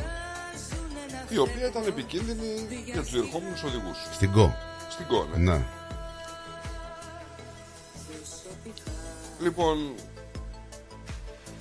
κλήθηκαν οι αστυνομικοί της τροχιάς, ενημέρωσαν ε, τις αρμόδιες αρχές για την ύπαρξη της λακκούβας και την επικινδυνότητα που συνιστά αυτή για τους διερχόμενους οδηγούς. Το θέμα είναι ότι παρέμενε η λακκούβα ανοιχτή τουλάχιστον μία εβδομάδα. Βλέποντας την αδιαφορία των αρμόδιων και επειδή τον, τους καλούσαν συνέχεια, τι κάνανε οι άνθρωποι, πήραν ένα σακί τσιμέντο, πήραν και τριάλφα, κλείσαν την τρύπα. Ναι. Τους του- έχουν διώξει; Έχει διαταχθεί ένορκη διοικητική εξέταση Ποιος έκλεισε την τρύπα; από τον Περιφερειάρχη Νοτιού Αιγαίου, τον κύριο Γιώργο Χατζημάρκο, Γιατί, καλέ; κατηγορώντας τους για αυτοδικία. Για την τρύπα. Αυτοδικία επειδή κλείσαν την τρύπα για να μην σκοτωθεί κόσμος. Πολύ μπροστά. Ε, σου έχω πει ότι. Πολύ μπροστά. Σου έχω πει τι έχω πάθει εγώ μπροστά στα, στο μαγαζί με τους υδραυλικούς και τους ηλεκτρολόγους που είχα, έτσι. Είχα τρεις πλάκες πεζοδρομίου. Ναι. Οι οποίοι οι δύο είχαν σπάσει. Α, ναι, κάτι μου έχεις πει. Σπάσανε και κάθε φορά που έβρεχε, ας πούμε, όταν ε, μάζευε νερά, πατούσες και επειδή παίζανε, πετούσε νερά. Έμπαινε ο άλλος μέσα στο μαγαζί να μου στα γραφεία εκεί, γινόταν χαμός. Έκανα αέριο και είχα πλάκες αγορασμένες που μπορούσα να τις αντικαταστήσω. Είχα και τεχνικούς. Τις αντικατέστησες. Τους στέλνω μια μέρα εκεί πέρα, τους λέω: Παιδιά, πηγαίνετε και αντικαταστήστε τις πλάκες. Σκάβουν οι άνθρωποι, επειδή ήταν ξέρεις, οι πλάκες πεζοδρομίου που έχουμε στην Ελλάδα, πολλές φορές βγαίνουν διαφορετικό χρώμα. Ναι. Και βλέπουν τα παιδιά ότι οι τρεις ήταν άσπρες και οι άλλες ήταν πιο γκρι. Ναι. Και πήρανε όλη, όλο το μήκος του μαγαζιού. Το φτιάξανε για να είναι σε ένα ομοιόμορφο. Ναι, ήταν όλο και όλο δηλαδή. Ήταν 40 πλάκες. Σου λένε με ποιο δικαίωμα εσύ άλλαξες όλη την πρόσωπη του πεζοδρομίου; Έφαγα μήνυση από το Δήμο. ναι. Εντάξει. Κάτι παρόμοιο με Τη αυτό που μας- γλίτωσα γιατί τους είπα ότι απλά είχε βλάβει το αέριο και έπρεπε να τα ανοίξω και το αποκατέστησα. Αλλά τρως μήνυση κανονικά, δεν Ναι, μπορείς ναι, να ναι. κάνεις τίποτα. Εγώ τρελαίνομαι Το παραμύθι σου γεννάμε Και να φαίνομαι. Προσωπικά Δεν έχω αίσθηση. Αυτό που ζούμε είναι αλήθεια. Η παρέστηση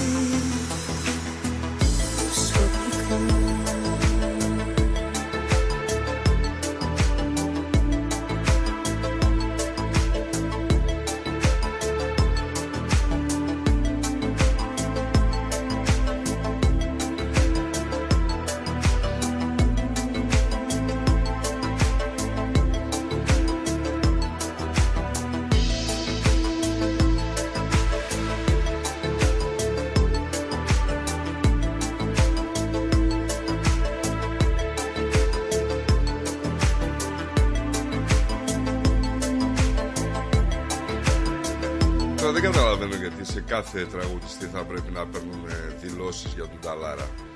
Έλα μωρέ Γιατί τώρα. αναγκάζουνε- Αυτό λέξε, ξέρεις τι γίνεται, Νίκο. Έχει καρύσα ιδέα αυτές οι εκπομπές οι μεσημεριανές, οι πρωινάδικες που έχουν, Ναι, που δεν, ναι, έχουν με, δεν έχουν καμία θεματολογία σοβαρή και προσπαθούν να αλλιεύσουν τώρα τι είπε ο ένας, τι έγινε, να δημιουργήσουν ίντριγκες, να, να, να, να. Ε, ήμαρτον πια, εντάξει. Ε, το θέμα είναι ότι αναγκάζουν ε, τους ανθρώπους να κάνουν βλακώδεις Ε, μα τώρα, είναι γελίο, ναι. Ρωτήσαν ένα γνωστό τραγουδιστή, ε, δεν θέλω να αναφέρω το όνομά του, το ρωτήσαν ε, τι γνώμη έχει για αυτά που είπε ο Νταλάρας και λέει εντάξει, λέει, άμα του δίνανε λέει, μισό εκατομμύριο λέει, του Νταλάρα δεν θα έκανε λέει, διαφήμιση λουκάνικα. Ο Νταλέρα μπορεί. Εγώ θεωρώ ότι το μισό εκατομμύριο ήταν υπερβολή, ας πούμε, που είπε καταρχήν. Νομίζω ότι με πολύ λιγότερα χρήματα ε, θα έκανε διαφήμιση. Ε, επιπλέον πιστεύω ότι ε, στις διαφημίσεις επιλέγουν διάσημα πρόσωπα προκειμένου να προωθούνται καλύτερα οι καμπάνιες. Έχουν Και δεν το κάνουν. αλλάξει, έχουν αλλάξει και εποχές ε, πλέον ε, στο κομμάτι της διαφήμισης. Βλέπεις τώρα όλα με τα social media, με τους ε, ακολούθους και αυτά, όσοι έχουν ακολούθους, είτε λέγεται Τούνι, είτε λέγεται Αργυρός, είτε λέγεται οποιοδήποτε, έχουν φτάσει στο σημείο να κάνουν post και να παίρνουν και 2.000 δολάρια. Δηλαδή δεν είναι 3.000 δολάρια για να κάνουν απλά ένα post. Γιατί κάποιοι έχουν ακολουθήσει τους συγκεκριμένους καλλιτέχνες και όπως καταλαβαίνετε αυτό κάνουν. Δηλαδή βλέπεις την Τούνη τώρα δεν επαγγέλλεται τίποτα η γυναίκα αλλά μαγιά της αφού μπόρεσε και το έκανε. Τι να πεις. Ε, δεν ξέρω αν θυμάσαι το 22 τον Ιούλιο είχαμε μια διάρρηξη όταν ε, μέλη της συμμορίας είχαν εισβάλει σε μια τράπεζα φορώντας χειρουργικές μάσκες Το 22. ναι, και χωρίς ε, να γίνουν αντιληπτοί στο χώρο του θησαυροφυλακίου ανοίξανε θηρίδες αφαιρώντας ξαφνικά οικοσμήματα ένας ε, 47χρονος αλλοδαπός συνελήφθη Να. Ξέρεις πού; Πού; Στην Κολομβία. Ε, όχι, ρε φίλε, να συλληφθεί και στην Κολομβία. δηλαδή αυτό είναι η, Κι ντρο- η όμως, ντρο- η ντροπή κι του όμως, κακοποιού. Κι δηλαδή. όμως, ε, ο 47χρονος συνελήφθη δυνάμεις σχετικής ερυθράς αγγελίας Ιντερπολ και κατόπιν συνεργασίας με τις αρμόδιες αρχές της Κολομβίας στην Ποκοτά το πρωί της περασμένης Τετάρτης. Μάλιστα, λέει, ο 47χρονος αλλοδαπός που ήταν μέλος εγκληματικής οργάνωσης είχε εντοπιστεί τον Απρίλιο του 23 και συνελήφθη από τις Σουηδικές αρχές στη Σουηδία δυνάμει Ευρωπαϊκού Εντάλματος Σύλληψης. Μ, Αμέ. Άρα λειτουργούν, λειτουργούν και στην ε, Κολομβία οι, Ε, οι διοκτικές αρχές. Δεν ξέρω αν είδες το βουλευτή του ΣΥΡΙΖΑ, τον Κώστα τον Μπάρκα, ο οποίος ε, έκανε έναν απολογισμό ότι στα τέσσερα τελευταία χρόνια έχουμε 30 περιστατικά ξεκαθαρίσματος λογαριασμών ηχηρά, όπως ανέβα- ανέφερε. Συμβόλαια θανάτου δεν μα- είναι αυτά τα οποία δεν ενδιαφέρει την αστυνομία από ό,τι καταλάβουμε. Δεν, ε, πως δεν έχουμε δει κάποια να εκκρινιαστεί. Μόνο του Καραϊβάζ Ναι. που ήταν δημοσιογράφος. Δηλαδή οι υπόλοιποι που ξεκαθαρίζονται μεταξύ τους δεν έχουμε δει κάποια να, υπόθεση να ασχοληθεί η αστυνομία και να την εξηχνιάσει. Ε, σιωπηλά λένε, ας πούμε, φαγωθείτε μόνοι σας. Ε, κάτι τέτοιο δεν εγώ. μπορούν, γιατί γίνεται πάρα πολλής λόγος, ξέρεις, για τη σχετική διαδικασία που ακολουθεί η αστυνομία και θέλουν να τον αλλάξουν. Για ποιο κομμάτι τώρα λες. Έτσι, ε, γενικά για την αντιμετώπιση της αστυνομίας ε, προς τους εγκληματίες. Ναι. Δεν ξέρω. Δηλαδή, ε, άκουγα και διάβαζα ένα σχετικό ρεπορτάζ για αυτόν που έλεγε ότι πρέπει να γίνει τελικά μια αναδιάρθρωση στο πρωτόκολλο και στον τρόπο αντιμετώπισης των εγκληματιών γιατί οι εγκληματίες έχουν υπερεξυγχρονιστεί έχοντας πυροβόλα όπλα και αυτόματο οπλισμό Ε, τώρα βλέπεις άλλη. Και ήταν και τεσσαρακισμένοι βλέπεις, λέει. λέει, και βλέπεις λέει τον άλλον και καλείται λέει η αστυνομία ο ληστής βγάζει περίστροφο θα είναι τυχερός λέει αν ο αστυνομικός τραυματιστεί από τη σφαίρα του κακοποιού αλλά θα είναι πολύ άτυχος Να μας αν σκοτώσει. τελικά πυροβολήσει ο αστυνομικός και δεν καταφέρει να βρει το μικρό δάχτυλο του Να, ποδιού του ας πούμε. Γιατί θα κινδυνεύει από μήνυση έτσι. Και τώρα στη ζωή μου τι μένει; Ποιαν θα φωνάζω τώρα πια αγάπη Θεωρείς ότι θα έπρεπε να αλλάξει αυτό το πράγμα; Δηλαδή μία-δύο σε απείλησε, μπαμ, μπαμ, τα γεια, γεια. Με όπλο. Ε, με τι, Ναι, εννοείται. σφεντόνα; εννοείται. Τι εννοείς; Δεν θα κάτσεις να περιμένεις να σε πυροβολήσει. Όπως πιστεύω ότι πρέπει να για τις εποχές που ζούμε γιατί δεν είναι ίδιες με πριν 15 και 20 και 30 χρόνια στο θέμα της εγκληματικότητας και της μπούκας στα σπίτια όπως γίνεται τώρα βλέπουμε παγκόσμιο φαινόμενο οι διαρρήξεις δηλαδή είναι μια οικογένεια μέσα και μπαίνουν μέσα με όπλα και γίνεται χαμός νομίζω ότι πρέπει να αλλάξει και ο νόμος σε περίπτωση που κάποιος αυτοδικήσει μέσα στο σπίτι του δηλαδή ε, αμυνθεί και σκοτώσει κάποιον να, να μην πηγαίνει φυλακή ρε φίλε. Επίσης έβλεπα, τώρα που είπες για φυλακή, έβλεπα μία έκθεση της αστυνομίας, η οποία κυκλοφορεί και στην ελληνική αστυνομία, αν δεις στην επίσημη σελίδα της, ε, λέει ότι τουλάχιστον το 55 με 58% των φυλακισμένων αυτή τη στιγμή Ναι. είναι αλλοδαποί. Πόσο; Το 55 με 58% Ναι. των φυλακισμένων είναι αλλοδαποί. Υπάρχει όμως λέει το εξής ιδιαίτερο. Στους υπόλοιπους 40, στο υπόλοιπο 45% το μεγαλύτερο ποσοστό είναι Ρωμά. Αλλά το περίεργο λέει είναι ότι επειδή οι Ρωμά είναι γεννημένοι στην Ελλάδα, αναφέρονται σαν Έλληνες και όχι σαν χαρακτηριστικό φιλής. Σαν γηγενείς. Ναι. Η πλειοψηφία λέει των αδικημάτων των Ελλήνων που βρίσκονται μέσα είναι οικονομική, δεν είναι εγκληματική. Ναι, δεν μπορεί. Ε, Το πιστεύω. σου λέω, άμα ανοίξεις το, το επίσημο αρχείο της αστυνομίας και βρεις τα στατιστικά, θα πάθεις πλάκα, έτσι. Πραγματικά. Έχω, δεν έχω μόνο άμα θέσεις, άμα δεν μπορώ να σου πω όχι μόνο στατιστικά. Να σου πω και άλλο, άλλο είδους πληροφορίες, όπως. Θα δεις τώρα, περίμενε.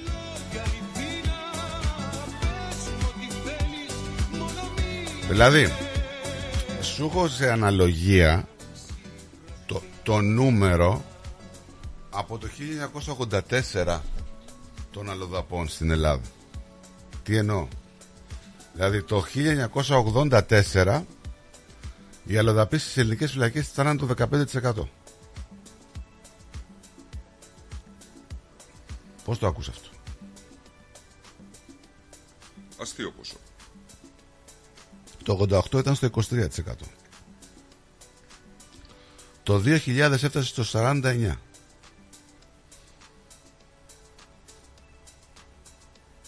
Ήτανε και δεν είχαμε, πρόσεξε, δηλαδή όταν το 96, 97, 98 που ήταν 45% οι αλλοδαποί στις φυλακές, δεν είχαμε τους ανθρώπους οι οποίοι έρχονται τα τελευταία 10 χρόνια με τα πλοιάρια. Εννοείται. ναι. Έτσι. Είχαμε άλλου είδους μετανάστες. Ποιοι ήταν αυτοί; Ήταν Πολωνοί, Βούλγαροι, Ε, ε, Βούλγαροι όχι τόσο. Ρουμάνοι, όσο περισσότερο, Ρουμάνοι, Ναι. Ρουμάνοι και Αλβανοί φυσικά έτσι. Μετά το άνοιγμα των συνόρων του Σαμάρα είχαμε. Γιατί δεν ήρθαν με το άνοιγμα των φυλακών στις, ε, στις, ε, στην Αλβανία και την πτώση του καθεστώτος, όταν ανοίξανε φυλακές, ε, πολλοί δεν κάτσανε μέσα και ήρθαν σε. πέρασαν τα σύνορα και πήγαν σε άλλες χώρες. Λοιπόν, και φτάσαμε στο νούμερο. Από το 2000, εμένα αυτό που μου κάνει εντύπωση είναι το- από το 2000 μέχρι το 2024 η απόκληση των ποσοστών είναι ίδια σχεδόν. Λίγα- είναι 5-10% σε σχέση με τα χρόνια που σου προανέφερα. Ε, είναι πολύ ενδιαφέρον πάντως αυτό το στοιχείο. Έτσι. Δηλαδή το 84 ήταν 14,9% επί του συνόλου των κρατουμένων. Και το 2021 έφτασε στο 60. Τώρα έχει πέσει λίγο και καλά. Ναι, αυτό σου είπα. Είναι και κάποια ποσοστά τα οποία μπορείς να τα πιστέψεις και όχι ακριβώς τώρα. Έτσι. Μα ε, ξέρεις τι, είναι πολύ αξιόλογο το ότι τα βγάζει η ελληνική αστυνομία. Γιατί, γιατί το υπόλοιπο οτιδήποτε άλλο θα ήταν θέμα προπαγάνδας. Θες... το πιστεύω. Ναι. Το πιστεύω.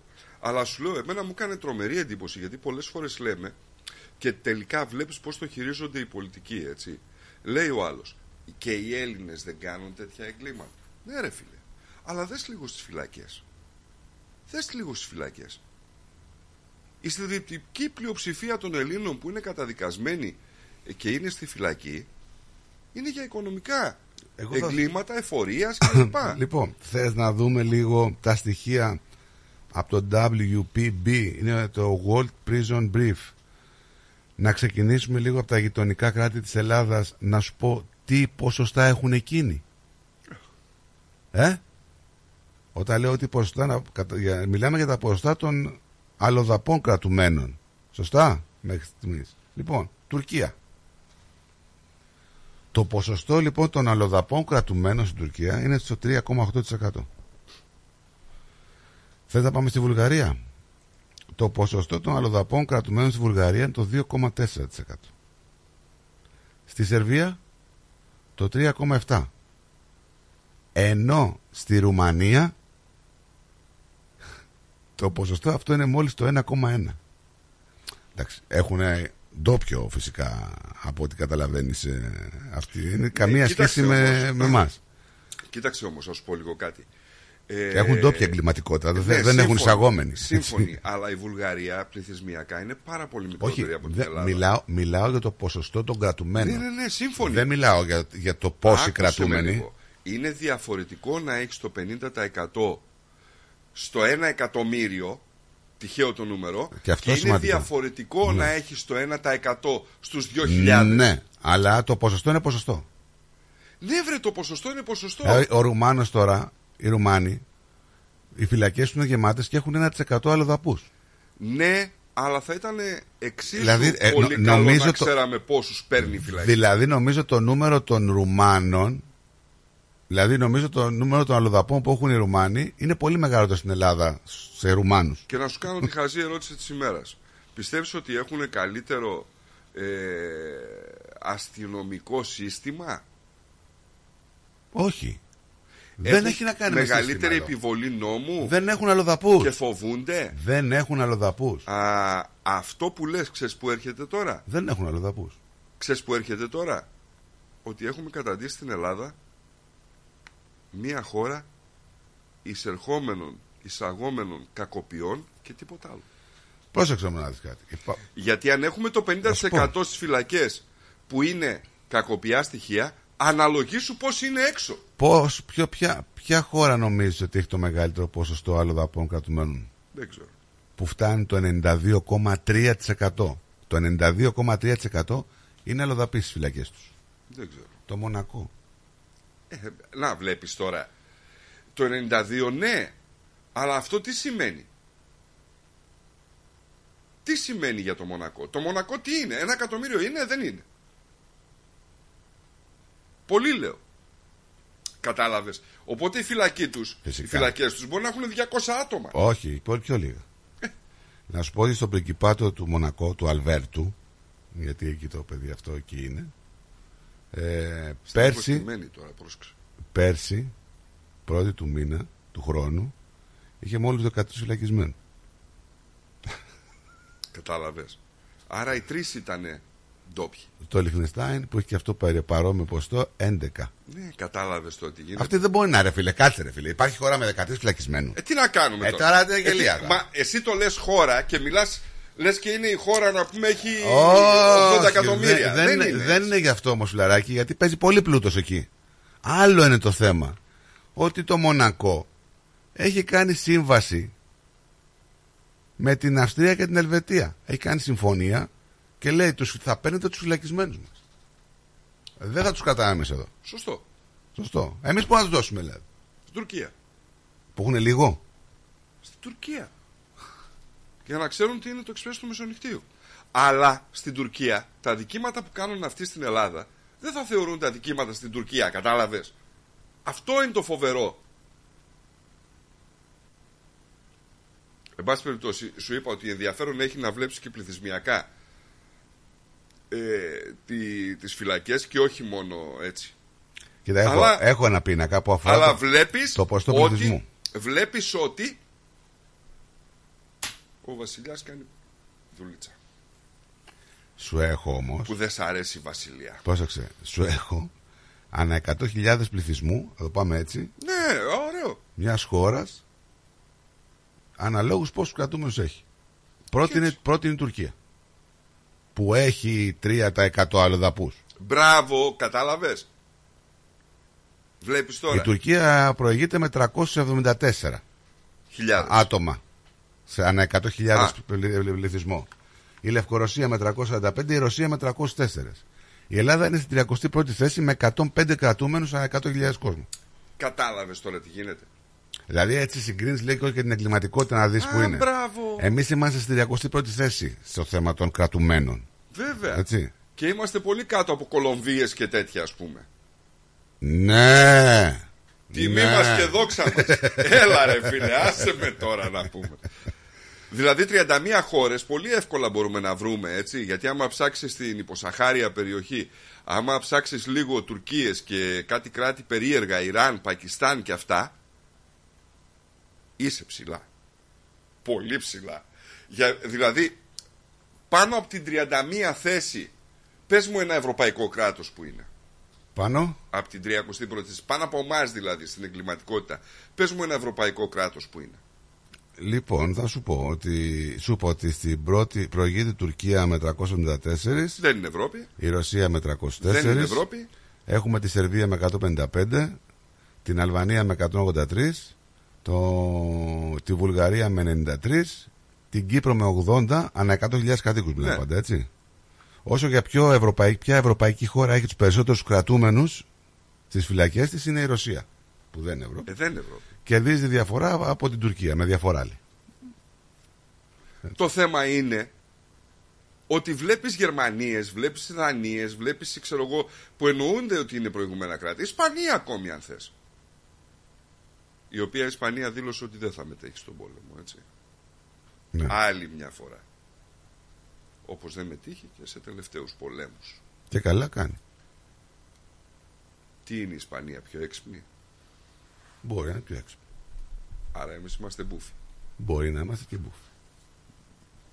Τι θες να σου πω τώρα; Να μου πεις ότι με αυτά και με αυτά τελειώσαμε.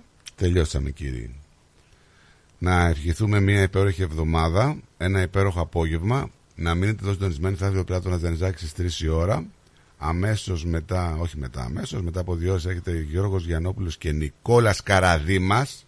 Καλημέρα να στείλουμε και καλησπέρα στα παιδιά μας. Φωτεινή το βλέπουμε και θα Τι το βλέπ- δούμε αύριο. Τι, Η Φωτεινή μας έστειλε τις πιο επικίνδυνες χώρες του κόσμου για οδήγηση και ποια είναι η θέση της Α, Ελλάδας. ωραίο. Θα το δούμε αύριο και θα το Ωραίο, δούμε. ωραίο θεματάκι. Αύριο θα το, θα το αναπτύξουμε εδώ πέρα μαζί με εσάς. Εσείς, όπως είπαμε, μείνετε συντονισμένοι στο ρυθμό. Ε, θα τα δούμε πάλι αύριο την ίδια ώρα. Καλή Έως μείνετε, τότε, ναι, μείνε. να περνάτε καλά. Bye.